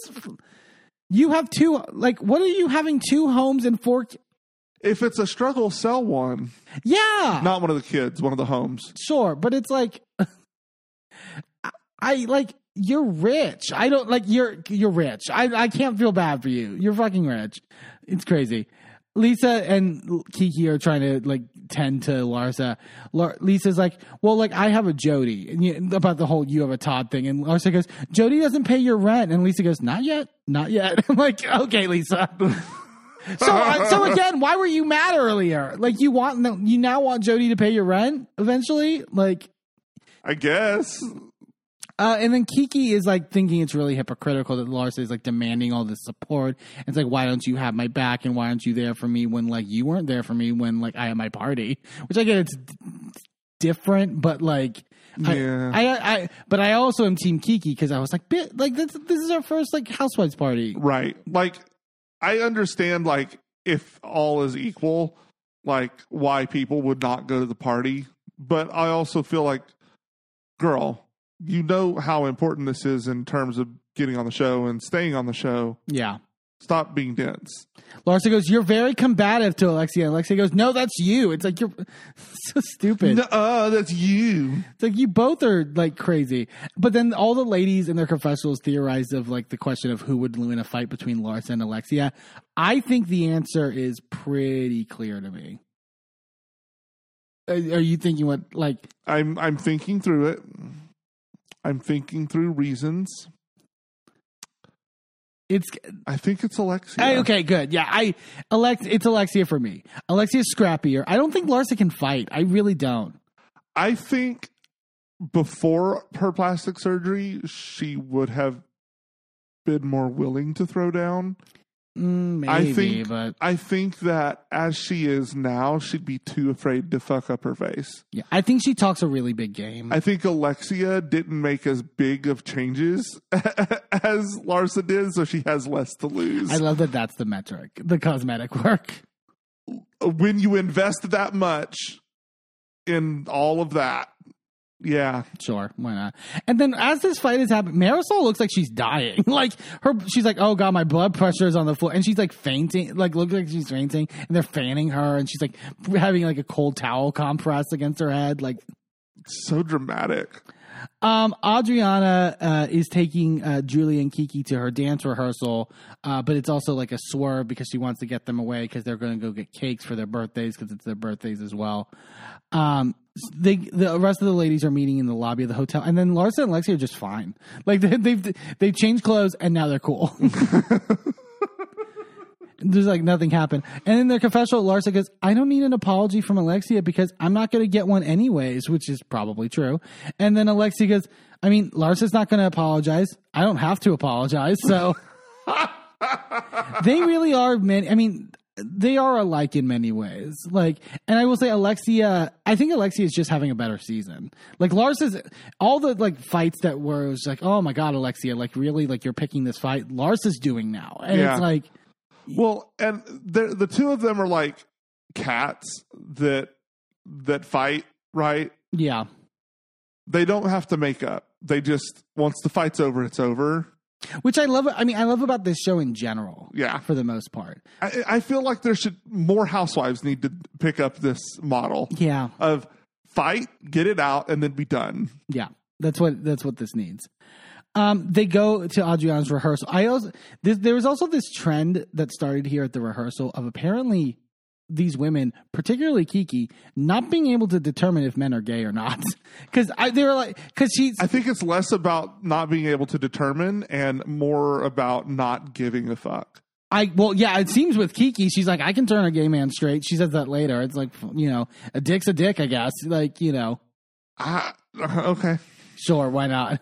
but like, she literally is like, Are you sing? Hey, who's single here? And it's like, it's a dance rehearsal for a pride event, They are all homosexuals. right? Like the one guy like literally shows Adriana his like painted nails or whatever. It's like, come on. I mean, you might have some bisexuals or pansexuals in there that you may have a chance with, but come on. Yeah, I was so they do the rehearsal, and apparently, uh, I this has to be like for television, right? This can't be like the actual case because they're saying she has one rehearsal in like, and then the performance is in like twenty four hours, and and it's pretty complicated choreography. She was probably given the choreography beforehand. These are professional dancers. They can pick it up in one rehearsal. Right, sure. And like she's doing lifts and stuff like that. And it just seemed like it, to like throw it on her like this doesn't seem Yeah, there's no way that she didn't have this choreo and has already rehearsed it. yeah, that's just TV magic. Yeah. Um, they go. The rest of the ladies go to a bakery to get the cakes. oh my god, I love that they're discussing like what cakes they should get. They're like, yeah, dulce de leche something. And Lisa goes, do they have red velvet? What about red velvet? And then Alexia has to go, um, red velvet's American. So like, no, Yeah, that's not a thing. like this is a local. Like they don't have. they like, have dulce de leche, they have tres leches. Like, what do you want? they literally were like tres leches with chocolate or tres leches with strawberry. That's it. Like. The- I mean, you might have some pan de, uh, uh, pan de dulce. Is that what it's called? Yeah, yeah, yeah, yeah. You might have something like it's like a bakery, right? Like it, it's a it's, yeah. It's not. No, we're like not. you're not going to fucking you're not Kroger. getting. You're not getting a German chocolate cake. That's not happening. Um. Oh, oh my god! As they're as they're finishing up the order, Lisa and Lars are like sitting by like one of these outdoor tables, and are just it's just like thirty seconds of them just taking selfies, looking for the best light in the picture. I love how Lars is like, "No, girl, the light's over here." no, move, move this way. No, now this way. No, it's so stupid. And then Lars says, says, "Yeah, so like Marcus and I have like the same passcode on our like phones." She says like so much. Do you have the passcode to Jody's phone? Lisa's like, it's too early, I think, for that. I didn't have Lenny's passcode until he cheated on me. And I'm like, well, that's your problem. That's a bit late. yeah. Middle ground. Not to say that Jody would ever cheat. Like, and Larsa talks about that it's really important to have it. So that, like, you know, it's important for every woman to know what's going on with their man. We'll get to it later in terms of Larsa, where it's like starting to see the jealousy in terms of the Marcus stuff, like Yeah. coming to the forefront. What are your thoughts, though, Jenner? So we have each other's passcodes, Like- Right. Like I even went so far as I put your face in my facial recognition. yeah, yeah, yeah, because it's easier. It's it's just easier. but it's like i i mean i don't i I, I get what Lars is saying. Like, it's not about like trust. It's just about like openness and like, Right. Like, yeah, I like. I think it's fine. I like here's the thing. I used to be very very territorial, especially growing up hmm about my things and my space being mine. yeah, right? And like, you don't invade my space, you don't touch my things, you leave me alone. Um, but that was because I was constantly having that trust violated. I've never had to worry about that with you, yeah, and I've never had anything I needed to hide from you. So I don't give a shit. Like, right. fine, go through it. And mainly because, like, if I see something I like, I'm going to show it to you. That's I'm not going to hide it from you. I'm going to be like, ooh, look at this guy on Twitter. Well, that's the benefit of also being in a homosexual relationship. Right. Um, but we like- can hunt together. but also I think what, what I would maybe add to Lars's point is like it's I think it's fine. I think but I think it can't be in the place of communication. right. You know what I mean? You have to have that. And it's like if you don't and it's just that, then that's a problem. Right. And like, if you feel the need to go through their phone, that's a problem. Yeah. But if you just need to like pick up their phone to place a Uber Eats order, or if you need to like make a phone call and your phone's in the other room, like I get that. Like having someone's access to someone's phone for that, cool. And knowing that they could get into it at any point should they need to, that's enough to stop most people Right. from doing anything crazy on their phones. So like but if you feel the need to start snooping around, that means they already don't have your trust. yeah, yeah, yeah. And That's and- already an indication of a problem, even if there's nothing there. Yeah. Um, they're walking through like a park area, and I love Lisa going like, "Oh my god, it looks like it looks like Japan." it's like, "Oh my god, Lisa, Jesus Christ!" Like, That's a very different country. also, it's just it just looks like a park. Just looks like a park. Do you, do you mean that you don't have green spaces in uh, Miami? Because yeah, that's probably true. yeah, Lisa's telling them about like the conversations with the lawyer. She's like, "The lawyer is on my ass." She's like, "He's like, Lisa, sign the fucking deal," and I'm like, "John, I'm almost there because I got Lenny to go up a little bit more." But then he goes back to his idiot lawyer and it's like, "You, know, I need to take his advice." I'm like, "Okay, I'm hmm." Take the deal. I think you need to take the deal. And I think like I think to like try to like get more and more like you're I mean, you're lucky if you get enough, right? At this point with Lenny. Right. Like at this point, I feel like it's fuck Lenny and everything that he feels or thinks or wants, whatever, right? Is this deal something that would make you happy? Right. Is this enough to cover you And your kids and, and your kid? And will let, yeah, all of that being under the umbrella of you, right? Is this enough?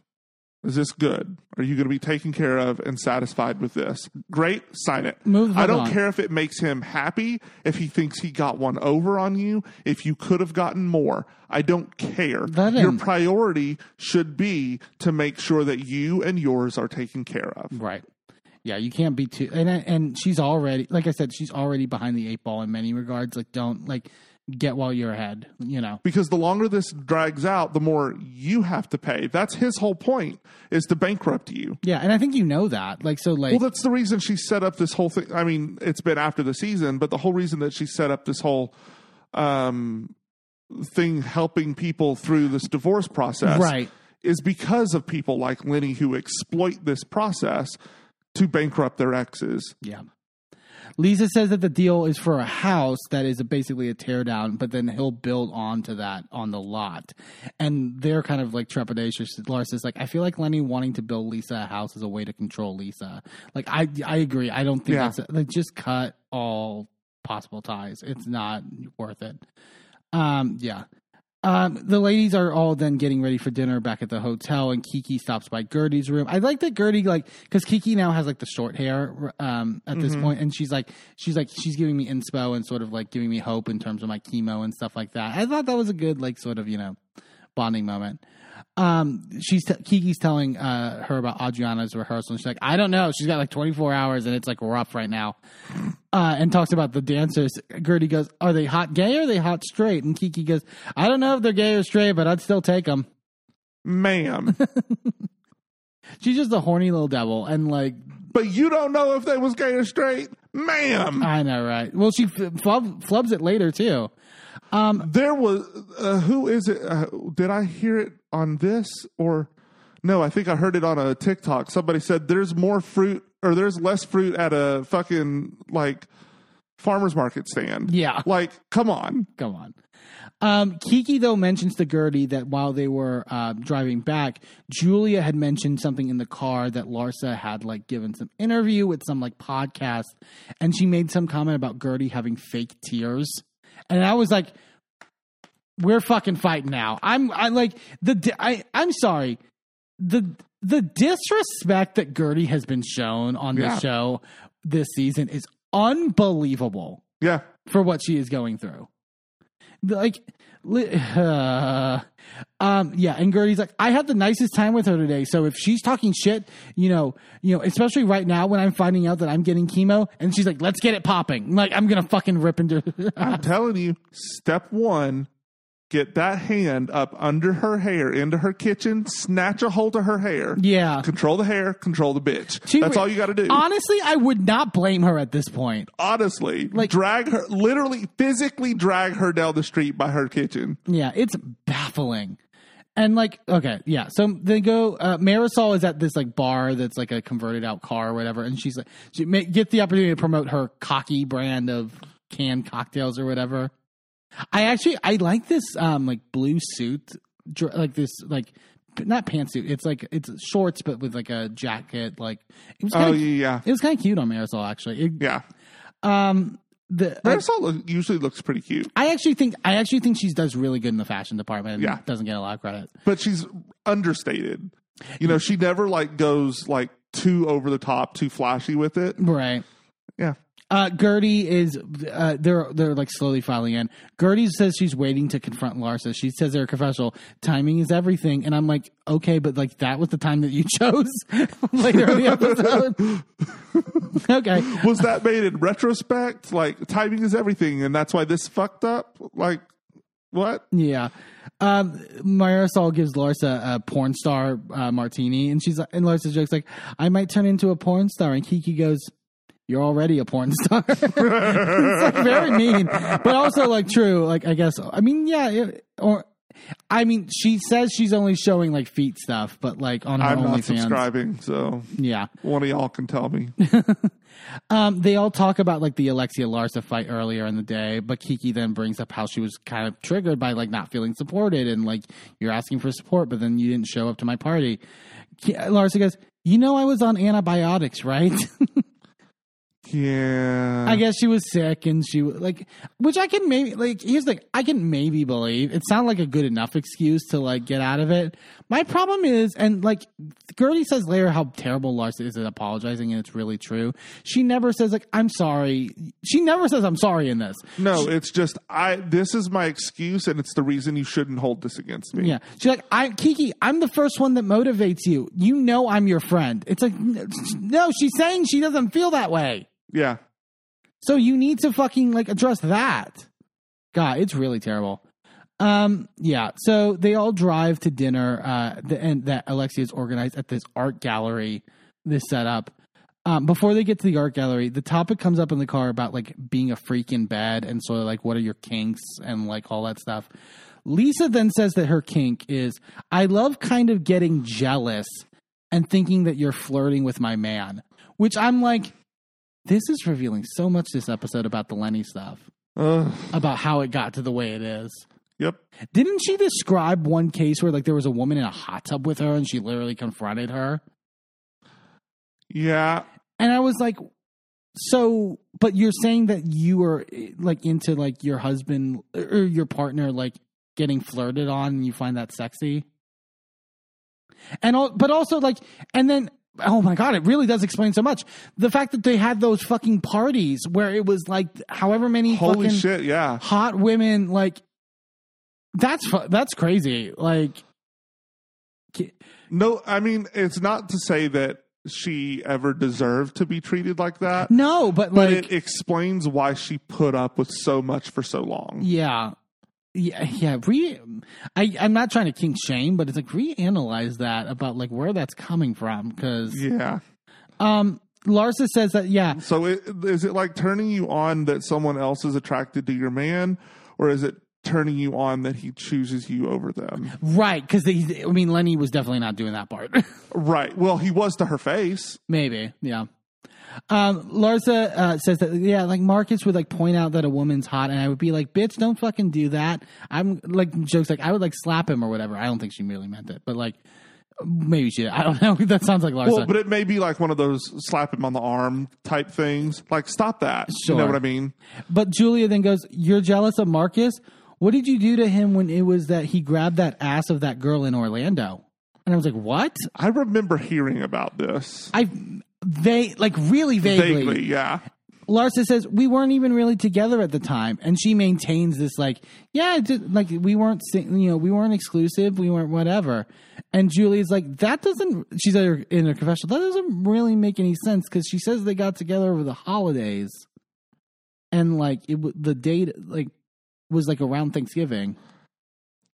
Here's the thing it sounds a lot like when Ariana said we weren't exclusive when Miami Girl happened. Oh yeah, yeah, yeah. That sounds like yeah. It's it's such an excuse, like in terms of like yeah, it, it's a protecting yourself excuse and not wanting to deal with the outside scrutiny.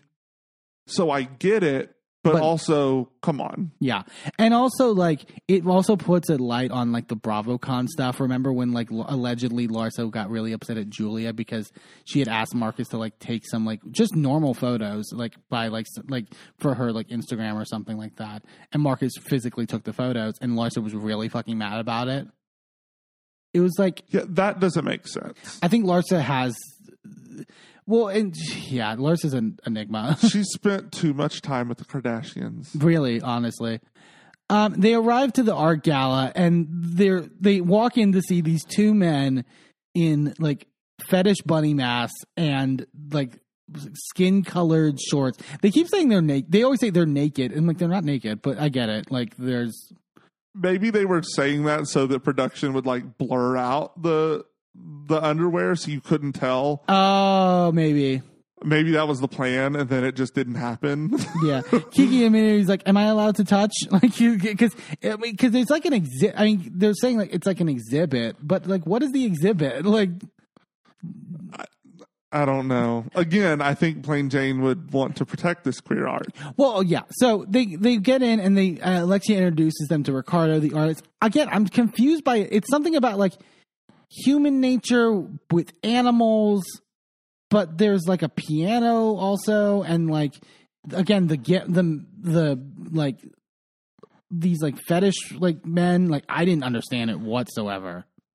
Art is subjective. I should it be? art is subjective, but I still need to get it, bitch. Like, Yeah. And I love that like she like Alexia's like and Ricardo are like speaking about and like nobody cares. Like Alexia and Maris or uh, Adriana and Marysol aren't paying attention. Lisa's like, Can I get some food? Like this is a dinner. Like what? like um they all start eating. Um at one point they think that they're eating frog testicles or then like pig testicles. Like I was like and I love what Alexia's like, it's short rib. That was, then that's not testicles. Like what the like it's yeah. I don't know where. The, I think maybe because they like made like balls out of them, like with like a melon baller or something. I guess. Yeah. I guess for the symbolism. I guess if the food What- how does this play the into the- exhibit. Well, I mean, it's the crossing of sexuality and like animalism and you know those sorts of things. So Sure. maybe that's this is an extension of that. Yeah. I don't. I'm try. I'm grasping at straws to understand. Yeah. Larsa said, "Guys, I think we should play a little game." I'm like, "Well, great." Like the I need the, I do need the trope to end at this point. At least it's like truth and they do truth or dare, which at least is a real game. I guess that you would normally do at like a dinner, I guess. not at dinner. Well, you you maybe do that after dinner when everyone's drunk. Sure. Lisa tells Kiki, I dare you to play the five minutes in the closet game with one of those guys. And then Kiki turns to the guy and goes, Hi, are you in the closet or out of the closet? And he goes, Out of the closet. And That's such a weird. What question are you asking? like she, she didn't, well, she, I don't think she, I, Kiki probably doesn't know seven minutes in heaven or whatever. The, Probably not. she's like, Oh, closet or no closet or whatever. But it was just a convenient way to actually be like, Oh no, you're hitting on a gay man. Jesus Christ. Again, Again. for the second time today. Yeah. Uh, Guerdy then tells Larsa, okay, truth or dare. Larsa goes, truth. And Guerdy goes, good. And I was like, oh, Here we go. Like, exactly what I wanted you to say. And then she goes, is it true that you brought up fake tears and all that recently on a podcast? Larsa, without skipping a beat, goes, yeah, I said fake tears because I didn't know why you were saying that I was fake. That makes no sense. So you instead decided to hurl an insult with no basis to the woman who is battling cancer. Okay. Kiki or Guerdy then goes, Well, I mean, physically, I can say that you're the fakest of them all. And Larsa goes, You're fake too, physically. Look at you. I was like, at that, you, Alexia's face sitting next to Larsa was like, What the fuck are you saying? You, like, this, this woman has cancer. But also, no one is faker than Larsa physically. Sure. But again, like, I don't know. To make any comment about, like, like a person's body, Yeah. And also, again, you're talking about like I don't know if Larsa had a modicum of intelligence, right? You're making a comment like, "Well, you're you're you're fake too. Look at your body." I'm assuming you're talking about her breasts. Which she didn't get a mastectomy. And it's like, why would you even touch that subject? Why- Right. Why, would you even like? She's other like she's devoid of compassion and like just like understanding. or common sense. yeah, Kiki's like head down into the table, being like, "Oh my fucking god!" Right now, it's crazy. Guerdy goes, "You should have said, you know, Guerdy, if on the podcast, she's like, you should have said Guerdy's going through a lot, and I'm her friend, and I don't want to discuss it." And Larsa goes, "You could have done that first. oh my! Larsa thinks this is a. That's the other thing. It's like Larsa thinks this is just a housewives fight. Yeah. And it's like, get out of that fucking mode for two seconds. Like Marysol's talking about how Larsa just doesn't like let up and she just refuses to like, you know, get, you know, apologize and all that. The producer asked Marysol, would you be fighting with a woman who had cancer and is about to go into chemo? And Marysol goes, no, of course not. Like, It- it's just wild how like observant and astute that Larsa is on the Traitors for her to then be like this on I just don't understand. Yeah. Like how is this the same human? Right. Guerdy goes, You just want to be right, and that's the problem. Can you at least, like, all you can say, if you can just say, Guerdy, I apologize. Larsa goes, Guerdy, stop. Like, she's a, like, what is wrong with you? Like she literally gave you an out. She said, "Look, this is what you need to do right now. Do it and we're good." And you just wave her off like she's being silly. I cannot. And so, and then as this fight is happening, you just hear the piano in the background, and then like, oh, these like the men then come back out. Alexia Russell goes, "Thank God for the piano and the penis." By the way, did what did you think of uh, Alexia's new confessional look? The like her hair done up, and it's like the silvery top with like, it was kind of very striking for her. Like her, also her makeup seemed different. Like there seemed to be more like black under the eye. Like it was more like of a deeper eye than I've ever seen from Alexia. I honestly am not remembering it off the top of my head. It was like I was like, oh god, and then I was like, oh, I kind of like it, sort of. It was different for Alexia, I would say.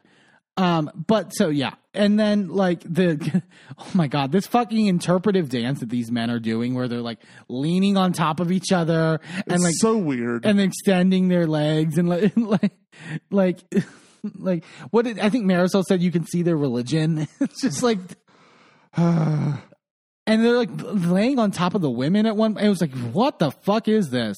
Again, no clue what the message is, but like I mean aesthetically cool. I guess you know. Uh, yeah. Um yeah, and then we kind of leave on the cliffhanger of them just like ending this dinner and it's like Jesus Christ. Yeah, this Mexico trip seems like it's going to be crazy and like I'm interested to see what's to come with Miami. Um should be some really fun stuff. Um great episode and excited to see what's to come.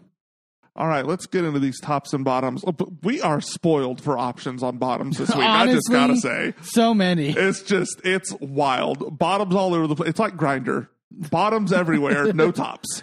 Um, but we've got options between Potomac, we've got Salt Lake, we've got Beverly Hills, and we have Miami. What are you thinking, babe? Um, I'll start with my bottom, uh, and I'll get. I, for me, the one that stuck out the most is Lisa Barlow on Salt Lake. Okay, yeah. Like, I just think like it was not the best performance, and it really like so I I someone who really loved Lisa Barlow for many seasons. Like it, I finally understood why people found her annoying. And it was kind of just on full display, and it wasn't like needed. Like I think like there was, and I think still think the reunion was good, but I just think like if she would have just calmed down for two seconds, I think we could have gotten to way more interesting conversations. yeah, That, um, but I think that was the point. yeah, I, I, yeah, I think your theory has a strong possibility, but yeah, just like God, Lisa, she says I'm a bulldog, um, but I, it just needs to, yeah, it needs to be stopped. Um, my top, I gotta give it to Crystal. I really, I like, I fully reached my like standing of Crystal this week. Like, it's just like she's, especially her on social media too. Yeah, Like she's really coming into her own. The whole like I'm oh you're too timid thing. She's like, well, I'll fucking show you I'm timid. Like you know, and she just handles Annemarie so well, and just like not just in terms of like you know are like getting the lines and the jabs in, but she actually like is able to break down an argument in a way that's really good. And I actually think now that I think about it more, that's what intimidates her about the other women from the other women yeah, is that she is actually really intelligent in terms of you know, breaking things down in a way and sort of like picking apart at sort of the holes that they could maybe leave open in their stuff that they do. So, yeah, Crystal, you're my top for the week. Really great stuff. What about you, babe? What are your tops and bottoms? You know, um, I really looked through all of these shows Mhm. and tried very hard to find a top. Crystal was there, definitely there. Um, but I just, I kind of wanted to give it to to Monica, but I really feel like she underrepresented herself. Yeah. Um, I kind of wanted to give it to Heather because even though I think she's wrong, she performed well. But at the end of the day, I decided fuck tops, All bottoms. all bottoms. Oops, all bottoms. um, so I'm gonna give my first bottom to Larsa because Yeah. this like doubling down against Guerdy makes no fucking sense. And she's just digging a hole that I don't know if she's going to be able to come out of. And it, to me, it, it really is. Like I said earlier, it's a stark difference, right? Between her behavior on the Traitors and her behavior here. I just, I feel like she's smarter than this. We've seen that. We've seen that on the Traitors. We know she can be smarter than this. But then she apparently left both of her brain cells in Scotland Yeah. and came back to this show with nothing but air and maybe some cobwebs. And I don't understand. She's not this dense. She Yeah. knows what she's doing. You, you and that makes it worse. yeah, like that's that's honestly very icky. Yeah, it's really gross. But you know what's also fucking gross? Is Dorit and her racism. Yeah. She is my other bottom for this week, and I'm patently sick of it. But I'm also like not even just sick of her and her racism, it's her stands online. Like I have literally gotten into so many Twitter fights this week. Like I to the point that I'm getting quote tweeted and like all of this shit. It's like I'm so tired.